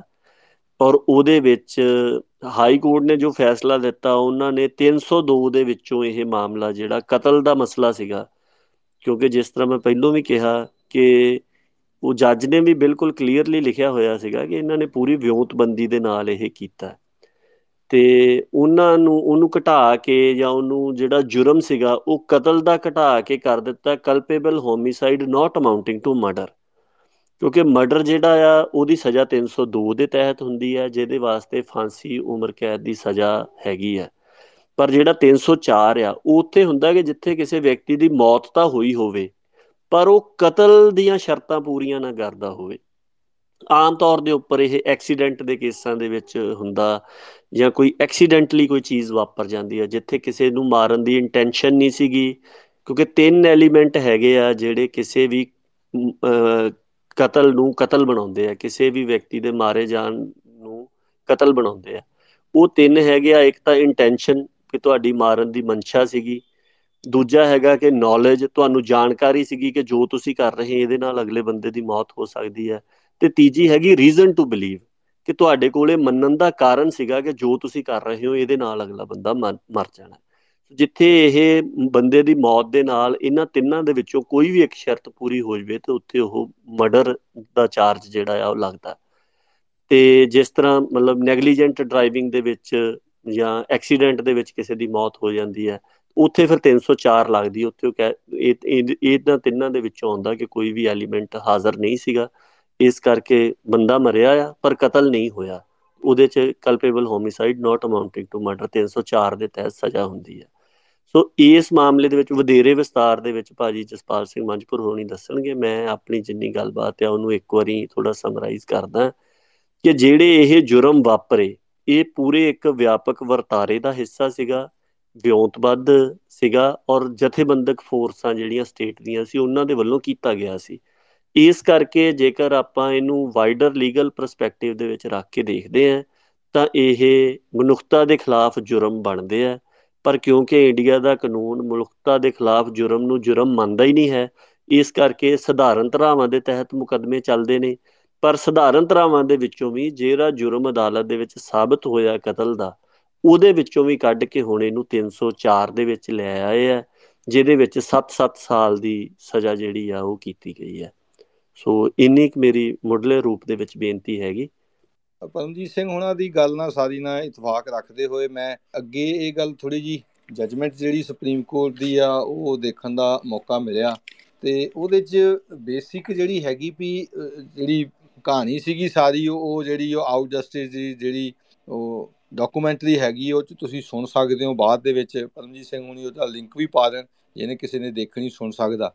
ਉਹਦੇ 'ਚ ਸਪੈਸੀਫਿਕ ਆ ਗਿਆ ਵੀ ਉਹ ਇੱਕ ਯਾਤਰਾ ਤੇ ਜਾ ਰਹੇ, ਇੱਕ ਬੱਸ ਦੇ ਵਿੱਚ ਸੀ, ਉਹਨਾਂ ਨੂੰ ਚੁੱਕ ਲਿਆ। ਫਿਰ ਦੇਖੋ, ਜਿਹੜੀ ਹੁਣ ਅਲਾਹਾਬਾਦ ਹਾਈ ਕੋਰਟ ਦੀ ਜਜਮੈਂਟ ਹੈਗੀ ਆ, ਸੋ ਉਹਨੇ, ਉਹਦੇ 'ਚ ਦੋ ਗੱਲਾਂ ਕੀਤੀਆਂ। ਇੱਕ ਤਾਂ ਉਹਨਾਂ ਨੇ ਕਰ ਦਿੱਤੀ ਵੀ ਉਹਨਾਂ ਨੂੰ ਸਿਰਫ 304 ਪਾਰਟ 1 ਦੇ ਵਿੱਚ ਸਜ਼ਾ ਕੀਤੀ 7-7 ਸਾਲ। ਉਹਨਾਂ ਨੇ 302 364 365 218 117 ਸਾਰਿਆਂ ਦੇ ਵਿੱਚੋਂ ਉਹਨਾਂ ਨੂੰ ਬਰੀ ਕੀਤਾ 120 ਬੀ ਦੇ ਵਿੱਚੋਂ ਵੀ। ਜਿਹੜਾ ਉਹ ਬਰੀ ਕਰ ਦਿੱਤਾ ਜਿਨ੍ਹਾਂ ਦੇ ਉੱਤੇ ਨਾਲ ਲੱਗੀਆਂ ਹੋਈਆਂ ਸੀ ਰੈੱਡ ਵਿਦ ਸੈਕਸ਼ਨ ਤੇ ਨਾਲ ਦੀ ਨਾਲ ਜਿਹੜੇ ਕੰਪਨਸੇਸ਼ਨ ਦੀ ਗੱਲ ਸੀਗੀ, ਉਹ ਸਾਰਾ ਇਹਨਾਂ ਸੈਕਸ਼ਨਾਂ ਦੇ ਅੱਡ-ਅੱਡ ਵਿੱਚ ਕੀਤਾ ਹੋਇਆ ਸੀਗਾ ਵੀ ਸੈਕਸ਼ਨ ਜਿਹੜੇ ਆ, ਉਹਨਾਂ ਦੇ ਤਹਿਤ ਇੰਨਾ ਇੰਨਾ ਫਾਈਨ ਤੇ ਜੇ ਉਹ ਫਾਈਨ ਨਹੀਂ ਦੇਣਗੇ ਤੇ ਇਨ ਡਿਫਾਲਟ ਆਫ ਇੰਨੀ ਸਜ਼ਾ, ਤੇ ਜੇ ਫਾਈਨ ਦੇਣਗੇ ਤਾਂ 14 14 ਲੱਖ ਰੁਪਇਆ ਪਰ ਫੈਮਿਲੀ ਨੂੰ, ਯਾਨੀ ਕਿ ਦਸਾਂ ਪਰਿਵਾਰਾਂ ਨੂੰ ਜਿਹੜਾ ਉਹ ਮਿਲੂਗਾ। ਤੇ ਸੁਪਰੀਮ ਕੋ ਅਲਾਹਾਬਾਦ ਹਾਈ ਕੋਰਟ ਨੇ ਜਿੱਥੇ ਇਹ ਸਜ਼ਾ ਜਿਹੜੀ ਉਹਦੀ ਘਟ ਕੇ 304 ਪਾਰਟ 1 ਦੇ ਵਿੱਚ ਕਰ ਦਿੱਤੀ ਆ 302 ਤੇ ਬਾਕੀ ਸਾਰੀਆਂ ਧਰਾਵਾਂ ਤੋੜ ਕੇ 304 365 ਨਾਲ ਦੀ ਨਾਲ ਜੁਰਮਾਨਾ ਵੀ ਜਿਹੜਾ ਸੀ, ਜਿਹੜਾ ਕੰਪਨਸੇਸ਼ਨ ਦੇ ਰੂਪ 'ਚ 14 ਲੱਖ ਮਿਲਣਾ ਸੀ, ਉਹ ਸਿਰਫ 10000 ਰੁਪਈਆ ਉਹਨਾਂ ਨੇ ਸਪੈਸੀਫਿਕ ਉਹਦੇ ਵਿੱਚ ਲਿਖਿਆ ਹੋਇਆ ਵੀ ਇਹ ਯਾਨੀ ਕਿ ਅਸੀਂ ਸਮਝਦੇ ਹਾਂ ਵੀ ਸਹੀ ਆ ਇਹ ਜੁਰਮਾਨਾ ਜਿਹੜਾ ਜੇ ਨਹੀਂ ਦੇਣਗੇ ਜੁਰਮਾਨਾ 10-10000 ਰੁਪਈਆ। ਤੇ ਕੋਰਟ ਨੇ ਕਿਹਾ ਵੀ which is court court consider adequate in the circumstances of the case so 14 lakh ਤੋਂ ਸਿਰਫ 10000 ਕਰਤਾ, ਉਹ ਵੀ ਐਪੀਲ ਉਹਨਾਂ ਨੂੰ ਨਹੀਂ ਮਿਲਣਾ ਵਿਕਟਮਸ ਨੂੰ ਨਹੀਂ ਮਿਲਣਾ, ਉਹ ਸਰਕਾਰ ਦੇ ਖਾਤੇ 'ਚ ਜਾਣਗੇ, ਨਹੀਂ ਤੇ 3 ਮਹੀਨੇ ਦੀ ਉਹ ਜਿਹੜੀ ਸਿੰਪਲ ਇੰਪ੍ਰੀਜ਼ਨਮੈਂਟ ਜਿਹੜੀ 3 ਮਹੀਨੇ ਦੀ ਕੱਟਣਗੇ। ਸੋ ਜਿਹੜਾ ਉਹ ਕੀਤਾ ਇਹਨਾਂ ਨੇ, ਇਹ ਵੀ ਜਿਹੜੀ ਕੰਪਨਸੇਸ਼ਨ ਵੀ ਸੀ, ਜਦੋਂ ਇਸ ਤਰ੍ਹਾਂ ਕੋਰਟ ਦਿੰਦੀ ਆ, ਤੇ ਉਹ ਕੋਈ ਕਿਸੇ ਹੋਰ ਪਲੇਟਫਾਰਮ ਦੇ ਉੱਤੇ ਵੀ ਨਹੀਂ ਕਲੇਮ ਕਰ ਸਕਦਾ ਕਿਉਂਕਿ ਉਹ ਕਹਿੰਦੇ ਆਲਰੇਡੀ ਤੁਹਾਨੂੰ ਟ੍ਰਾਇਲ ਕੋਰਟ ਨੇ ਅਨਾਉਂਸ ਕਰ ਦਿੱਤੀ ਹੋਈ, ਸੋ ਉਹਨਾਂ ਨੂੰ ਉਹ ਵੀ ਨਹੀਂ ਮਿਲੀ ਤੇ ਉਹ ਘਟਾ ਵੀ ਦਿੱਤੀ। ਦੂਸਰੀ ਜਿਹੜੀ ਸਪੈਸੀਫਿਕ ਇਹਦੇ ਵਿੱਚ ਗੱਲ ਕੀਤੀ ਹੈ, ਇਹ ਤਾਂ ਹੁਣ ਡਬਲ ਬੈਂਚ ਸੀਗਾ ਜਸਟਿਸ ਰਮੇਸ਼ ਸਿਨਾ ਤੇ ਜਸਟਿਸ ਰੋਜ ਆਦਵ ਮੈਂ ਕਹਿਣ ਤੋਂ ਬਿਲਕੁਲ ਵੀ ਇਤਰਾਜ਼ ਨਹੀਂ ਕਰਦਾ, ਤੁਸੀਂ ਇਹ ਨਾਂ ਨੋਟ ਕਰ ਲਓ। ਆਉਂਦੇ ਦਿਨੇ 'ਚ ਛੇਤੀ ਦੋਨੇ ਜੱਜ ਜਿਹੜੇ ਆ, ਜਾਂ ਤਾਂ ਕਿਸੇ ਪ੍ਰੋਮਿਨੈਂਟ ਹਾਈ ਕੋਰਟ ਦੇ ਚੀਫ ਜਸਟਿਸ ਬਣਨਗੇ ਜਾਂ ਇਹ ਸੁਪਰੀਮ ਕੋਰਟ ਦੇ ਵਿੱਚ ਆਉਂਦੇ ਦਿਨਾਂ ਦੇ ਵਿੱਚ ਜ਼ਰੂਰ ਪ੍ਰਮੋਟ ਹੋਣਗੇ। ਸੋ ਜਸਟਿਸ ਰਮੇਸ਼ ਸਿਨਾ ਤੇ ਜਸਟਿਸ ਲੇਡੀਆ ਸਰੋਜ ਜਾਦਵ ਸੋ ਇਹ ਜਿਹੜੀ ਘਟਨਾ ਸੀ 12 13 ਜੁਲਾਈ 1991 ਦੀ, ਤਿੰਨ ਉਹਨਾਂ ਨੇ ਦੇਖੋ ਪਹਿਲਾਂ ਬੰਦੇ ਉੱਥੋਂ ਬੱਸਾਂ ਦੇ ਵਿੱਚੋਂ ਕੱਢੇ, ਲੇਡੀਜ਼ ਅੱਡ ਕੀਤੀ, ਉਹ ਸਾਰੀ ਗੱਲ ਸੁਣ ਲਈ। ਫਿਰ ਉਹ ਤਿੰਨ ਥਾਣਿਆਂ ਨੇ ਆਪਸ ਦੇ ਵਿੱਚ ਵੰਡੇ ਬੰਦੇ। ਚਾਰ ਬੰਦੇ ਨਿਊਰੀਆ ਥਾਣਿਆਂ ਸਿੱਖ ਲਏ, ਚਾਰ ਸਿੱਖ ਜਿਹੜੇ ਸੀ ਬਿਲਸਾਂਡਾ ਉਹਨਾਂ ਨੇ ਲਏ ਤੇ ਦੋ ਸਿੱਖ ਜਿਹੜੇ ਸੀ ਉਹ ਪੂਰਨਪੁਰ ਥਾਣੇ। ਤਿੰਨ ਥਾਣਿਆਂ ਦੇ ਵਿੱਚ ਉਹਨਾਂ ਦੇ ਖਿਲਾਫ ਮੁਕੱਦਮੇ ਦਰਜ ਕੀਤੇ ਵੀ ਹਾਂ, ਇੱਕ ਇਨਫੋਰਮੇਸ਼ਨ ਮਿਲੀ ਆ ਵੀ ਇਹ ਪੰਜਾਬ ਦੇ ਅੱਤਵਾਦੀ ਖਾਲਿਸਤਾਨ ਦੇ ਜਿਹੜੇ ਇਦਾਂ ਇਦਾਂ ਹੈਗੇ ਆ, ਉਹਨਾਂ ਥਾਣਿਆਂ ਦੇ ਸੰਬੰਧਿਤ ਤਿੰਨ ਥਾਣਿਆਂ ਦੇ ਵਿੱਚ ਐਫ ਆਈ ਆਰ ਕਰਕੇ ਉਹਨਾਂ ਦੇ ਖਿਲਾਫ ਉਹ ਜਿਹੜੀ ਸਾਰਾ ਜਿਹੜਾ ਝੂਠੇ ਪੁਲਿਸ ਮੁਕਾਬਲੇ ਦੀ ਜਿਹੜੀ ਘਾਟ ਘੜੀ ਗਈ।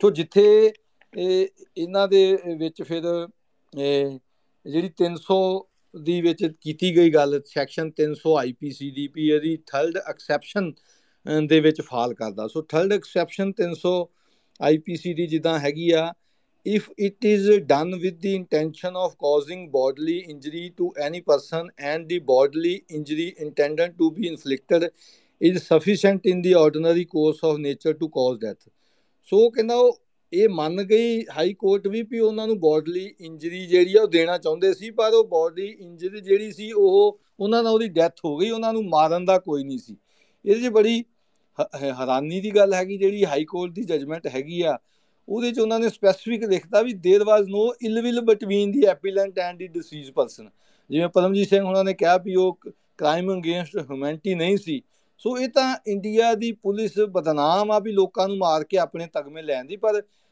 ਉਹਨਾਂ ਨੇ ਕੋਈ ਡਿਫੈਂਸ ਦੇ ਵਿੱਚ ਵੀ ਨਹੀਂ ਕਰਾਇਆ। ਇਹ ਸਪੈਸੀਫਿਕ ਲਿਖਤਾ ਪੁਲਿਸ ਵਾਲਿਆਂ ਨੇ ਕੋਈ ਡਿਫੈਂਸ ਦੇ ਵਿੱਚ ਨਹੀਂ ਆਪਣੀ ਜਿਹੜੀ ਕਿਤੇ ਕੋਈ ਕੋਸ਼ ਲੈ ਕੇ ਆਏ, ਉਹ ਵੀ ਅਸੀਂ ਕਿਵੇਂ ਇਨੋਸੈਂਟ ਆ। ਉਹਨਾਂ ਦੀ ਮੌਤ ਵੀ ਮਾਰਦੇ ਆ। ਉਹਨਾਂ ਦੀ, ਉਹਨਾਂ ਨੂੰ ਪਹਿਲਾਂ ਇਕੱਠਿਆਂ ਨੂੰ ਬੱਸ ਦੇ ਵਿੱਚੋਂ ਕੱਢ ਕੇ, ਫਿਰ ਥਾਣਿਆਂ ਦੇ ਵਿੱਚ ਮਿਲਣਾ ਕਿੰਨਾ ਕਿੰਨਾ ਪਲਾਨਡ ਤੇ ਕਨਸਪੀਰੇਸੀ ਦੇ ਨਾਲ ਉਹਨਾਂ ਨੂੰ ਤਿੰਨ ਥਾਣਿਆਂ ਨੂੰ ਫਿਰ ਦਿੱਤਾ।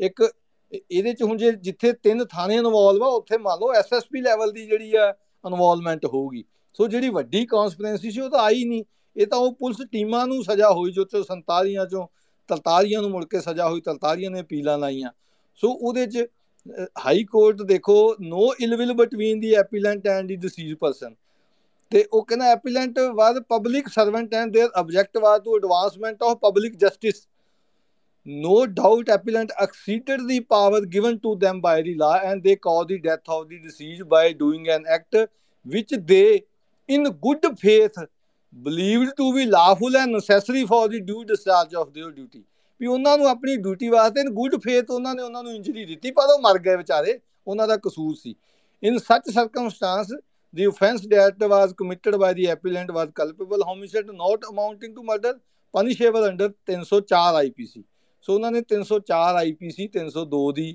ਜਦਰ ਕਰਤੀ ਇੱਕ ਹੋਰ ਉਹਨੇ ਵਿੱਚ 149 ਨੰਬਰ ਪੈਜ ਲਿਖਿਆ ਸੀ act of the appellant police ਵਾਲਿਆਂ ਦਾ act in eliminating the terrorist who are involved in various criminal cases of murder loot TADA activities has been demonstrated firm the criminal antecedent of the some of the accused Baljit Singh Pappu Jaswant Singh Harminder Singh ਤੇ ਸੁਰਜਨ ਸਿੰਘ ਲਖਵਿੰਦਰ ਸਿੰਘ ਇਹਦਾ ਕਿਹਾ ਵੀ ਇਹਨਾਂ ਦੇ ਖਿਲਾਫ ਜਿਹੜੇ case ਸੀ ਸੋ ਕਹਿੰਦੇ ਵੀ ਉਹਨਾਂ ਨੇ ਐਲੀਮੀਨੇਟ ਕੀਤਾ ਗੁੱਡ ਫੇਥ ਦੇ ਵਿੱਚ ਉਹਨਾਂ ਨੇ ਕੰਮ ਕੀਤਾ। ਸੋ ਇਹ ਇਹ ਇਹ ਮਾਨਸਿਕਤਾ, ਜਿਵੇਂ ਮਤਸਬੀ ਜੱਜਾਂ ਦੀ ਮਾਨਸਿਕਤਾ ਹੁੰਦੀ ਆ ਵੀ ਜਦੋਂ ਇੱਕ ਕੋਲਡ ਬਲੱਡ ਮਰਡਰ ਕੀਤੇ, ਉਹਨਾਂ ਨੇ ਪੂਰਾ ਪਲਾਨ ਕੀਤਾ, ਇੱਕ ਦਿਨ ਪੂਰਾ ਲੱਗਿਆ, ਪਰਿਵਾਰਾਂ ਨੂੰ ਅੱਡ ਕੀਤਾ, ਉਹਨਾਂ ਨੂੰ ਥਾਣਿਆਂ 'ਚ ਵੰਡਿਆ, ਫਿਰ ਉਹਨਾਂ ਨੂੰ ਇਸ ਤਰ੍ਹਾਂ ਜਿਹੜਾ ਗੋਲੀਆਂ ਮਾਰੀ ਜੇ 304 ਜੇ ਮੰਨ ਲਓ ਉਹਨਾਂ ਨੇ ਇੰਜਰੀ ਦੇਣੀ ਸੀ ਉਹਨਾਂ ਨੂੰ। ਸੋ ਮੈਂ ਇਹਨਾਂ ਦੀ ਪੋਸਟਮਾਰਟਮ ਰਿਪੋਰਟਸ ਜਿਹੜੀਆਂ ਵਿੱਚ ਜੱਜਮੈਂਟ ਦੇ ਵਿੱਚ ਹੀ ਆ ਉਹ ਮੈਂ ਦੇਖੀ ਉਹਦੇ 'ਚ, ਜੇ ਇਹਨਾਂ ਨੇ ਸਿਰਫ ਉਹਨਾਂ ਨੂੰ ਰੋਕਣਾ ਸੀ ਵੀ ਉਹਨਾਂ ਨੂੰ ਗ੍ਰਿਫਤਾਰ ਕਰਨਾ ਸੀ, ਤਾਂ ਫਿਰ ਜਿਹੜੀਆਂ ਪੋਸਟਮਾਰਟਮ ਰਿਪੋਰਟਾਂ ਦੇ ਵਿੱਚ ਗਨ ਸ਼ਾਟ ਇੰਜਰੀਜ਼ ਹੈਗੀਆਂ ਬੰਦਿਆਂ ਦੇ, ਉਹਨਾਂ ਦੇ ਢਿੱਡ ਦੇ ਵਿੱਚ ਆ। ਕਈ ਥਾਂ ਉਹਨਾਂ ਦੇ ਮਲਟੀਪਲ ਗਨ ਇੰਜਰੀ ਹੈ ਇੱਕੋ ਜਗ੍ਹਾ ਦੇ ਉੱਤੇ। ਮੱਥੇ ਦੇ ਵਿੱਚ ਹੈਗੀਆਂ ਉਹਨਾਂ ਦੀਆਂ ਗੋਲੀਆਂ ਜਿਹੜੀਆਂ ਲਾਗੇ ਤੋਂ ਮਾਰੀਆਂ ਹੋਈਆਂ, ਉਹਨਾਂ ਦੇ ਜਿਹੜਾ ਜਿਹੜਾ ਦਿਮਾਗ ਦਾ ਵਿੱਚੋਂ ਉਹ ਚਰਬੀ ਹੁੰਦੀ, ਉਹ ਬਾਹਰ ਆਈ ਹੋਈ ਆ। ਤੇ ਉਹਨਾਂ ਦੇ ਢਿੱਡ ਦੇ ਵਿੱਚ ਤੇ ਛਾਤੀ ਦੇ ਵਿੱਚ ਜਿਹੜੀਆਂ ਜ਼ਿਆਦਾ ਗੋਲੀਆਂ ਤੇ ਮੱਥੇ ਦੇ ਵਿੱਚ।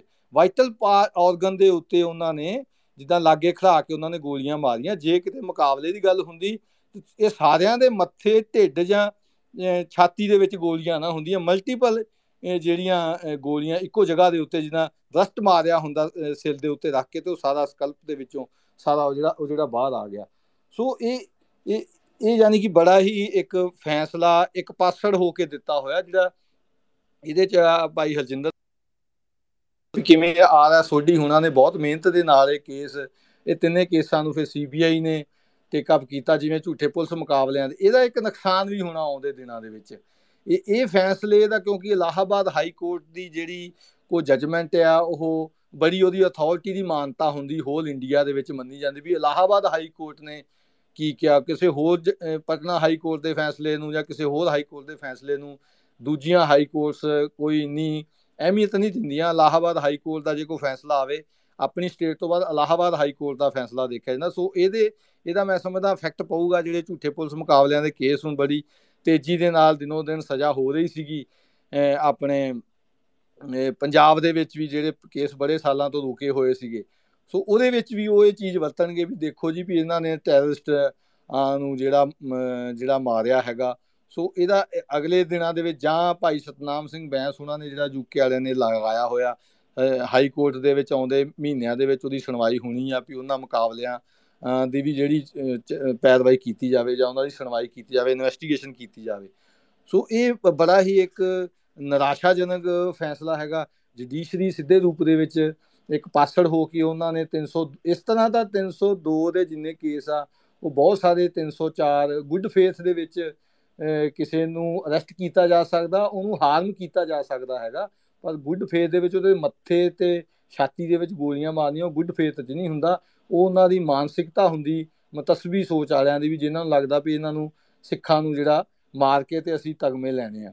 ਸੋ ਉਹ ਸਜ਼ਾ ਜਿਹੜੀ ਘਟਾ ਕੇ 7 ਸਾਲ ਕੀਤੀ, ਹੁਣ 2016 ਤੋਂ ਤੇ ਤੁਸੀਂ ਲਾ ਲਓ, ਲਗਭਗ ਉਹਨਾਂ ਦੇ ਸਾਲ ਮੈਂ ਇਹਦੇ ਬਾਰੇ ਜਾਣਕਾਰੀ ਨਹੀਂ ਲੈ ਸਕਿਆ, ਉਹ ਭਾਈ ਹਰਜਿੰਦਰ ਸਿੰਘ ਦੱਸ ਸਕਦੇ ਆ ਵੀ ਉਹ ਬਾਹਰ ਆ ਗਏ ਜਾਂ ਆ ਜਾਣਗੇ ਉਹ, ਕਿਉਂਕਿ ਕੋਈ ਮਾਫੀਆਂ ਵੀ ਕੈਦੀਆਂ ਨੂੰ ਜਿਹੜੀਆਂ ਮਿਲਦੀਆਂ, ਉਹ 10000 10000 ਰੁਪਇਆ ਜੁਰਮਾਨਾ ਦੇ ਕੇ ਤੇ ਉਹ ਬਾਹਰ ਆਉਣਗੇ, ਪਰ ਇਹਦੀ ਸੀਬੀਆਈ ਨੂੰ ਵੀ ਅਪੀਲ ਕਰਨੀ ਚਾਹੀਦੀ ਹੈ ਕਰੇਗੀ ਮੈਨੂੰ ਪਤਾ ਲੱਗਿਆ ਤੇ ਮਦਈ ਪੱਖ ਤੋਂ ਸੋਢੀ ਸਾਹਿਬ ਹੁਣਾਂ ਨੇ ਬਹੁਤ ਵਧੀਆ ਤਰੀਕੇ ਨਾਲ ਟ੍ਰਾਇਲ ਦੇ ਵਿੱਚ ਹੋਈਆਂ ਹੋਈਆਂ, ਉਹਨੂੰ ਸੁਪਰੀਮ ਕੋਰਟ ਲੈ ਕੇ ਜਾਣਾ ਚਾਹੀਦਾ, ਪਰ ਪ੍ਰੈਕਟੀਕਲ ਕੀ ਹੈ ਇਹਦੇ ਵਿੱਚ ਇਹ ਚ ਇਹੀ ਹੋਣਾ ਵੀ ਉਹਨਾਂ ਨੇ ਅਪੀਲ ਲਾ ਦੇਣੀ ਆ ਅਪੀਲ ਐਡਮਿਟ ਹੋ ਜਾਣੀ ਆ ਅਪੀਲ ਜਿਹੜੀ ਉਹ ਪੈਂਡਿੰਗ ਰਹਿਣੀ ਆ। ਜਦੋਂ ਨੂੰ ਅਪੀਲ 10 ਸਾਲਾਂ ਬਾਅਦ ਇਹ ਸੁਣਵਾਈ ਤੇ ਲੱਗਣੀ, ਉਦੋਂ ਨੂੰ ਅੱਧਿਓਂ ਵੱਧ ਮਰ ਜਾਣੇ ਕਿਉਂਕਿ ਬਹੁਤੇ ਪੁਲਿਸ ਵਾਲੇ ਜਿਹੜੇ ਆ, ਉਹ ਰਿਟਾਇਰ ਹੋ ਕੇ ਆਪਣੀ ਉਮਰਾਂ ਦੇ ਅਖੀਰੀ ਉਮਰਾਂ 'ਚ ਜਾਂ ਤਾਂ ਕਿਤੇ ਨਿਕਲ ਜਾਣਗੇ ਬਾਹਰ ਤੇ ਜਾਂ ਫਿਰ ਉਹ ਜਿਹੜੇ ਆ ਮਰ ਜਾਣਗੇ ਤੇ ਇਹ ਅਦਾਲਤ 'ਚ ਬੰਦੇ ਜਿਹੜੇ ਆ, ਉਹ ਉਹ ਬਿਰਖ ਹੋ ਜਾਣਗੇ ਫਿਰ।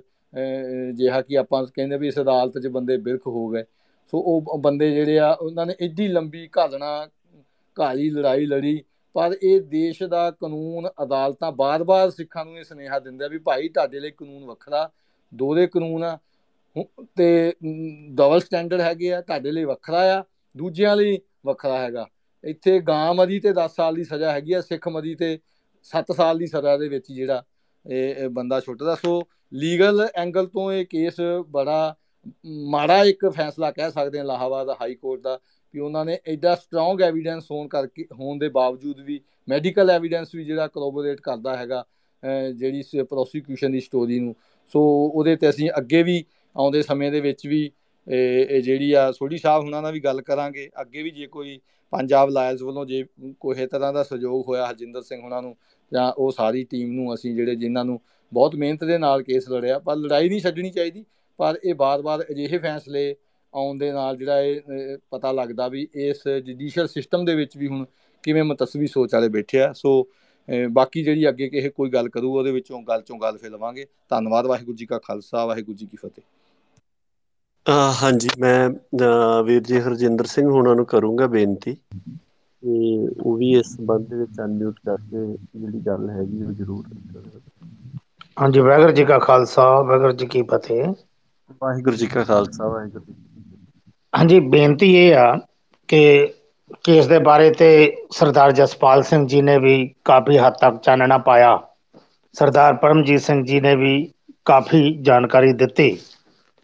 ਕਿਉਂਕਿ ਅਸੀਂ ਲੋਕ ਪਿਲੀਪੀਤ ਦੇ ਵਸਨੀਕ ਆ ਔਰ ਇਹ ਸਾਰੀ ਚੀਜ਼ ਅਸੀਂ ਮੌਕੇ ਤੇ ਹੰਡਾਈ ਆ, ਇੱਥੇ ਕੀ ਕੀ ਹੋਇਆ ਕਿ ਘਟਨਾ ਜਦੋਂ 1991 ਚ ਇਹ ਘਟਨਾ ਹੋਈ ਉਸ ਘਟਨਾ ਦੇ ਬਾਅਦ ਜਿਹੜੇ ਨਰਿੰਦਰ ਸਿੰਘ ਸੀਗੇ ਪਿੰਡ ਪਸਤੌਰ ਦੇ, ਜਿਹੜੇ ਪਿਲੀਪੀਤ ਦੇ ਸੀਗੇ, ਜਿਨ੍ਹਾਂ ਦੇ, ਜਿਨ੍ਹਾਂ ਨੂੰ ਬੱਸ ਦੇ ਵਿੱਚ ਲਾ ਕੇ ਜਿਨ੍ਹਾਂ ਦਾ ਕਤਲ ਕੀਤਾ ਪੁਲਿਸ ਨੇ, ਉਹ ਸਾਡੇ ਮਾਸੜ ਜੀ ਸੀਗੇ।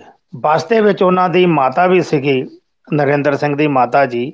ਜਦੋਂ ਗੁਰਦੁਆਰੇ ਇਹਨਾਂ ਨੇ ਕੋਤਵਾਲੀ ਪਿਲੀਪੀਤ ਦੇ ਵਿੱਚ ਬੱਸ ਖੜੀ ਕੀਤੀ, ਕੋਤਵਾਲੀ ਪਿਲੀਪੀਤ ਦੇ ਵਿੱਚੋਂ ਬੱਸ ਦੇ ਜਿਹੜੇ ਬਜ਼ੁਰਗ ਸੀਗੇ, ਬਜ਼ੁਰਗਾਂ ਨੂੰ ਲਾਗੇ ਗੁਰਦੁਆਰਾ ਸੇਵੀ ਪਾਤਸ਼ਾਹੀ ਮਹਾਰਾਜ ਜੀ ਦਾ ਸੀਗਾ ਉੱਥੇ ਭੇਜ ਦਿੱਤਾ ਤੇ ਮਾਤਾ ਫਿਰ ਸਵੇਰੇ ਇਹ ਨਿਕਲ ਆਈ ਸਾਡੇ ਕੋਲ। ਬਹੁਤ ਜਲਦੀ ਉੱਠ ਕੇ ਆ ਗਈ, ਆਪਣਾ ਲਾਗੇ ਫਾਰਮ ਸੀਗਾ ਤੇ ਉੱਥੇ ਆਣ ਕੇ ਸਭ ਤੋਂ ਪਹਿਲਾਂ ਮੈਂ ਹੀ, ਮੈਨੂੰ ਮਿਲੀ, ਮੈਂ ਪੈਰੀਆਂ ਥਲਾਇਆ ਤਾਂ ਮੈਨੂੰ ਬੋਲੀ ਕਿ ਪੁੱਤ ਤੇਰੇ ਮਾਸੜ ਨੂੰ ਲੈ ਗਏ ਨੇ ਪੁਲਿਸ ਵਾਲੇ ਫੜ ਕੇ, ਨਰਿੰਦਰ ਸਿੰਘ ਨੂੰ ਤੇ ਬੇਟਾ ਪਤਾ ਕਰਾਓ ਕਿੱਥੇ ਨੇ।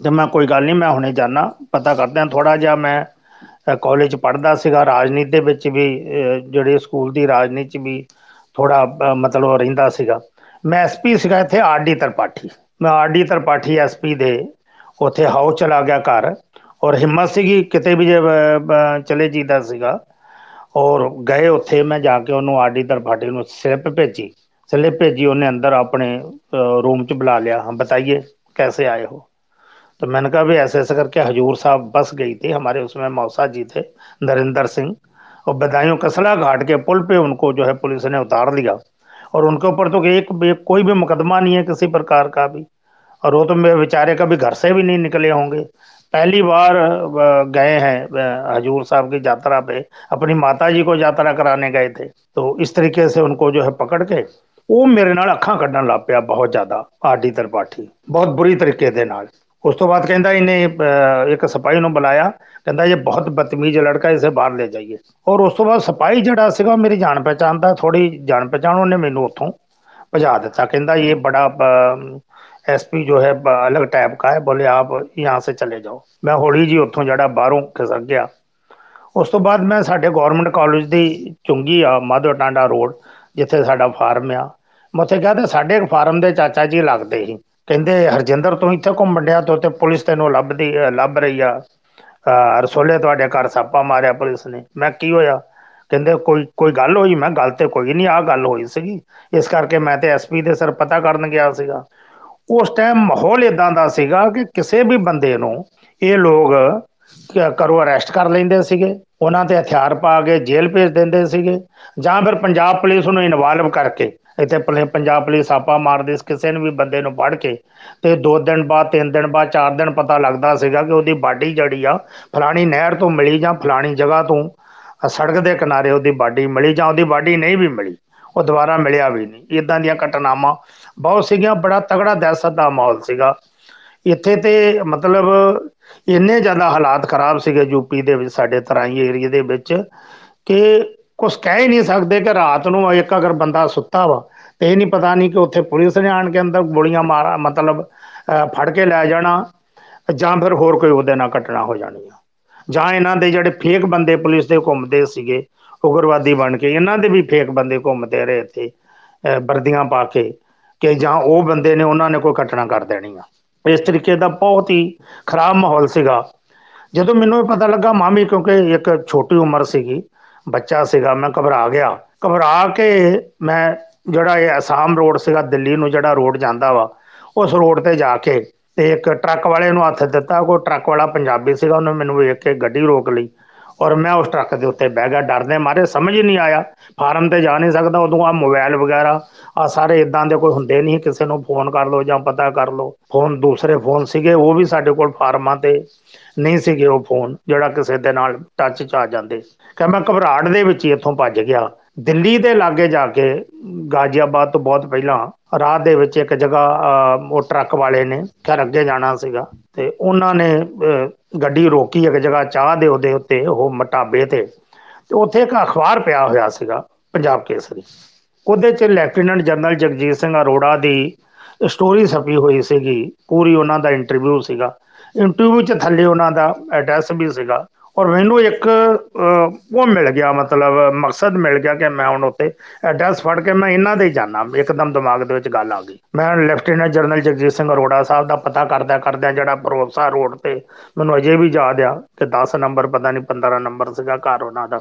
ਉਹ ਪਤਾ ਕਰਦੇ ਮੈਂ ਉਹਨਾਂ ਦੇ ਉੱਥੇ ਬਾਹਰ ਪਹੁੰਚ ਗਿਆ ਤੇ ਬਾਹਰ ਜਿਹੜਾ ਉੱਥੇ ਇਹ ਉਹਨਾਂ ਦੇ ਇੱਕ ਗਨਮੈਨ ਕੋਈ ਖੜਾ ਸੀਗਾ ਬਾਹਰ ਉਹਨੂੰ ਮੈਂ ਕਿਹਾ ਮੈਂ ਜਨਰਲ ਸਾਹਿਬ ਨੂੰ ਅੰਦਰ ਮਿਲਣਾ ਚਾਹੁੰਦਾ। ਕੱਪੜੇ ਵਗੈਰਾ ਮੇਰੇ ਕੋਲ ਕੋਈ ਨਹੀਂ ਸੀਗਾ, ਨਾ ਕੋਈ ਬੈਗ ਨਾ ਕੱਪੜੇ ਖਾਲੀ ਜਿਹੜੇ ਮੈਂ ਕੱਪੜਿਆਂ 'ਚ ਜਿਹੜੇ ਪਾਏ ਹੋਏ ਸੀਗੇ, ਬਸ ਉਹ ਹੀ ਸੀਗੇ ਮੇਰੇ ਕੋਲ। ਉਹਨੇ ਖੈਰ ਅੰਦਰ ਆਫਿਸ ਦੇ ਵਿੱਚ ਭੇਜ ਦਿੱਤਾ। ਆਫਿਸ ਦੇ ਵਿੱਚ ਉਹਨਾਂ ਦੱਸਿਆ, ਕਿੱਥੋਂ ਆਇਓ ਮੈਂ ਦੱਸਿਆ ਇਦਾਂ ਕਰਕੇ ਮੈਂ ਮਿਲਣਾ ਚਾਹੁੰਦਾ ਉਹ ਕਿ ਉਹਨਾਂ ਨੇ ਅੰਦਰ ਮੈਸੇਜ ਕੀਤਾ ਫੋਨ ਦੇ ਨਾਲ ਕਿ ਕੋਈ ਆਪਸੇ ਮਿਲਣਾ ਚਾਹਤੇ ਹੈ। ਅੰਦਰੋਂ ਮੈਸੇਜ ਗਿਆ। ਮੈਸੇਜ ਦੇ ਬਾਅਦ ਫਿਰ ਅੰਦਰੋਂ ਜਿਹੜਾ ਉਹਨਾਂ ਨੇ ਉਹ ਕਰੀਬਨ ਅੱਧੇ ਘੰਟੇ ਬਾਅਦ ਉਹ ਬਾਹਰ ਆਏ। ਚਿੱਟੇ ਰੰਗ ਦਾ ਉਹਨਾਂ ਨੇ ਪਰਨਾ ਗੋਲ ਜਿਹਾ ਬੰਨਿਆ ਸੀਗਾ। ਕੁੜਤਾ ਪਜਾਮਾ ਪਾਇਆ। ਹਾਂਦੇ ਬੇਟਾ ਦੱਸੋ ਕਾਕਾ ਜੀ ਕਿੱਥੋਂ ਆਇਓ ਤੇ ਮੈਂ ਉਹਨਾਂ ਨੂੰ ਦੱਸਿਆ ਮੈਂ ਇਦਾਂ ਇਦਾਂ ਕਰਕੇ ਜਿਹੜਾ ਵਾ ਉੱਥੇ ਘਟਨਾ ਹੋ ਗਈ। ਪੁਲਿਸ ਨੇ ਸਾਡੇ 11 ਬੰਦੇ ਫੜੇ ਹੋਏ ਨੇ। ਉਹ ਬਸਤੇ ਚੋਂ ਲਾ ਲਏ ਨੇ ਜਿੰਨੇ ਨੌਜਵਾਨ ਬਾਕੀ ਉਹ ਮਾਤਾ ਸਾਡੇ ਘਰ ਉਹਨਾਂ ਦੀ ਮਾਤਾ ਆਣ ਕੇ ਤੇ ਬੜੇ ਪਰੇਸ਼ਾਨ। ਮੈਂ ਪਤਾ ਕਰਨ ਗਿਆ ਪੁਲਿਸ ਮੈਨੂੰ ਅਹ, ਮੈਂ- ਮੈਨੂੰ ਫੜਨ ਵਾਸਤੇ ਲੱਗੇ ਹੋ ਸਕਦਾ ਮੈਨੂੰ ਮਾਰ ਦੇਣ ਜਾਂ ਕੀ ਕਰ ਦੇਣ। ਮੈਂ ਤਾਂ ਆਪਣੇ ਮੈਨੂੰ ਉਹਨਾਂ ਦਾ ਬਾਅਦ ਚ ਪਤਾ ਲੱਗਾ। ਮੈਂ ਆਪਣਾ ਖੁਦ ਹੀ ਘਬਰਾ ਗਿਆ ਕਿ ਕੀ ਕਹਾਣੀ ਹੋਈ ਹੈ। ਮੇਰੇ ਨਾਲ ਕੀ ਮਤਲਬ ਇਹ ਘਟਨਾ ਹੋ ਗਈ। ਖੈਰ ਜਨਰਲ ਸਾਹਿਬ ਨੇ ਉਸੇ ਟਾਈਮ ਇਹ ਜਿਹੜੇ ਹਰਵਿੰਦਰ ਸਿੰਘ ਫੋਲਕਾ ਸਾਹਿਬ ਨੇ, ਉਹਨਾਂ ਨੂੰ ਫੋਨ ਕੀਤਾ। ਸਕੂਟਰ ਤੇ ਐਚਐਸ ਫੋਲਕਾ ਸਾਹਿਬ ਜਿਹੜੇ ਨੇ, ਉਹਨਾਂ ਦੇ ਘਰ ਆ ਗਏ ਉਸੇ ਉਸੇ ਸਮੇਂ। ਤੋਂ ਕਰੀਬਨ ਥੋੜੀ ਦੇਰ ਬਾਅਦ ਉਹ ਆ ਗਏ। ਇਹਨਾਂ ਨੇ ਫਿਰ ਜੇਠਮਲਾਨੀ ਸਾਹਿਬ ਨੂੰ ਫੋਨ ਕੀਤਾ, ਸਰਦਾਰ ਖੁਸ਼ਵੰਤ ਸਿੰਘ ਜੀ ਨੂੰ ਫੋਨ ਕੀਤਾ, ਪ੍ਰੋਫੈਸਰ ਮਹੀਪ ਸਿੰਘ ਜੀ ਨੂੰ ਫੋਨ ਕੀਤਾ, ਸਰਦਾਰ ਅਵਤਾਰ ਸਿੰਘ ਹਿੱਤ ਸੀਗੇ ਦਿੱਲੀ, ਉਹਨਾਂ ਨੂੰ ਟੈਲੀਫੋਨ ਕੀਤਾ। ਔਰ ਪ੍ਰੋਫੈਸਰ ਜਸਪਾਲ ਸਿੰਘ ਸੀਗੇ, ਉਹ ਬਾਅਦ ਵਿੱਚ ਇੱਥੇ ਪੰਜਾਬੀ ਯੂਨੀਵਰਸਿਟੀ ਚ ਬੀਸੀ ਰਹੇ ਨੇ, ਉਹਨਾਂ ਨੂੰ ਬੁਲਾਇਆ। ਇਦਾਂ ਕਰਕੇ ਇਹਨਾਂ ਨੇ ਕਾਫੀ ਲੋਕ ਜਿਹੜੇ ਨੇ ਉੱਥੇ ਇਕੱਠੇ ਕਰ ਲਏ। ਫਿਰ ਉਹ, ਉਹਨਾਂ ਕਿਹਾ ਕਿ ਤੁਸੀਂ ਅੱਜ ਮੈਨੂੰ ਫਿਰ ਇਹਨਾਂ ਨੇ ਇੱਕ ਰੂਮ ਕਰਾ ਦਿੱਤਾ ਉੱਥੇ ਕਿ ਤੂੰ ਅੱਜ ਬੇਟਾ ਰੋਕ ਤੇ ਕੱਲ ਆਪਾਂ ਇਹਦੇ ਵਿੱਚ ਸਾਰੀ ਸਲਾਹ ਕਰਾਂਗੇ, ਸਾਰੀ ਕਿੱਦਾਂ ਕਰਨਾ। ਉਹਨੇ ਚਿਰ ਇੱਥੇ ਵਿਸ਼ਵਾਮਿੱਤਰ ਟੰਡਨ ਸੀਗਾ ਅਮਰਜਾਲਾ ਅਖਬਾਰ ਚੱਲਦੀ ਸੀਗੀ। ਉਹਦਾ ਜਿਹੜਾ, ਇਹ ਇੱਥੇ ਜਿਹੜਾ ਅਮਰਜਾਲਾ ਅਖਬਾਰ, ਪਿਲੀਪੀ ਦਾ ਵਹਿੰਦਾ ਸੀਗਾ ਉਹਨੇ ਪਹਿਲੇ ਦਿਨ ਤੇ ਨਿਊਜ਼ ਭੇਜੀ ਨਿਊਜ਼ ਨਹੀਂ ਛਪੀ। ਅਗਲੇ ਦਿਨ ਉਹਨੇ ਕੀ ਕੀਤਾ ਇੱਕ ਜੋਸ਼ੀ ਸੀਗਾ ਪਹਾੜ ਤੇ ਉਹਦਾ ਦੋਸਤ ਪੱਤਰਕਾਰ। ਉਹਦੇ ਤੋਂ ਅਲਮੋੜਾ ਤੋਂ ਨਿਊਜ਼ ਅ, ਬਰੇਲੀ ਪ੍ਰੈਸ ਚ ਭੇਜ ਦਿੱਤੀ। ਅਲਮੋੜਾ ਭੇਜੀ ਕੋਈ ਇੱਥੇ ਜਿੰਨੀਆਂ ਨੂੰ ਉਦੋਂ ਨਿਊਜ਼ ਦੇ ਲਿਫਾਫੇ ਬੱਸ ਤੇ ਜਾਂਦੇ ਸੀਗੇ। ਪੁਲਿਸ ਸਭ ਲਿਫਾਫੇ ਨਿਊਜ਼ ਦੇ ਇੱਕ ਚੈੱਕ ਕਰਕੇ ਅੱਗੇ ਭੇਜ ਰਹੀ ਸੀ ਉਹਨੇ ਉਲਟੀ ਦਿਸ਼ਾ ਨੂੰ ਭੇਜੀ ਟਨਕਪੁਰ ਹੋ ਕੇ ਅਲਮੋੜਾ ਨਿਊਜ਼ ਭੇਜ ਦਿੱਤੀ ਲਿਫਾਫਾ ਬਣਾ ਕੇ। ਅਲਮੋੜਾ ਤੋਂ ਨਿਊਜ਼ ਇਹਨਾਂ ਦੀ ਪ੍ਰੈਸ ਚ ਪਹੁੰਚੀ ਉਹ ਅਮਰਜਾਲਾ ਦੇ ਵਿੱਚ ਇਹ ਖਬਰ ਛਪ ਗਈ। ਇਹਨਾਂ ਨੇ ਤਿੰਨ ਥਾਣਿਆਂ 'ਚ ਥਾਣਾ ਨੂਰੀਆ ਦਾ ਧਮੇਲਾ ਕੁਆਂ ਜਗ੍ਹਾ ਪੈਂਦੀ ਆ ਜੰਗਲ ਦੇ ਵਿੱਚ ਸਾਡੇ ਤੋਂ 3 ਕਿਲੋਮੀਟਰ ਦੇ ਲਗਭਗ ਆ ਆਪਣੇ ਫਾਰਮ ਤੋਂ।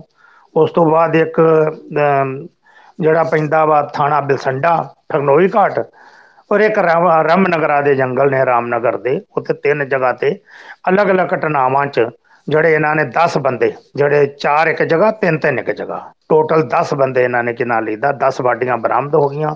ਜਿਹੜਾ 11ਵਾਂ ਮਲਕੀਤ ਸਿੰਘ ਜੀ ਦਾ ਬੇਟਾ ਸੀਗਾ, ਜਿਹਨੇ ਬੱਸ ਆਰਗੇਨਾਈਜ਼ ਕੀਤੀ ਸੀ, ਅਹ ਬੱਸ ਜਿਹੜਾ ਲੈ ਕੇ ਗਏ ਸੀਗੇ, ਉਹਨੂੰ ਕਿਨਾਂ ਲਈਦਾ ਇਹਨਾਂ ਨੇ।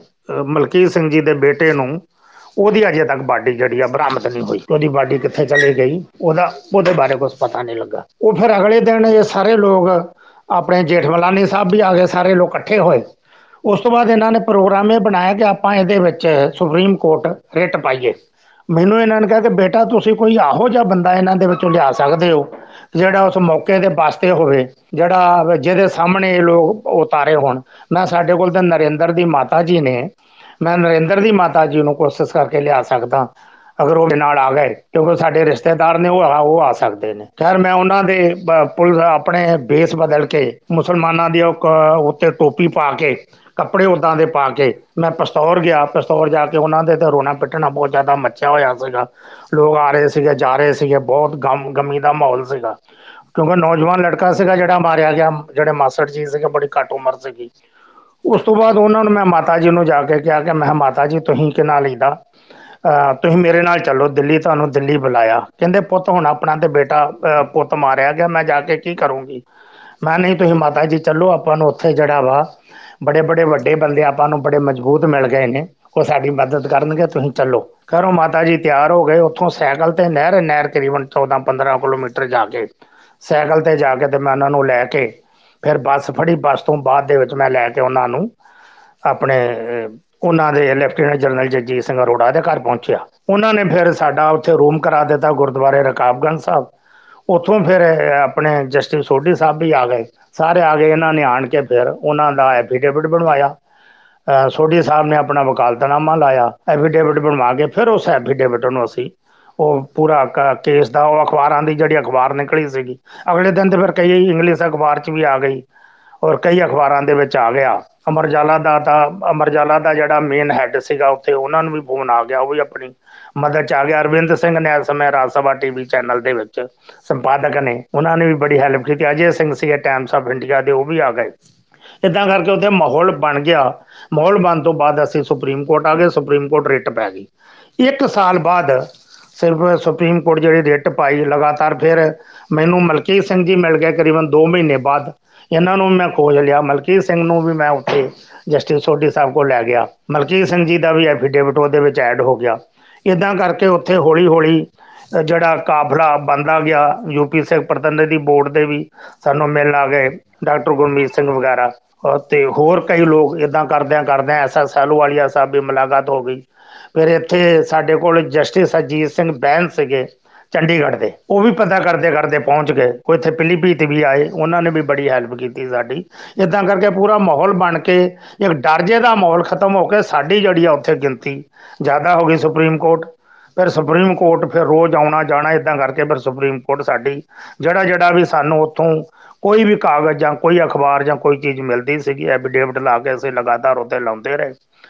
ਜਸਟਿਸ ਕੁਲਦੀਪ ਸਿੰਘ ਦੀ ਬੈਂਚ ਦੇ ਵਿੱਚ ਸਾਡਾ ਕੇਸ ਲੱਗ ਗਿਆ। 1992 ਦੇ ਵਿੱਚ ਇਹ ਕੇਸ ਸੀਬੀਆਈ ਨੂੰ ਟ੍ਰਾਂਸਫਰ ਕਰ ਦਿੱਤਾ ਜਸਟਿਸ ਕੁਲਦੀਪ ਸਿੰਘ ਨੇ। ਸੀਬੀਆਈ ਦੀ ਇਨਕੁਆਇਰੀ ਬਹੁਤ ਲੇਟ ਸਟਾਰਟ ਹੋਈ। 1991 ਦੀ ਇਨਕੁਆਇਰੀ ਜਿਹੜੀ ਆ ਉਹ ਲਗਭਗ ਇਹ ਹੋਈ ਅ, ਜਿਹੜੇ ਸਾਡੇ ਕੋਲ ਸੀਬੀਆਈ ਵਾਲੇ ਆਏ ਨੇ ਉਹ ਇੱਥੇ ਆਏ ਕਰੀਬਨ 2000 ਅਹ ਪੰਜ ਤੋਂ ਆਉਣਾ ਸ਼ੁਰੂ ਹੋਇਆ। ਸੱਤ ਚ ਫਿਰ ਇਹਨਾਂ ਦੇ ਜ਼ਿਆਦਾ ਮਤਲਬ ਇਦਾਂ ਕਰਕੇ ਇਹਨਾਂ ਨੇ ਅਹ ਜਿਹੜੀ ਸੀਬੀਆਈ ਦੇ ਕੀ ਕਾਰਨ ਸੀਗੇ ਕਿ ਇਨਕੁਆਰੀ ਇੰਨੀ ਲੇਟ ਹੋਈ? ਫਿਰ ਇਹਦੇ ਵਿੱਚ ਇੱਕ ਸਭ ਤੋਂ ਵੱਡੀ ਘਟਨਾ ਹੋਈ ਕਿ ਜਦੋਂ ਇਹ ਧਮੇਲਾ ਕੂਆ ਮਾਰਨ ਵਾਸਤੇ ਲੈ ਗਏ, ਉੱਥੇ ਕਿਉਂਕਿ ਸਾਡੇ ਫਾਰਮ ਦੇ ਨਾਲ ਕਾਰਨਰ ਤੇ ਸੀਗਾ ਜੰਗਲ ਦੇ ਵਿੱਚ, ਸਾਡੇ ਦੋ ਨੌਕਰ ਸੀਗੇ, ਰਾਮ ਕੁਮਾਰ ਤੇ ਮਨੋਹਰ ਲਾਲ। ਇੱਕ ਦਾ ਨਾਮ ਰਾਮ ਕੁਮਾਰ ਸੀਗਾ, ਦੂਜੇ ਦਾ ਮਨੋਹਰ ਲਾਲ। ਉਹ ਗੰਨੇ ਨੂੰ ਪਾਣ- ਪਾਣੀ ਲਾ ਰਹੇ ਸੀਗੇ। ਉਹਨਾਂ ਨੂੰ ਵੀ ਉਹਨਾਂ ਨੇ ਉਸ ਗੱਡੀ ਦੇ ਵਿੱਚ ਜਿਹੜਾ ਪੁਲਿਸ ਵਾਲਾ ਵੱਡਾ ਪੀਐਸਸੀ ਵਾਲਾ, ਜਿੱਦਾਂ ਵੱਡਾ ਟਰੱਕ ਹੁੰਦਾ ਵਾ ਉਹਦੇ ਵਿੱਚ ਉਹਨਾਂ ਨੂੰ ਲੱਦ ਲਿਆ। ਉਹਨਾਂ ਨੂੰ ਇਸ ਕਰਕੇ ਲੈ ਗਏ ਕਿ ਇਹ ਲੋਕ ਜੰਗਲ ਦੇ ਵਿੱਚ ਲੱਕੜਾਂ ਕੱਟ ਰਹੇ ਸੀਗੇ ਔਰ ਇਹ ਜਿਹੜੀ ਆ ਉੱਥੇ ਪੁਲਿਸ ਉਸ ਬੰਨੇ ਨੂੰ ਜਾ ਰਹੀ ਸੀਗੀ ਤੇ ਉੱਥੇ ਹੀ ਇਹਨਾਂ ਨੇ ਦੱਸਿਆ ਸੀਗਾ ਕਿ ਉਗਰਵਾਦੀ ਉੱਥੇ ਸਿਪੇ ਹੋਏ ਸੀਗੇ। ਪੁਲਿਸ ਨੂੰ ਵੇਖ ਕੇ ਉਗਰਵਾਦੀਆਂ ਨੇ ਗੋਲੀ ਚਲਾ ਦਿੱਤੀ। ਘਟਨਾ ਤੇ ਇਹ ਬਣਾਈ ਇਦਾਂ ਹੀ ਉਹਨਾਂ ਦੇ ਬਿਆਨ ਲਏ। ਪਰ ਉਹਨਾਂ ਨੇ ਸੀਬੀਆਈ ਦੀ ਅਦਾਲਤ ਦੇ ਵਿੱਚ ਜੋ ਸੱਚ ਘਟਨਾ ਹੋਈ ਸੀਗੀ ਕਹੀਂ ਤੇ ਖੇਤਾਂ 'ਚ ਕੰਮ ਕਰ ਰਹੇ ਸੀਗੇ। ਪੁਲਿਸ ਨੇ ਉਸੇ ਟਰੱਕ ਤੇ ਬੰਦੇ ਲੱਦੇ ਹੋਏ ਸੀਗੇ, ਨਾਲ ਲੈ ਕੇ ਗਏ। ਲਾਇਆ, ਲਾ, ਲਾਉਣ ਤੋਂ ਬਾਅਦ ਇਹਨਾਂ ਦਾ ਕਤਲੇ, ਮਤਲਬ ਇਹਨਾਂ ਨੂੰ ਕਤਲ ਕਰ ਦਿੱਤਾ, ਇਹਨਾਂ ਨੂੰ ਗੋਲੀਆਂ ਮਾਰ ਕੇ ਭੁੰਨ ਦਿੱਤਾ। ਉਹਨਾਂ ਨੇ ਆਪਣਾ ਜਿਹੜਾ ਵਾ ਦੋਵਾਂ ਜਣਿਆਂ ਨੇ ਮੌਕੇ ਦੇ ਜਿਹੜੇ ਦੋ ਗਵਾਹ ਨੇ, ਉਹ ਮਨੋਹਰ ਲਾਲ ਤੇ ਰਾਮ ਕੁਮਾਰ ਨੇ, ਬਾਕੀ ਜਿੰਨੇ ਵੀ ਗਵਾਹ ਨੇ 260 ਦੇ ਕਰੀਬ ਸੀਗੇ, ਛੋਟਾ ਬ੍ਰਦਰ ਵੀ ਸੀ ਆਪ ਮੇਰਾ ਕਮਲਜੀਤ ਸਿੰਘ ਉਹਦੀ ਵੀ ਗਵਾਹੀ ਪਰ ਸਾਰਿਆਂ ਨੇ ਇਹ ਗਵਾਹੀ ਦਿੱਤੀ ਸੀਗੀ ਕਿ ਇਹਨੇ ਟਰੱਕ ਜਾਂਦਿਆਂ ਦੇਖਿਆ ਕਿ ਇਹਨੇ ਚੌਂਕੀ ਤੇ ਖੜਾ ਕਰਦਿਆਂ ਦੇਖਿਆ ਕਿ ਇਹਨੇ ਬੱਸ ਤੋਂ ਲਾਉਂਦਿਆਂ ਦੇਖਿਆ। ਪਰ ਮੌਕੇ ਦੇ ਦੋ ਲੋਕ ਗਵਾਹ ਸੀਗੇ ਜਿਨ੍ਹਾਂ ਦੀ ਗਵਾਹੀ ਬਹੁਤ ਪੁਲਿਸ ਨੇ ਕੋਸ਼ਿਸ਼ ਕੀਤੀ। ਉਹਨਾਂ ਗਵਾਹਾਂ ਦੇ ਚੱਕਰ 'ਚ ਕਿਉਂਕਿ ਗਵਾਹ ਮੇਰੇ ਕੋਲ ਸੀਗੇ ਪੁਲਿਸ ਨੇ ਮੈਂ- ਬ- ਇਹਨਾਂ ਨੇ ਮੇਰੇ ਉੱਤੇ ਅਹ, ਪਹਿਲਾਂ ਇੱਕ ਵਾਰੀ ਮੈਂ ਕਿਤੋਂ ਆ ਰਿਹਾ ਸੀਗਾ ਟਰੱਕ ਚੜਾਉਣ ਦੀ ਕੋਸ਼ਿਸ਼ ਕੀਤੀ। ਉਹਦੇ 'ਚ ਮੈਂ 6 ਦਿਨ ਬੇਹੋਸ਼ ਰਿਹਾ ਬੜੀ ਮੁਸ਼ਕਲ ਬਚਿਆ। ਫਿਰ ਇਹਨਾਂ ਨੇ ਫਿਰ ਪ੍ਰੈਸ਼ਰ ਪਾਇਆ 2010 ਦੇ ਵਿੱਚ ਇਹਨਾਂ ਨੇ ਮੇਰੇ ਉੱਤੇ ਕਿ ਨਾਲ ਇਹਦਾ ਇੱਕ ਫਰਜ਼ੀ ਅਹ, ਕੇਸ ਲੱਦ ਕੇ 302 ਦਾ ਉਹ ਬਣਾ ਕੇ ਔਰ ਮਤਲਬ ਬਹੁਤ ਜ਼ਿਆਦਾ ਮਤਲਬ ਹਰੈਸਮੈਂਟ ਕੀਤਾ ਉਹਦੇ ਚ ਮੇਰੇ ਤੇ ਇਨਾਮ ਘੋਸ਼ਿਤ ਕਰ ਦਿੱਤਾ। ਜਿਉਂਦਾ ਜਾਂ ਮਰਦਾ ਪੁਲਿਸ ਇਦਾਂ ਮੈਨੂੰ ਪ- ਸੱਤ ਅੱਠ ਥਾਣਿਆਂ ਦੀਆਂ ਟੀਮਾਂ ਬਣਾਈਆਂ ਸੀਗੀਆਂ।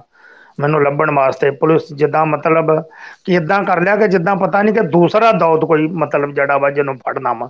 ਇਸ ਹਿਸਾਬ ਦੇ ਨਾਲ ਪੁਲਿਸ ਦੌੜ ਰਹੀ ਸੀਗੀ। ਮੇਰੀਆਂ ਜ਼ਮੀਨਾਂ ਤੇ ਕੇਸ ਲਾ ਦਿੱਤੇ। ਜ਼ਮੀਨਾਂ ਦੀ ਜਿਹੜੀ ਮੇਰੀ ਵਿਰਾਸਤ ਆ ਜਿਹੜੀਆਂ ਸਾਡੀਆਂ ਵਿਰਾਸਤਾਂ ਅਜੇ ਵੀ ਅਹ, ਸਾਡੀਆਂ ਜਿਹੜੀਆਂ ਵਿਰਾਸਤਾਂ ਨੇ ਇਹਨਾਂ ਨੇ ਕਾਰਜ ਕਰ ਦਿੱਤੀਆਂ। ਔਰ 50 60 ਏਕੜ ਫਿਰ ਲਾਗੇ ਚਾਚਾ ਜੀ ਦੇ ਸਾਡੇ ਭਰਾਵਾਂ ਦੇ ਬਾਕੀ ਉਹਨਾਂ ਦੀਆਂ ਵਿਰਾਸਤਾਂ ਕਰੇ 50 60 ਏਕੜ ਦਾ ਹੀ ਮੁਕੱਦਮਾ ਲੜ ਰਹੇ ਆ। ਉਸ ਤੋਂ ਬਾਅਦ ਇਹਨਾਂ ਪੈਸੇ ਤੋਂ ਵੀ ਅਹ ਮਤਲਬ ਕੋਈ ਚੀਜ਼ ਅਜੇ ਵੀ ਅਸੀਂ ਕੋਈ ਇੱਥੇ ਰੋਜ਼ਗਾਰ ਨਹੀਂ ਕਰ ਸਕਦੇ। ਸਿਰਫ ਅਸੀਂ ਪੈਰ ਵੀ ਕਰ ਰਹੇ ਆ। ਕਿ ਇਹਦੀ ਜਿੰਨਾ ਉਹਦਾ ਅਕਾਲ ਪੁਰਖ ਦੀ ਕਿਰਪਾ ਦੇ ਨਾਲ ਜਿਉਂਦੇ ਬੈਠੇ ਆ। ਪਰ ਮਾੜੀ ਜੀ ਵੀ ਅਗਰ ਕੋਈ ਇੱਕ ਲਾਗੋਂ ਦੀ ਇੱਕ ਛੋਟੀ ਜੀ ਇੱਕ ਕੱਖ ਵੀ ਲਾਗੋਂ ਦੀ ਨਿਕਲ ਗਿਆ ਤਾਂ ਸਮਝ ਲਓ ਮੁਕੱਦਮਾ ਕਾਇਮ ਹੋ ਜਾਂਦਾ। 2017 ਚ ਵੀ ਇਹਨਾਂ ਨੇ ਫਰਜ਼ੀ ਇੱਕ ਯੂਪੀ ਦੀ ਏਟੀਐਸ ਨੇ ਚੁੱਕ ਕੇ ਪੰਜਾਬ ਏਟੀਐਸ ਨੂੰ ਦੇ ਦਿੱਤਾ। ਉੱਥੇ ਅੰਮ੍ਰਿਤਸਰ ਮੈਂ 6 ਮਹੀਨੇ ਜੇਲ੍ਹ ਦੇ ਵਿੱਚ ਰਿਹਾ। ਉਹਨਾਂ ਨੇ 15 16 ਧਾਰਾ ਲਾ ਕੇ ਤੇ ਮੈਨੂੰ ਗ੍ਰਿਫਤਾਰ ਕਰਕੇ ਉੱਥੇ ਅਹ, ਜੇਲ੍ਹ ਭੇਜ ਦਿੱਤਾ। ਕੋਈ ਜੇਲ੍ਹ ਕਾਂਡ ਹੋਇਆ ਸੀਗਾ ਉਹਦੇ ਨਾਲ ਜੋੜ ਦਿੱਤਾ ਕਿ ਇਹਨਾਂ ਨੇ ਜੇਲ੍ਹ ਤੋੜੀ ਆ। ਜੇਲ੍ਹ ਤੋੜਨ ਚਾਹਤੇ ਹੈ ਕਿ 47 ਦੀ ਸਪਲਾਈ ਕਰਦੇ ਨੇ, ਚਿੱਟੇ ਦੀ ਕਰਦੇ ਨੇ। ਔਰ ਇੱਥੇ ਹਰਜਿੰਦਰ ਸਿੰਘ ਕਾਲੋਂ ਸ਼ੈਲਟਰ ਦਿੰਦੇ ਨੇ ਪਿਲੀਪੀਤ ਜਿਹੜੇ ਬਾਹਰੋਂ ਆਉਂਦੇ ਨੇ, ਜਿੰਨੇ ਵੀ ਬੰਦੇ ਗੈਂਗਸਟਰ ਜਿੰਨੇ ਆਉਂਦੇ ਨੇ, ਇਹਨਾਂ ਗੱਡੀਆਂ, ਪੈਸਾ ਇਹਨਾਂ ਦੇ ਵਾਸਤੇ ਉਹ ਕਰਦੇ ਨੇ, ਇਦਾਂ ਦੇ ਕਰਕੇ ਉਹ ਕਰ ਦਿੱਤਾ। ਉਹ ਵੀ ਅਜੇ ਉਹਦੇ ਚ ਅੰਮ੍ਰਿਤਸਰ 14 ਕ- ਮ- ਧਾਰਾ ਤੇ ਖਤਮ ਹੋ ਗਈਆਂ, ਤੇ ਦੋ ਅਜੇ ਬਚੀਆਂ ਹੈਗੀਆਂ ਨੇ 212 ਤੇ 214 ਉੱਥੇ ਵੀ ਬਹੁਤ ਜ਼ਿਆਦਾ ਫੇਸ ਕੀਤਾ। ਆਰ ਐਸ ਬੈਸ ਸਾਹਿਬ ਨੇ ਉਹਦੇ ਵਿੱਚ ਮੇਰੀ ਹਾਈ ਕੋਰਟ ਤੋਂ ਜ਼ਮਾਨਤ ਕਰਾਈ। ਹੁਣ ਹੁਣ ਆਪਾਂ ਇਸ ਕੇਸ ਦੇ ਵਿੱਚ ਆ ਜਾਈਏ। ਹੁਣ ਸਾਡਾ ਪ੍ਰੋਗਰਾਮ ਇਹ ਬਣਿਆ ਕਿ ਮੇਰੀ ਜਸਟਿਸ ਸੋਢੀ ਸਾਹਿਬ ਨਾਲ ਗੱਲ ਹੋ ਗਈ ਆ। ਇਹ ਤਰਕੀਬ, ਇਹ ਤਰੀਕਾ ਕੀ ਆ ਕਿ ਸੀਬੀਆਈ ਨੂੰ ਅਪੀਲ ਦੇ ਵਿੱਚ ਜਾਣਾ ਚਾਹੀਦਾ ਵਾ।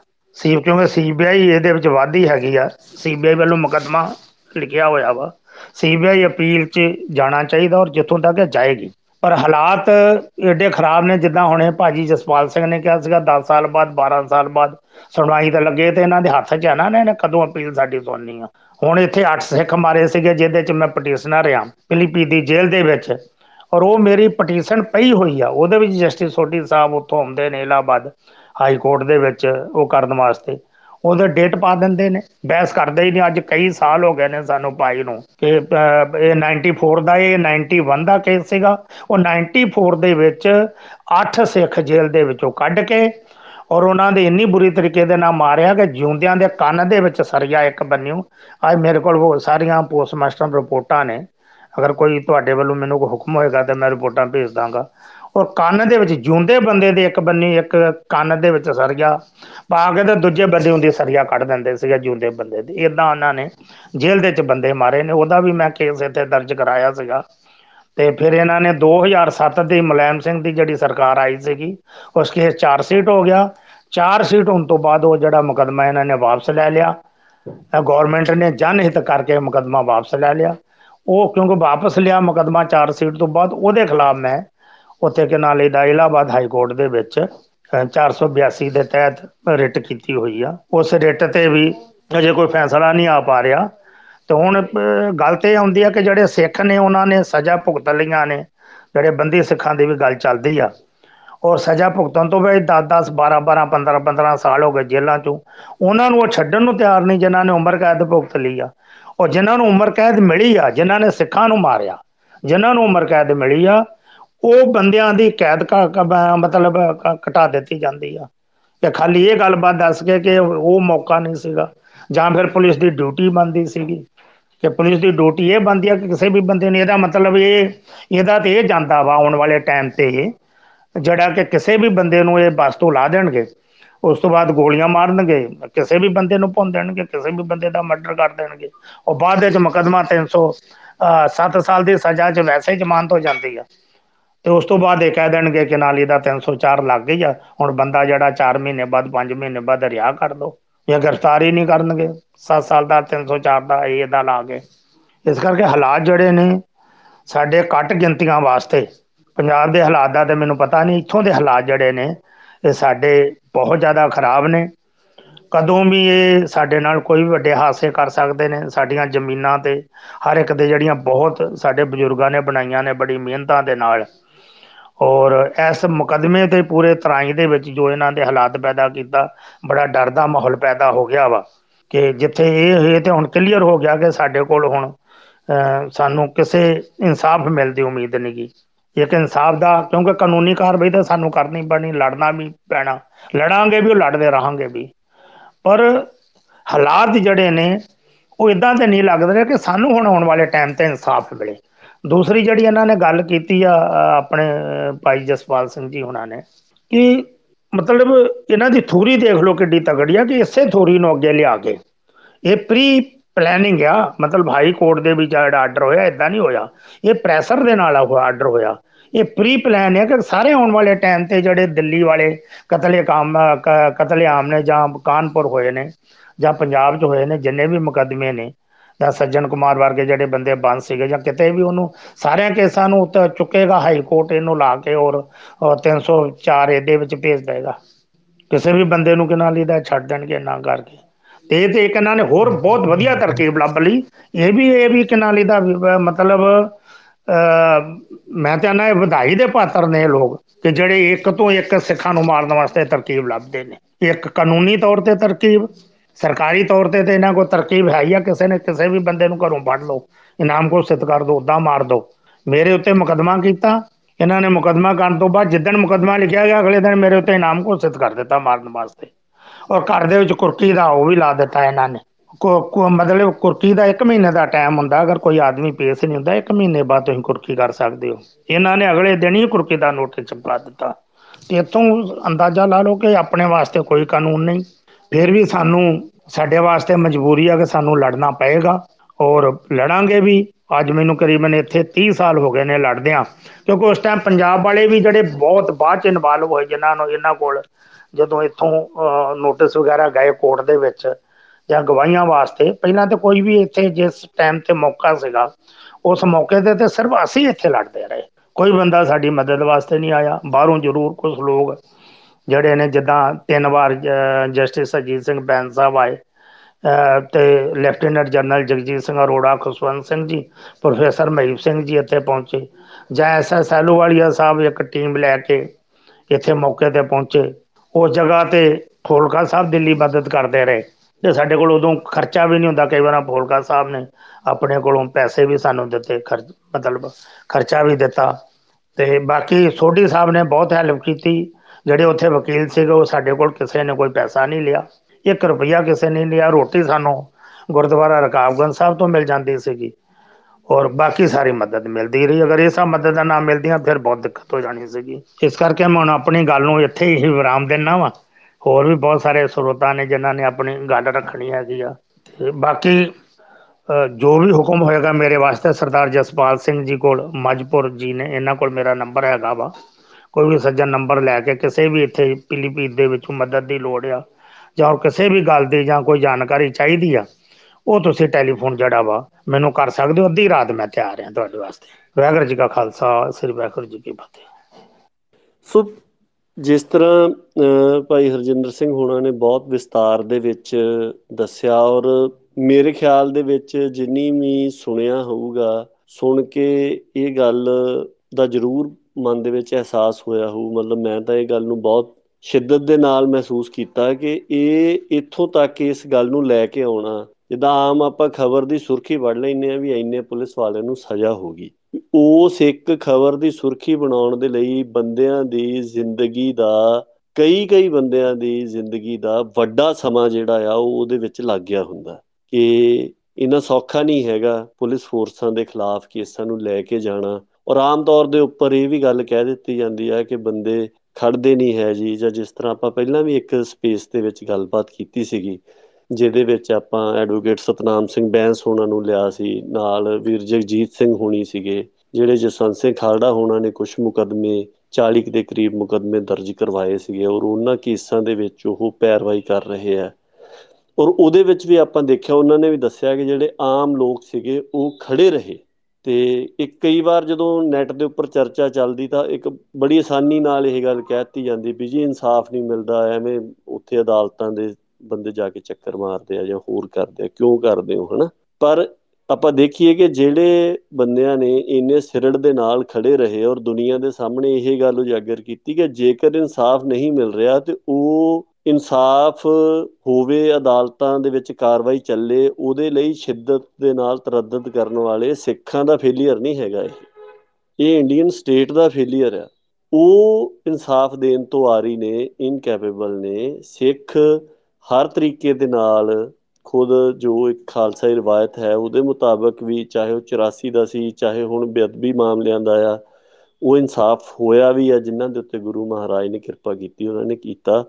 ਔਰ ਜਿਨ੍ਹਾਂ ਦੀ ਇਹ ਡਿਊਟੀ ਲੱਗੀ ਹੋਈ ਆ ਕਿ ਉਹਨਾਂ ਨੇ ਇਸ ਸਾਰੇ ਸਿਸਟਮ ਨਕਾਰਾ ਹੋ ਚੁੱਕੇ ਨੂੰ, ਜਿਹੜਾ ਇਨਸਾਫ ਕਰਨ ਦੇ ਸਮਰੱਥ ਨਹੀਂ ਹੈ, ਉਹਦੀ ਅਸਮਰੱਥਾ ਨੂੰ ਜਾਂ ਉਹਦੀ ਇਨਕੈਪੇਬਿਲਿਟੀ ਨੂੰ ਸੰਸਾਰ ਦੇ ਸਾਹਮਣੇ ਜਾਗਰ ਕਰਨਾ ਔਰ ਬੰਦਿਆਂ ਨੇ ਜ਼ਿੰਦਗੀਆਂ ਲਾਈਆਂ ਨੇ ਉਹਨਾਂ ਮਾਮਲਿਆਂ ਦੇ ਵਿੱਚ। ਔਰ ਅਜੇ ਵੀ ਉਹਨਾਂ ਉਹਦੇ ਉੱਪਰ ਖੜੇ ਆ। ਸੋ ਇੱਕ ਗੱਲ ਜਿਹੜੀ ਮੈਂ ਹੋਰ ਦੱਸਣੀ ਚਾਹੁੰਦਾ ਕਿ ਜਦੋਂ ਜੀਤ ਸਿੰਘ ਹੋਣਾ ਨੂੰ ਵੀ ਅਸੀਂ ਮਿਲੇ ਸੀਗੇ, ਉਹਨਾਂ ਨੇ ਵੀ ਇਹ ਗੱਲ ਦੱਸੀ, ਉਹ ਕਹਿੰਦੇ ਵੀ ਜਦੋਂ ਫੈਸਲਾ ਆ ਗਿਆ ਤੇ ਸਜ਼ਾ ਹੋਈ ਤੇ ਉਹਨਾਂ ਦੇ ਵਿੱਚੋਂ ਇੱਕ ਜਿਹੜੇ ਹੇਠਲੇ ਕਰਿੰਦੇ ਇਸ ਮਾਮਲੇ 'ਚ ਜਿਨ੍ਹਾਂ ਨੂੰ ਸਜ਼ਾ ਹੋਈ, ਉਹਨਾਂ ਦੇ ਵਿੱਚੋਂ ਇੱਕ ਅਫਸਰ ਸੀਗਾ ਹੇਠਲੇ ਲੈਵਲ ਦਾ ਹੀ, ਕਿਉਂਕਿ ਉੱਪਰ ਵਾਲਿਆਂ ਦੇ ਤੇ ਨਾਂ ਆਏ ਨਹੀਂ। ਕਹਿੰਦੇ ਵੀ ਉਹਨੇ ਮੈਨੂੰ ਕਿਹਾ, ਕਹਿੰਦੇ ਵੀ ਠੰਡ ਪੈ ਗਈ ਕਹਿੰਦਾ ਤੁਹਾਨੂੰ ਹੁਣ, ਵੀ ਹੁਣ ਤਾਂ ਸਾਨੂੰ ਦੋਸ਼ੀ ਐਲਾਨਤਾ ਕਹਿੰਦੇ ਮੈਂ ਉਹਨੂੰ ਕਿਹਾ ਵੀ ਸਾਨੂੰ ਤੇ ਅੱਜ ਪਈ ਆ, ਤੇ ਤੁਹਾਨੂੰ ਤੇ ਉਦੋਂ ਹੀ ਪੈ ਗਈ ਸੀਗੀ ਜਦੋਂ ਤੁਸੀਂ ਸਾਡੇ ਬੰਦੇ ਮਾਰਤੇ ਸੀ। ਉਹ ਕਹਿੰਦਾ ਵੀ ਜਿਨ੍ਹਾਂ ਨੇ ਮਰਵਾਏ ਉਹਨਾਂ ਦੇ ਨਾਂ ਤਾਂ ਤੁਸੀਂ ਲਿਖਾਏ ਨਹੀਂ। ਕਹਿੰਦੇ ਵੀ ਮੈਂ ਉਹਨੂੰ ਕਿਹਾ ਵੀ ਦੇਖ, ਮੈਂ ਤਾਂ ਤੇਰਾ ਨਾਮ ਹੀ ਨਹੀਂ ਸੀ ਲਿਖਾਇਆ। ਤੇ ਤੂੰ ਦੱਸ ਦੇ ਹੁਣ, ਕੋਰਟ ਦੇ ਵਿੱਚ ਦੱਸ ਦੇ ਵੀ ਤੈਨੂੰ ਕਿੰਨਾ ਨੇ ਕਿਹਾ ਸੀਗਾ। ਸੋ ਕਹਿਣ ਦਾ ਭਾਵ ਕਿ ਇਸ ਮਾਮਲੇ ਦੇ ਵਿੱਚ ਜੋ ਹਾਈ ਕੋਰਟ ਦਾ ਫੈਸਲਾ ਆਇਆ, ਉੱਥੋਂ ਇਹ ਵੀ ਪਤਾ ਲੱਗਦਾ ਕਿ ਸਟੇਟ ਆਪਰੇਟਸ ਜਿਹੜਾ ਆ, ਜਿਹੜੇ ਹੇਠਲੇ ਬੰਦਿਆਂ ਨੇ ਕੀਤਾ ਹੁੰਦਾ, ਜਾਂ 40 42 ਬੰਦਿਆਂ ਨੂੰ ਸਜ਼ਾ ਹੋਣੀ, ਇਹ ਕੋਈ ਛੋਟੀ ਗੱਲ ਨਹੀਂ ਸੀਗੀ। ਔਰ ਜੱਜ ਨੇ ਵੀ ਜਿੰਨੇ ਫੈਸਲਾ ਲਿਆ ਹੋਊਗਾ, ਉਹ ਬੜੀ ਹਿੰਮਤ ਵਾਲਾ ਹੀ ਹੋਊਗਾ, ਹਨਾ?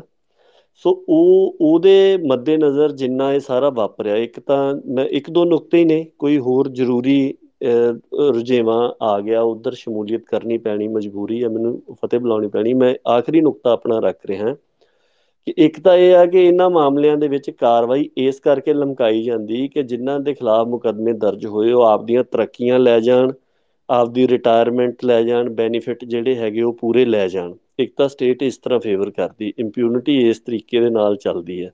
ਉਹਨਾਂ ਬੰਦਿਆਂ ਨੂੰ ਹੀ ਉਹਨਾਂ ਪੋਜੀਸ਼ਨਾਂ ਤੇ ਰੱਖਿਆ ਜਾਂਦਾ ਜਿੱਥੋਂ ਉਹ ਗਵਾਹਾਂ ਨੂੰ ਵੀ ਡਰਾਉਂਦੇ ਆ, ਸਭ ਕੁਝ ਇਸ ਤਰ੍ਹਾਂ ਦਾ ਵਾਪਰਦਾ ਹੁਣ ਇਸ ਮਾਮਲੇ ਦੇ ਵਿੱਚ ਜਿਹੜਾ ਮੈਨੂੰ ਸਮਝ ਆਉਂਦੀ, ਜਿਹੜੀ ਗੱਲ ਦਾ ਜ਼ਿਕਰ ਮਨਪੁਰ ਸਾਹਿਬ ਨੇ ਵੀ ਕੀਤਾ ਕਿ ਹੋਇਆ ਕਿ, ਜੇ ਤਾਂ ਹੁਣ ਉਮਰ ਕੈਦ ਆ, ਉਮਰ ਕੈਦ ਦੇ ਵਿੱਚ ਜਿਸ ਤਰ੍ਹਾਂ ਦੀ ਜਜਮੈਂਟ ਸੀਗੀ ਅਪੀਲ ਦੀ ਪੈਂਡੈਂਸੀ ਦੇ ਦੌਰਾਨ ਜ਼ਮਾਨਤ ਮਿਲਣ ਦੇ ਸਾਰ ਜਿਹੜੇ ਆ ਉਹ ਘੱਟ ਸੀਗੇ। ਹੁਣ 7 ਸਾਲ ਦੀ ਸਜ਼ਾ ਘਟਾ ਕੇ ਕਰ ਦਿੱਤੀ ਗਈ ਹੈ ਉਮਰ ਕੈਦ ਤੋਂ।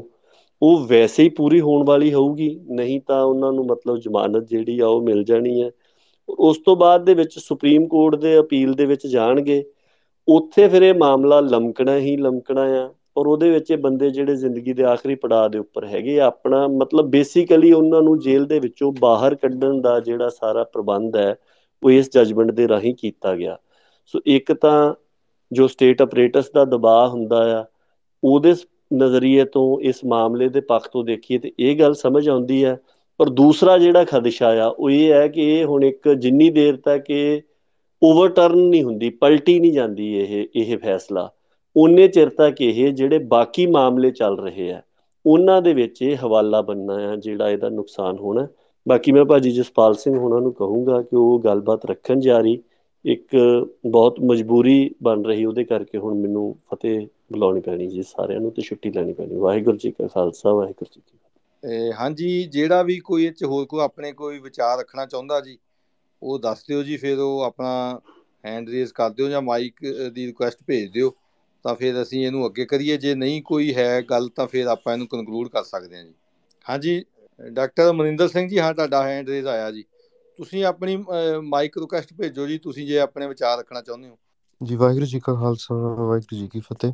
ਆਪ ਜੀ ਦਾ ਬਹੁਤ ਬਹੁਤ ਧੰਨਵਾਦ। ਮੈਨੂੰ ਆਪ ਜੀ ਨੇ ਬੋਲਣ ਦਾ ਮੌਕਾ ਦਿੱਤਾ ਤੇ ਮੈਂ ਫਿਲਹਾਲ ਚ ਮੇਰੇ ਕੋਲ ਪੁਆਇੰਟ ਨਹੀਂ ਹੈਗਾ ਕੋਈ ਬਸ ਮੈਂ ਆਪ ਜੀ ਦੀ ਤੇ ਆਪ ਜੀ ਦੀ ਟੀਮ ਨੇ ਜੋ ਸਪੇਸ ਉਪਰਾਲਾ ਕੀਤਾ ਆ ਤੇ ਆਪ ਜੀ ਨੇ ਜੋ ਵੀ ਹੁਣ ਤੱਕ ਲੀਗਲ ਚੈਲੰਜਸ ਫੇਸ ਕੀਤੇ ਆ ਤੇ ਇਹਦੇ ਲਈ ਮੈਂ ਆਪ ਜੀ ਦਾ ਧੰਨਵਾਦ ਹੀ ਕਰ ਸਕਦਾ ਕਿ ਵੀ ਆਪ ਜੀ ਇਹ ਚੀਜ਼ ਨੂੰ ਇੰਨੇ ਸਾਲ ਤੱਕ ਪਰਸਿਊ ਕੀਤਾ ਹੈ ਤਾਂ ਕਿ ਐਟ ਲੀਸਟ ਮਤਲਬ ਰਿਜ਼ਲਟ ਜਿੱਦਾਂ ਦੇ ਵੀ ਆਉਂਦੇ ਆ, ਜੋ ਵੀ ਚੀਜ਼ਾਂ ਹੋ ਰਹੀਆਂ ਐਟ ਲੀਸਟ ਸਾਰੀ ਪ੍ਰੋਸੈਸ ਡਾਕੂਮੈਂਟ ਹੋ ਰਹੀ ਆ। ਜਿੱਦਾਂ ਸਾਡੇ ਉੱਤੇ ਇੱਕ ਲੇਬਲ ਲਾਇਆ ਜਾਂਦਾ ਹੈ ਕਿ ਸਿੱਖ ਜਿਹੜੇ ਆ, ਇਹ ਚੀਜ਼ਾਂ ਨੂੰ ਲੀਗਲ ਵੇ ਦੇ ਵਿੱਚ ਨਹੀਂ ਕਰਦੇ, ਇਹ ਸਿਸਟਮ ਫੋਲੋ ਨਹੀਂ ਕਰਦੇ ਐਂਡ ਦੁਨਿਆਵੀ ਲੈਵਲ 'ਤੇ ਸਾਡਾ ਜੋ ਇੱਕ ਤਰੀਕੇ ਨਾਲ ਸਾਡੀ ਅਥਰਾਈਜੇਸ਼ਨ ਹੁੰਦੀ ਆ ਉਹਦੇ ਉੱਤੇ ਇੱਕ ਬਹੁਤ ਵੱਡਾ ਸਾਡੇ ਲਈ ਇੱਕ ਕਹਿ ਲਓ ਇੱਕ ਬਹੁਤ ਇੰਪੋਰਟੈਂਟ ਚੀਜ਼ ਹੁੰਦੀ ਹੈ ਜੋ ਤੁਸੀਂ ਲੀਗਲੀ ਕਰਦੇ ਹੋ ਐਂਡ ਉਹਨੂੰ ਡਾਕੂਮੈਂਟ ਕਰਦੇ ਹੋ। ਸੋ ਥੈਂਕ ਯੂ ਉਹਦੇ ਲਈ ਬਹੁਤ ਬਹੁਤ ਤੇ ਧੰਨਵਾਦ ਤੁਸੀਂ ਮੌਕਾ ਦਿੱਤਾ। ਮੇਰਾ ਵੀ ਇੱਥੇ ਨਾ ਨੈਟਵਰਕ ਦਾ ਇਸ਼ੂ ਹੋ ਰਿਹਾ ਹੈ ਸੋ ਮੈਂ ਵੌਇਸ ਮੇਰੀ ਸ਼ਾਇਦ ਬ੍ਰੇਕ ਹੋ ਰਹੀ ਹੋਵੇ। ਤਾਂ ਮੈਂ ਬਸ ਇੰਨਾ ਹੀ ਕਹਿਣਾ ਸੀਗਾ ਜੀ। ਵਾਹਿਗੁਰੂ ਜੀ ਕਾ ਖਾਲਸਾ, ਵਾਹਿਗੁਰੂ ਜੀ ਕੀ ਫਤਿਹ। ਹਾਂਜੀ ਹਰਜਿੰਦਰ ਸਿੰਘ ਜੀ, ਤੁਸੀਂ ਕੁਝ ਕਹਿਣਾ ਚਾਹੋਗੇ ਆਖਰ ਦੇ ਵਿੱਚ ਜੀ ਕੁਝ ਹਾਂਜੀ, ਮੇਰਾ ਸਿਰਫ ਸਾਰੀ ਜਿੰਨੀ ਵੀ ਸੰਗਤ ਹੈਗੀ ਆ, ਜੋ ਵੀ ਇਹਦੇ ਵਿੱਚ ਸਾਰੇ ਇੱਕ ਤੋਂ ਇੱਕ ਸੂਝਵਾਨ ਆਪਣੇ ਇਹਦੇ ਵਿੱਚ ਲੋਕ ਬੈਠੇ ਨੇ, ਮੇਰਾ ਸਿਰਫ ਇਹਨਾਂ ਕਿ ਕੋਈ ਵੀ ਕਿਸੇ ਦੇ ਉੱਤੇ ਅਨਿਆਏ ਹੋਵੇ, ਅਗਰ ਆਪਾਂ ਸਾਰੇ ਬੰਦੇ ਇਕੱਠੇ ਹੋ ਕੇ ਲੜਾਈ ਲੜਦੇ ਆ ਸਾਰੇ ਇਕੱਠੇ ਹੋ ਜਾਈਏ, ਖਾਲੀ ਇਹ ਨਾ ਦੇਖੀਏ ਕਿ ਕੌਣ ਬੰਦਾ ਅੱਗੇ ਵਧਦਾ ਜਾਂ ਕੌਣ ਪਿੱਛੇ ਰਹਿੰਦਾ, ਇਹਨੂੰ ਛੱਡ ਕੇ, ਤੇ ਫਿਰ ਵੀ ਆਪਣੀ ਇੱਥੇ ਬਚਤ ਹੋ ਸਕਦੀ ਆ, ਮੈਨੂੰ ਲੱਗਦਾ ਕਿ ਆਉਣ ਵਾਲਾ ਟਾਈਮ ਆ ਜਿਹੜਾ ਤੁਹਾਨੂੰ ਲੱਗਦਾ ਵਾ ਕਿ ਇਹ ਜਿੱਦਾਂ ਮਤਲਬ ਅਹਿਸਾਸ ਕਰਦੇ ਆ ਕਿ ਸੌਖਾ ਵਾ, ਪਰ ਆਉਣ ਵਾਲਾ ਟਾਈਮ ਜ਼ਿਆਦਾ ਔਖਾ ਲੱਗਦਾ ਵਾ। ਜ਼ਿਆਦਾ ਔਖਾ ਲੜਾਈ ਜਿਹੜੀ ਆ, ਹੁਣ ਇਹ ਲੋਕ ਕਲਮ ਦੇ ਨਾਲ ਲੜ ਰਹੇ ਨੇ ਫੋਰਸ ਦੇ ਨਾਲ ਡਾਇਰੈਕਟ ਮਾਰ ਕੇ ਨਾ ਹੁਣ ਇਹ ਇਨਡਾਇਰੈਕਟ ਤੌਰ ਤੇ ਮਾਰ ਰਹੇ ਨੇ ਕਿ ਇਹਨਾਂ ਨੂੰ ਮਤਲਬ ਆਰਥਿਕ ਤੌਰ ਤੇ ਕਰੋ, ਮਤਲਬ ਡਾਊਨ ਕਰੋ।